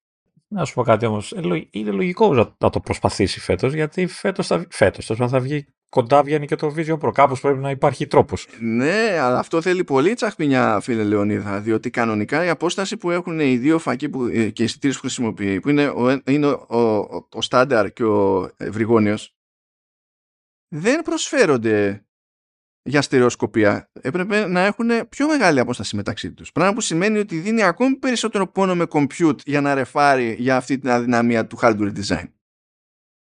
Ναι. Ε, δηλαδή, αν, αν μου έδειχνε κάποιος το τηλέφωνο, έβλεπα τις κάμερες πίσω και ε, μου έλεγε βάλε στοίχημα, ας πούμε, για το αν θα έχει special audio, θα έχανα τα πάντα. δηλαδή, θα τα έκανα όλα. Βίντεο, όχι audio. ναι, special video, συγγνώμη. Αλλά αυτό που λέω ότι είναι η αγαπημένη μου στιγμή. Λοιπόν, παιδιά, αυτό. Ρε Τζορτζ, δηλαδή είσαι τρόλ, είσαι τρόλ, γι' αυτό γουστάρω. Λέει, μπορείτε να τραβήξετε special video and you can, share, you can share it with everyone παύση που έχουν that has an Apple Vision Pro και λες ποιοι είναι αυτοί οι όλοι που θα έχουν Apple Vision Pro; Τι μου λες φιλαράκι; Ε, ε, επιστρέφω και σου λέω τι εννοούσε κοινή φτωχή γιατί Vision Pro και iPhone 15 Pro όλα μαζί για να δεις ένα βίντεο σε 3D ας το πούμε ε, τι κοινό, τι, τι φτωχό. θα είσαι μετά εννοείς. Θα είσαι μετά. Μετά τις αγορές. Όχι, κοίτα, σε αυτό είναι από τις λίγες επιτυχίες ζωή μου. Είμαι πριν, κατά τη διάρκεια, μετά, όποτε θες. Δεν υπάρχει πρόβλημα. Είμαστε όλοι κομμάτια. λοιπόν, και τι, τι άλλα έχουμε με ρεμέτια που κρίμα είναι να τα αφήσουμε. Καλά, εντάξει, υποστήριξη Wi-Fi 6 στα Pro, όχι στα απλά. ε, που το 6 βασικά σε εμάς δεν παίζει κανένα συγκλονιστικό ρόλο γιατί είναι νομίζω σε συχνότητες που δεν χρησιμοποιούνται στα μέρη μας οπότε αυτό έχει λέει καλά ultra wideband και τα λοιπά αυτά τα είπαμε και στα 15 έχει, έχει υποστήριξη για thread για ποιο λόγο κανείς δεν ξέρει για το μέλλον είναι αυτό ρε ναι, ναι, αλλά κανείς δεν ξέρει. Όπως ακόμα αναρωτιόμαστε για το Matter, που, που υποτίθεται ότι μέρος του Matter από σπόντα είναι και το Thread, πάρα πολύ. Αν δεν βγάλετε άκρη, OK. Okay. Αλλά έχει μια σχεδιαστική τσαχπινιά ακόμη. Τελικά αυτό που θα το κάνουν, δεν θα το κάνουν, θα τα αλλάξουν όλα, θα το αφήσουν φέτος, θα το αφήσουν για άλλη χρονιά. Τελικά φύτρωσε το action button στα Pro models. Πάει ο διακόπτης για το mute, silent, whatever, ότι πώς θέλετε πείτε το ε, αυτό είναι το action button που φημολογούταν, ναι. έτσι. Να, να, να πω κάτι σαν, ε, σαν εντύπωση που μου δόθηκε έτσι, από την παρουσίαση τώρα. Δεν ξέρω, αλλά μου φαίνεται λίγο χαμένη ευκαιρία το ότι ε, ε, μπορείς να ορίσεις μία λειτουργία μόνο. Έτσι, έτσι το κατάλαβα εγώ τουλάχιστον. Κάτσε, κάτσε να το πούμε πρώτα, είναι το δεξί, να πούμε τι είναι το action button ναι, σε αυτή ναι, την περίπτωση. Ναι, ναι. Γιατί δεν έχουν όλοι Apple Watch Ultra, οπότε ναι. Ε, action button λοιπόν υποτίθεται ότι παίρνει τη θέση του διακόπτη και αν το κρατήσουμε πατημένο λειτουργεί πάλι σαν silent δηλαδή με παρατεταμένο πάτημα και από εκεί και πέρα μπορούμε να του πούμε να κάνει άλλα πράγματα όταν κάνουμε μόνο πάτημα. Άρα έχει δύο λειτουργίες, γιατί αυτό δεν, δεν το έχουν ξεκαθαρίσει. Εγώ κατάλαβα ότι μόνο με παρατεταμένο πάτημα λειτουργεί. Ε, όχι, μπορείς να το κάνεις και έτσι, αλλά ε, κάτσε μόνο με παρατεταμένο πάτημα λειτουργεί ολόκληρο. Ε, ενώ, ε, λέγανε ότι με παρατεμένο πάτημα ενεργοποιείται το silent ή το unmute, ξέρω ανάλογα τι, τι είσαι. Και μετά λέγανε ότι αυτό το πράγμα μπορεί να το αντικαταστήσεις με κάποια από τις άλλες λειτουργίες που έχει διαθέσιμες. Δεν είπανε για διπλή λειτουργία, ότι θα μπορείς να το πατάς μία φορά και θα κάνει κάτι και θα το πατάς παρατεταμένα και θα κάνει κάτι άλλο. Ή τουλάχιστον δεν το είπαν ξεκάθαρα. Εγώ, καλά, ε, εγώ έμεινα με αυτή την εντύπωση επειδή πάνε για το παρατεταμένο. Διότι αν ναι. δεν. Πώς να σου πω, αν ο μόνος τρόπος να κάνεις mute unmute είναι το απλό πάτημα. Μάλλον, ε, μάλλον πώς να σου πω, αν όλα γίνονται μόνο με παρατεταμένο ή μόνο με απλό, τότε γιατί να έχεις διαφοροποίηση μεταξύ απλού και παρατεταμένου. Όχι, όχι. Ε, πάντως λέω, δεν, δεν το είπανε ξεκάθαρα και αυτό περιμένω να δω, ξέρεις, τα hands-on και όλα αυτά, γιατί μιλάγανε για παρατεταμένο μόνο, γιατί υπάρχει η ασφάλιση να μην το ενεργοποιήσει ε, κατά τύχη, ε, ξέρω, πατιέται μέσα σε κάποια θήκη, τσέπη κτλ. Ε, αλλά δεν είπαν για μονόπατημα. Δεν το, εγώ τουλάχιστον δεν θυμάμαι να το ξεκαθαρίσανε. Αλλού όμως σε περιγραφή για το translation εδώ πέρα σου λέει μπλα μπλα κάνε αυτό με ε, single press of the action button. Αυτό δεν μπορεί να είναι παρατεταμένο. Δηλαδή πιστεύω ότι θα το παίζει λίγο δίπορτο και ότι το παρατεταμένο θα είναι mute και πάλι, αλλά έχεις επιλογές. αυτό πήγαινα να πω πριν για χαμένη ευκαιρία ότι ε, ε, θα ήταν κρίμα να μην μπορείς να έχεις δύο λειτουργίες επάνω. Μη σου πω και τρεις, θα μπορεί και double tap. Να έχει και ο, πολλά τέλος πάντων να μπορούσε να βάλουμε. Λοιπόν, ας πούμε τι παίζει, τι μπορούμε να ρυθμίσουμε. Αυτό εξαρτάται από το χρήστη σε αυτή την περίπτωση. Στο κομμάτι του accessibility, λοιπόν, μπορούμε με, με πάτημα πούμε, να ενεργοποιεί το voice over, να κάνει zoom, να ενεργοποιεί το assistive touch, live speech κτλ. Ε, μπορούμε να του πούμε, κοίτα, όταν θα πατάμε εδώ, θα τρέχει στο something something shortcut που έχουμε φτιάξει, έχουμε κατεβάσει ή δεν ξέρω εγώ τι. Ε, το... Καλά για το silent mode είπαμε. Ε, φαντάζομαι ότι μπορείτε απλά και να το αφήσετε έτσι και να είναι απλά πατάω και είναι silent όπως πριν, απλά δεν είναι διακόπτης. Εντάξει. Ε, μπορεί να χρησιμοποιηθεί για την κάμερα ε, για να πάρουμε φωτογραφία, selfie, βίντεο, πορτρέτο, portrait selfie κτλ. Αυτό θα είναι κάτι που θα του λέτε τι, τι θα κάνει. Έτσι δεν είναι ότι απλά έχει, πετάει... Έχει settings. Ε. Ακριβώς. Ε, πάλι για το, μπορούμε να το χρησιμοποιήσουμε και για το φακό σε αυτή την περίπτωση. Ε, Άλλος ένας τρόπος να τον ανάβεις κατά λάθος, έτσι. ναι, είναι παντού ο φακός. ε, μπορούμε επίσης να ρυθμίσουμε να ενεργοποιείται συγκεκριμένο focus mode. Να χρησιμοποιείτε το, η εφαρμογή Magnifier που από αυτή την εφαρμογή βασικά μπλέκουμε πολύ και με accessibility και τέτοια και με την αναγνώριση ετικετών, την αναγνώριση πορτών για τυφλούς, ξέρω, τέτοια Είναι όλα περνάνε από, αυτό το, από αυτή την εφαρμογή. Λέει για το translate ε, ότι μπορούμε να το ξεκινήσουμε κατευθείαν σε conversation mode για να ακούει και να μεταφράζει κτλ. ή για μετάφραση κειμένου. Ε, εδώ είναι μία από τις περιπτώσεις που λέει with a single press of the, ε, press of the action button κτλ. Ή voice memos μπορούμε να κάνουμε start-stop που, και αυτό ας πούμε πάλι ε, να κάνω start-stop στο voice memo με παρατεταμένο πάτημα μου φαίνεται παρανοϊκό. Ναι. Πάντως λέω δεν το, δεν το ξεκαθάρισαν σωστά, δεν το είπαν καλά. Ε, εμένα δηλαδή από την παρουσίαση μου φάνηκε Και γι' αυτό λέω γιατί το κάνανε έτσι, ότι ξέρεις, απλά ή θα έχεις mute unmute ή κάποια από τις υπόλοιπες λειτουργίες. Δεν, δεν έχει κάτι άλλο. Αλλά η λογική είναι ότι, πρέπει, ότι μπορεί να χρησιμοποιηθεί και με single press. Να, δηλαδή να έχεις ορίσει δύο. Εγώ σου λέω, Ναι, θα δε- μπορούσε δε- και, δύσκολο και, να double, μην. και double press θα μπορούσαν να έχουν και παρατεταμένο. Δηλαδή θα μπορούσαν να έχουν πολλά. Θα δούμε. Αυτό σου λέω, περιμένουμε να το ξεκαθαρίσουν σε hands-on. Ενώ σε βίντεο που θα δείξουν. Θα δούμε. Ε, θα φανούν αυτά έτσι κι αλλιώς. Ε, τι άλλο έχουμε εδώ πέρα; Α, να πούμε για την ιστορία πότε βγαίνουν τα λειτουργικά. Ε. Ναι, ε, να, να πω τιμές πάλι, ε, α, θα τις πω επίσημες ανεπίσημες, θα τις πω επίσημες ανεπίσημες γιατί πάλι είπαμε είναι από... Όχι, πάντα θα ξεκινάμε με τα δολάρια. Πάντα θα ξεκινάμε με τα Α, ωραία, δολάρια. ωραία, ωραία, ωραία. Διότι αν δεν έχουμε αυτό ως βάση συζήτησης, δεν βγάζει τίποτα άλλο νόημα. Ωραία, λοιπόν, ωραία. το Pro ξεκινάει εκεί που ήταν, στα 9,99. Δεν ανέβηκε. Οι φημολογίες έλεγαν ότι θα ανέβουν 100 με 200 δολάρια τα Pro γενικά. Δεν ανέβηκε το Pro. Το Pro Max Τυπικά ανέβηκε. ε, κατάφερε να κάνει μια ε, στροφή γύρω από τον εαυτό του. Από την άποψη ότι πλέον αντί να ξεκινάει στα 1099, ξεκινάει στα 1199, αλλά είναι με τη μία στα 256, ενώ η χαμηλότερη τιμή μέχρι πέρυσι ήταν με 128. Gigabyte χώρο αποθήκευσης. Έτσι Ναι, το λέμε. Ναι, ναι, ναι. Αυτό σημαίνει δηλαδή ότι το Pro Max στα 256 στοιχίζει όσο ε, στοίχιζε το περσινό Pro Max στα 256. Αλλά δεν υπάρχει πλέον η φθηνότερη επιλογή των 128. Θεωρητικά δεν ακρίβεινε, απλά δεν έχεις τρόπο να πάρεις, ενώ είχες, ε, να πάρεις πιο φθηνό Pro Max. Ε, εδώ τώρα οι τιμές που λέει για Pro θα ξεκινάνε από τα 1239 και για Pro Max από τα 1499. Ναι. Ο- Ακριβώς τόσο 1499 πήραμε 256 πριν τρία χρόνια το Pro Max. Ωραία. Άρα, άρα Το 12 έχουν, Pro Max. έχουν λογική οι τιμές που λένε. Ε, το, αυτό που με προβληματίζει, αλλά δεν θυμάμαι αν υπήρχε διαφορά, είναι μεταξύ Plus και Pro. Ε, απλού Pro. Γιατί έχουν ένα εκατοστάρικο μόνο διαφορά και με βάση τις τιμές που βλέπω εδώ ε, Μμ. τις ελληνικές και ε, έχει λογική έτσι, είναι τέτοια είναι η διαφορά τους μεταξύ των δύο. Πάντα έτσι κάνει η Apple για να τα βάλεις δίπλα-δίπλα και να πεις Ναι, ναι, ναι. Αυτό, αυτό... Έτσι τα κάνει παντού. Δεν είναι. Εντάξει, εντάξει. εντάξει.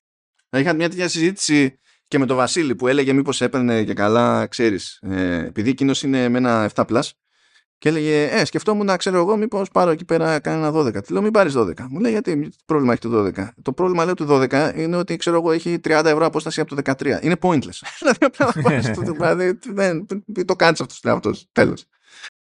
Είναι κάπως έτσι.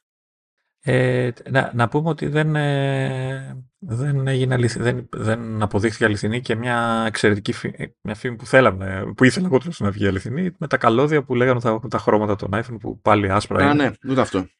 Κρίμα. Χαμένη ευκαιρία. Χαμένη ευκαιρία. Πάνω απ' όλα δεν βγήκε αληθινή α, ε, αυτή η φήμη που έπαιζε από πέρυσι και επανήλθε φέτος που έλεγε ότι ξαφνικά τα τηλέφωνα τα- θα πάνε στα τε- 2700 ξέρω εγώ ή τι να είναι.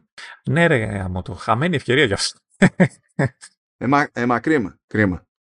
Ε, κρίμα. τα 8 GB το είπαμε, σωστά. Ναι. Ναι, ναι, ναι. Ωραία, οπότε πες τις ημερομηνίες για τα OS, γιατί πλησιάζουν και αυτά. Ναι, είναι μπαμ μπαμ παιδιά. Λοιπόν, 18 Σεπτεμβρίου σκάνε iOS 17, iPadOS 17, WatchOS 10, tvOS 17, HomePod Software 17. Έχουν βγει και τα release candidates. Και 26 Σεπτεμβρίου, όχι Οκτώβριο που ισχύει τελευ- τα τελευταία χρόνια που τρώει περισσότερο delay, σκάει το macOS 14 Sonoma και επίσης βγήκε ε, ε, το release candidate του Sonoma. Δηλαδή, ε, Ήδη υπάρχει ουσιαστικά. Ναι. Ε, κοίτα, η ημερομηνία για τα i και watch και τα λοιπά είναι, είναι λογική γιατί σε τρεις μέρες από εκεί, ε, τέσσερις πόσο είναι, βγαίνει το, το, το καινούριο iPhone που θεωρητικά θα το έχει μέσα, έτσι, θα είναι κατευθείαν με, με, με το καινούριο λειτουργικό. Ε, Μμ. Το macOS είναι έκπληξη η αλήθεια είναι, γιατί συνήθως περιμέναμε κάνα μήνα για να, δηλαδή να πήγαινε κοντά ίσως με κάποια κυκλοφορία Mac ε, που μαγειρευόταν. Ε, Ναι. Οπότε, ναι, οκ. Ωραία, θα κάψω το Mac Mini. Θα πήξει. Χθες μιλούσα και αντάλλαζα κάτι αντικείμενα και τα λοιπά και μου λέει εντάξει λέει ήταν ε, η μισή παρουσίαση λέει ήταν ξέρω εγώ έτσι και έτσι. Λέω ναι εντάξει λέει πάλι καλά τουλάχιστον έτσι θα γλιτώσετε το τρίωρο επεισόδιο. Τι, τι, τι, τι, τι. Πόσο είμαστε; Ω, ναι, δεν βγαίνουμε το τρίωρο. Εντάξει, οκ. Όχι, Όντως δεν βγαίνουμε το τρίωρο. Αλλά προσπαθήσαμε. Αυτό. Ε, ναι, ναι, όχι, εντάξει. Και είδες, ήμουν και καλός. Δεν δε σε έτσι τόσο πολύ εκεί με τις κάμερες. Άφησε εκεί να τα πεις. Έτσι δεν μίλαγα πολύ για να... Έχουμε λέει πολλαπλές εστιακές αποστάσεις και έχουμε ζουμ εδώ, ζουμ εκεί και παραπέρα. Ε, δεν θα κλείσουμε όπως υποσχέθηκες. Όχι ναι, όχι ναι, το πιάνουμε το τρίωρο παιδιά. Fear not, fear not, το πιάνουμε το τρίωρο. Όχι, δεν θα πάει, δεν θα μείνει αυτό για μετά. Όχι, όχι. Λοιπόν. Δεν ξέρω. Κάνει, κάνει, δεν είναι, κάνει. δεν ξέρω. Φυσικά και κάνει, δεν κατάλαβα. Δημόσιος λόγος είναι, να μην ήταν ανάπηρη. Λοιπόν, ε, έπεσα τέτοιο, πέτυχα αυτή την είδηση ε, ούτως ή άλλως. Ε, υποτίθεται ότι βγήκε, δεν θυμάμαι ποια αρχή της Γαλλίας και είπε ότι έκανε κάποιες μετρήσεις για την έκκληση ακτινοβολίας του, του, στα iPhone 12 και είναι λέει πάνω από τα επιτρεπτά όρια κτλ. Τώρα δεν ξέρω πώς έχει γίνει όλο αυτό, από την άποψη ότι έτσι κι αλλιώς περνάνε certification από 15 μεριές, επισήμως, όχι στο σήμα του καθενός. Ε, και είναι και, δεν είναι και φρέσκο μοντέλο. Η αλήθεια είναι ότι μπορούν να αλλάξουν πράγματα και με software update κατόπιν ορτή και αυτό να επηρεάσει τη, την έκκληση ακτινοβολίας. Οπότε δεν, δεν ξέρω πώς να το ζυγίσω αυτό το πράγμα. Ε, λένε εκεί οι Γάλλοι ότι έχει 15 μέρες να αποκριθεί η Apple αν δεν το κάνει θα τραβήξουμε από την αγορά τα iPhone 12 χαίρομαι πολύ η Apple πρόλαβε και είπε ε, ε, έχουμε κάνει τόσες μετρήσεις επισήμως διεθνώς δεν καταλαβαίνω τι έχετε κάνει τώρα σχετικό, πραγματικά δεν ξέρω, και αποφάσισε το NGR ότι θα ασχοληθεί με αυτό το ρεπορτάζ.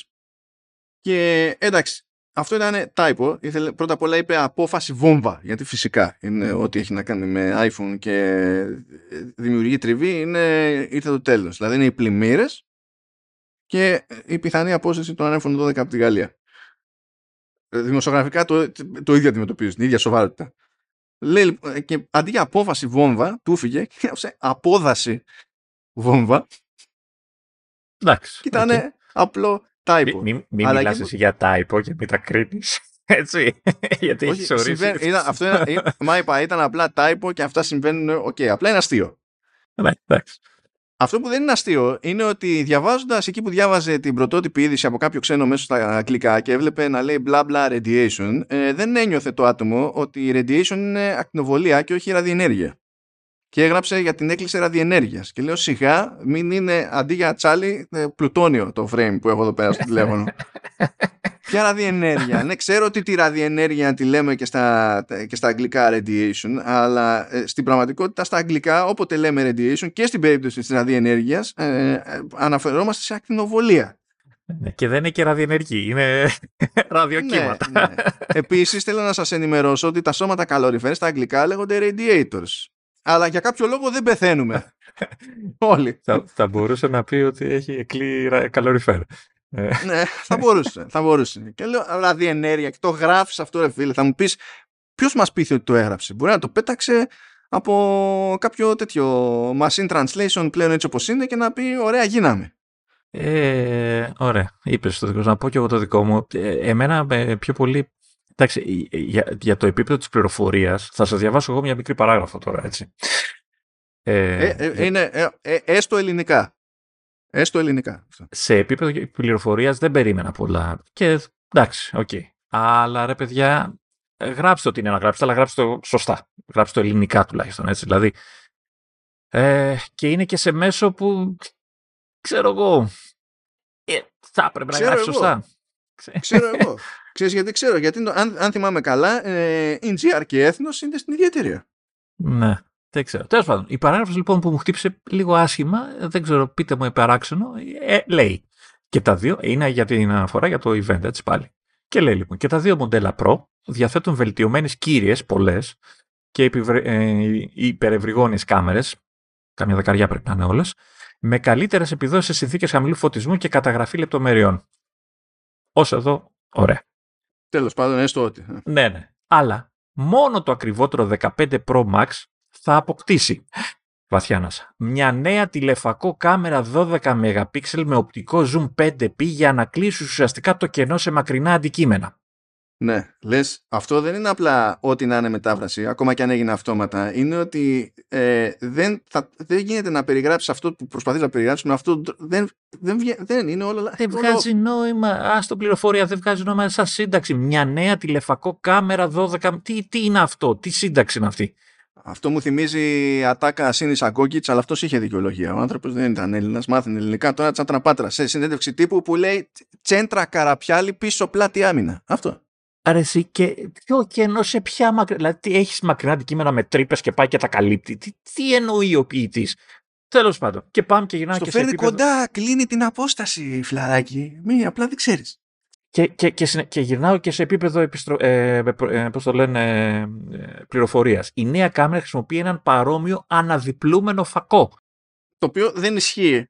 Αναδιπλούμενο είναι αυτός που μπαινοβγαίνει, ξέρεις, αυτός που διπλώνεται και ξεδιπλώνεται. Είναι, Ούτε δεν καν. υπάρχει τέτοιο Πτυσσόμενος φακό. θα το, πτυσσόμενο Α, θα το έστω. πεις, αλλά όπως και να έχει. δεν Αυτό ισχύει. εννοεί. αυτό Δεν εννοεί, ισχύει. έτσι. Πτυσσόμενο εννοεί. Αλλά ούτε αυτό ισχύει, ούτε το αναδιπλούμενο ισχύει. Και εννοείται ότι αυτός ο φακός υπάρχει και στα κορυ... ε, είναι, λέει, φακός παρόμοιος με, αυτά που υπάρχουν, με αυτούς που υπάρχουν σε κορυφαία τηλέφωνα Samsung και Google. Δηλαδή τον έχει δει κι αλλού. Ναι, Επίση που δεν ισχύει, γιατί αυτοί χρησιμοποιούν ε, περισκοπικούς. Αυτός δεν είναι περισκοπικός. Α, Ρε παιδιά, εντάξει την πληροφορία δεν την καταλάβατε, δεν είστε μόνοι, αλλά σύνταξη, κείμενο, ηλι- το, σας διαβάζει ο κόσμος. Δεν μπορεί να λες μια νέα τηλεφακό κάμερα. Δεν μπορεί να το λες αυτό το πράγμα. Ακόμα και αν κάνεις αυτόματη μετάφραση, κάνε ένα πέρασμα. Γιατί και στο τρίτο που μου είχε εδώ πέρα δεν δικαιολογείται. Δηλαδή αυτό είναι στον αυτόματο και δεν νοιάζεται κανένας, ας πούμε. Γράψε έναν τηλεφακό ρε παιδί, μα τελειώνουμε. εντάξει, ξέρω εγώ. Ε, Και 12 μεγαπίξελ. Όλα. Όλα μαζί τα. Δηλαδή, Λέει, λέει εδώ στο τρίτο, λέει το, δω- το 15 Pro, τα 15 Pro έχουν μικρότερα πλαίσια γύρω από την οθόνη. Τέλος πάντων, εγώ θα τα έλεγα περιθώρια, αλλά πιο λεπτά περιθώρια. Τι- πλε- Πιο λεπτό πλαίσιο, εντάξει, το δεχτώ. Παγωμένο πίσω γυαλί.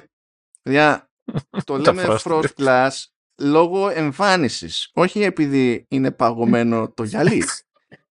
και το νέες πλευρές τιτανίου εννοούμε νέο πλαίσιο, νέο frame τιτανίου. Δεν είναι στήθοπλευρές.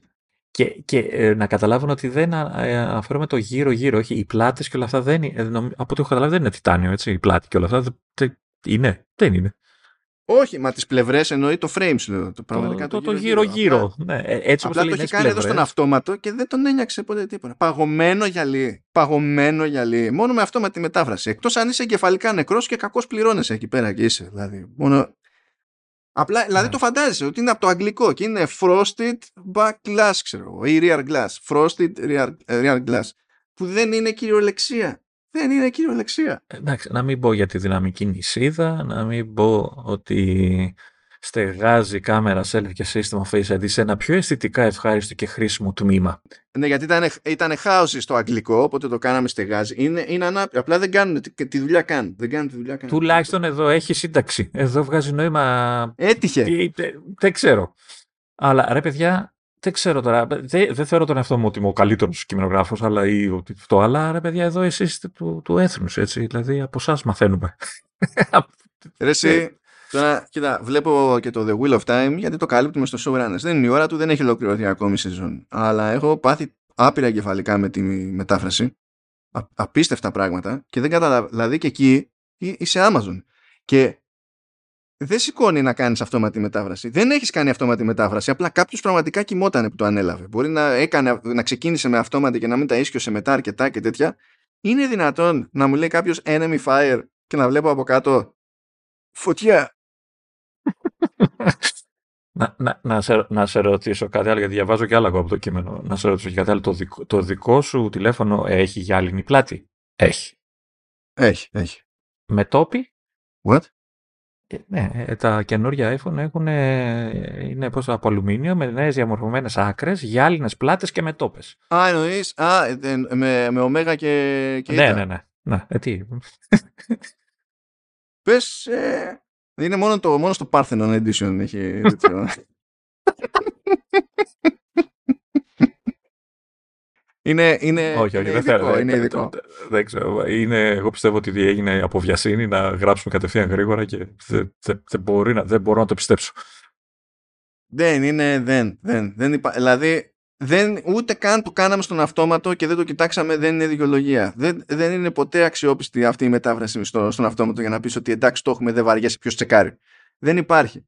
Και είναι δημοσίευση για ρημάδι iPhone. Δεν έβγαλε στην 30η ε, ε, παραλλαγή ε, συνταγής mac and cheese. Και τρέχεις να καλύψεις ανα, ανακοίνωση iPhone, ας πούμε. Δεν το λες το πιο ε, εμπορικά διάφορο γεγονός στο σύμπαν. Να του πεις ότι δεν μας νοιάζει τι γράφουμε. Αλλά να πεις εδώ στα πολιτικά κλαίμε, αλλά τέλος πάντων. Ναι. Η αλήθεια είναι στεναχωρήθηκα. Δηλαδή, το, το, εντάξει, σου λέω, από πληροφορία, εντάξει, τα εξειδικευμένα είναι εύκολο να χάσεις. Ε, δηλαδή, το χάνουν εδώ εξειδικευμένοι, δεν καταλαβαίνουν τι γράφουν. Αλλά ρε παιδιά, τη σύνταξη, τι, τι, τι, τι είναι αυτό το πράγμα, τι κείμενο είναι αυτό. Ναι, για τη σύνταξη. Επειδή θα πηγαίνει τόσο καλά καθημερινά σύνταξη, θα σου πει ο άλλος, ε, ε, ναι, ξέρω εγώ τι να το πω, νέα τε προσφορά. Πεις. Ναι, είναι, είναι, ναι, νέα, νέα κάμερα, τηλεφ... πώς το λέγει, νέα, κάμερα, νέα τηλεφακό κάμερα. Είναι η ίδια σύνταξη, ναι. το ίδιο πράγμα. ναι, ναι, ναι. ναι. στο, στο έχω πει ότι αυτό θα το κάνουν, θα περάσει πια και θα θεωρείται σωστό. Δεν είναι. Ε, εντάξει. η απάντησή μου έρχεται από άλλη γλώσσα σε αυτό το φαινόμενο είναι get wrecked. Αυτό. Ό,τι και άμα γουστάρετε. Δηλαδή. Δεν υπάρχει ο Vodafone λογαριασμός μου. Γαμώ το κερατό μου. Έτσι. Δεν υπάρχει. Εντάξει. Δηλαδή με αναγκάζουν να, να εκτιμήσω μια άλλη ιδέα που έχει ως brand η, Vodafone που λέει ομάδα ίντερνετ που είναι γελίο στον αυτόματο ως concept αλλά λες τουλάχιστον εκεί κάποιος πρόλαβε και δεν έγινε ίντερνετ ομάδα. Είναι ομάδα ίντερνετ. Ίντερνετ ομάδα. Μία λέξη. Τι να πω, ρε φίλε, τι να πω. Βλέπω, ανοίγω το Xbox και έχει τη, τη, τη, το ελληνικό το μενού, μπαίνω στο store και κάθε φορά έχουν καταφέρει να κάνουν χειρότερα τις μεταφράσεις. Δηλαδή είναι, είναι άντε για η μετάφραση σε πολλά πολλά σημεία, αλλά ώρες ώρες την αλλάζουν και την κάνουν ακόμη χειρότερη. Ε, ε, αυτό είναι μασίν τελείως. Είναι τελείως αυτό. Ναι, είναι μασίν, αλλά πώς κάνεις δεύτερο πέρασμα και το κάνεις χειρότερο; Δεν να το κάνεις το έκανα. Υπάρχει δεύτερο πέρασμα, υπάρχει, το έχω δει. Δηλαδή, έχω δει στα bundles να λέει άλλοτε συμπεριλαμβάνεται ή συμπεριλαμβάνει, γιατί έχει ξέρω εγώ το main game και το season pass ή ξέρω εγώ αντικείμενα κτλ. Και, τα και κάποιος φωστήρας το άλλαξε και τώρα το λέει συμπερίληψη. Mm. Ποιος λέει ένα πακέτο, αναρωτιέται τι συμπεριλαμβάνει το πακέτο και θα δει κάπου να λέει συμπερίληψη και θα καταλάβει. Χθε μπήκα στα settings στο Xbox στα ελληνικά και, έκανα, ε, τα, και δεν καταλάβαινα τι έβλεπα. Ναι. για, τα, για τα notifications δεν ήξερα τι εννοούσε. Δεν ήξερα. Έπρεπε να κάνω τέτοιο, να το γυρίσω στα αγγλικά για να καταλάβω τι κάνω. Πού να δεις το Forza Horizon που το γυρίσαν στα ελληνικά. Το γύρισα για τρία δευτερόλεπτα. Απλά. Α, το είχα δει αυτό. Μου είχαν στείλει στο εκεί στο λανσάρισμα screenshot και πάλι ήταν κλασική περίπτωση, δεν καταλαβαίνω τίποτα. Ε, το έχεις κάνει και καλά στη γλώσσα μου και δεν καταλαβαίνω Χριστό. Ε, Τέλος τις περάσαμε τις τρεις ώρες. Το οποίο θέλει προσπάθεια, θέλει, θέλει προσπάθεια να το κάνεις αυτό, γιατί άμα πετάξεις ένα κείμενο από ελληνιστική κοινή, δεν θα τα πιάσουμε όλα, αλλά κουτσά στραβά θα συνεννοηθούμε. Αλλά κατα... που είναι από χίλια χρόνια πριν. Έχουν βρει τρόπο να είναι χειρότεροι. Ε, λοιπόν, έλα, έλα, την περάσαμε τα τρεις ώρες. Ε, δεν ξέρω με κάποια κόψιματα που κάναμε και αυτά, αλλά ε, εντάξει. Δεν την γλιτώσαμε. Τέλεια. Τέλεια. Αυτά. Σας αφήνουμε. Αυτά για τώρα, γιατί εγώ την άλλη εβδομάδα πιστεύω θα έχουμε κι άλλα. Έτσι, σίγουρα. Ε, σίγουρα. Από θα είναι... Σίγουρα, σίγουρα. Γιατί κάπου λογικά θα προλάβουμε την όποια λήξη του embargo. Θα είναι και όλοι πανικόβλητοι. Γιατί τώρα έρχεται πολύ κοντά. Όλο είναι πολύ κοντά σαν φάση και θα είναι πανικόβλητοι όλοι. Κάντε μια ευχή, μπας και καταφέρω και πάρω κάτι και για μένα. Όχι μόνο για τους γύρω μου. Μήπως και τα καταφέρω. Ε, ε, άμα το καταλαβαίνεις, το γράψεις το FEC. Δεν το πιστεύει κανένας. Πρέπει να το βγάλουμε έξω. να πάρει θέση η κυβέρνηση. Και, και σκέψου και εσύ, μήπως καταφέρουμε και βρεθούμε να κάνεις ένα test drive στην κάμερα κάπως. Κάτι. Είναι γι' αυτό. Και, κερνάω, και καφέ, κερνάω και καφέ, άντε. Α, αυτό έλειπε. Ναι. δεν κατάλαβα. Αυτά από το event. Σας παρατάμε βασικά, δεν σας αφήνουμε απλά, διότι μέχρι να το μοντάρω αυτό θα ψοφήσουμε όλοι. Οπότε, ναι, εντάξει. Αυτά, γεια και χαρά.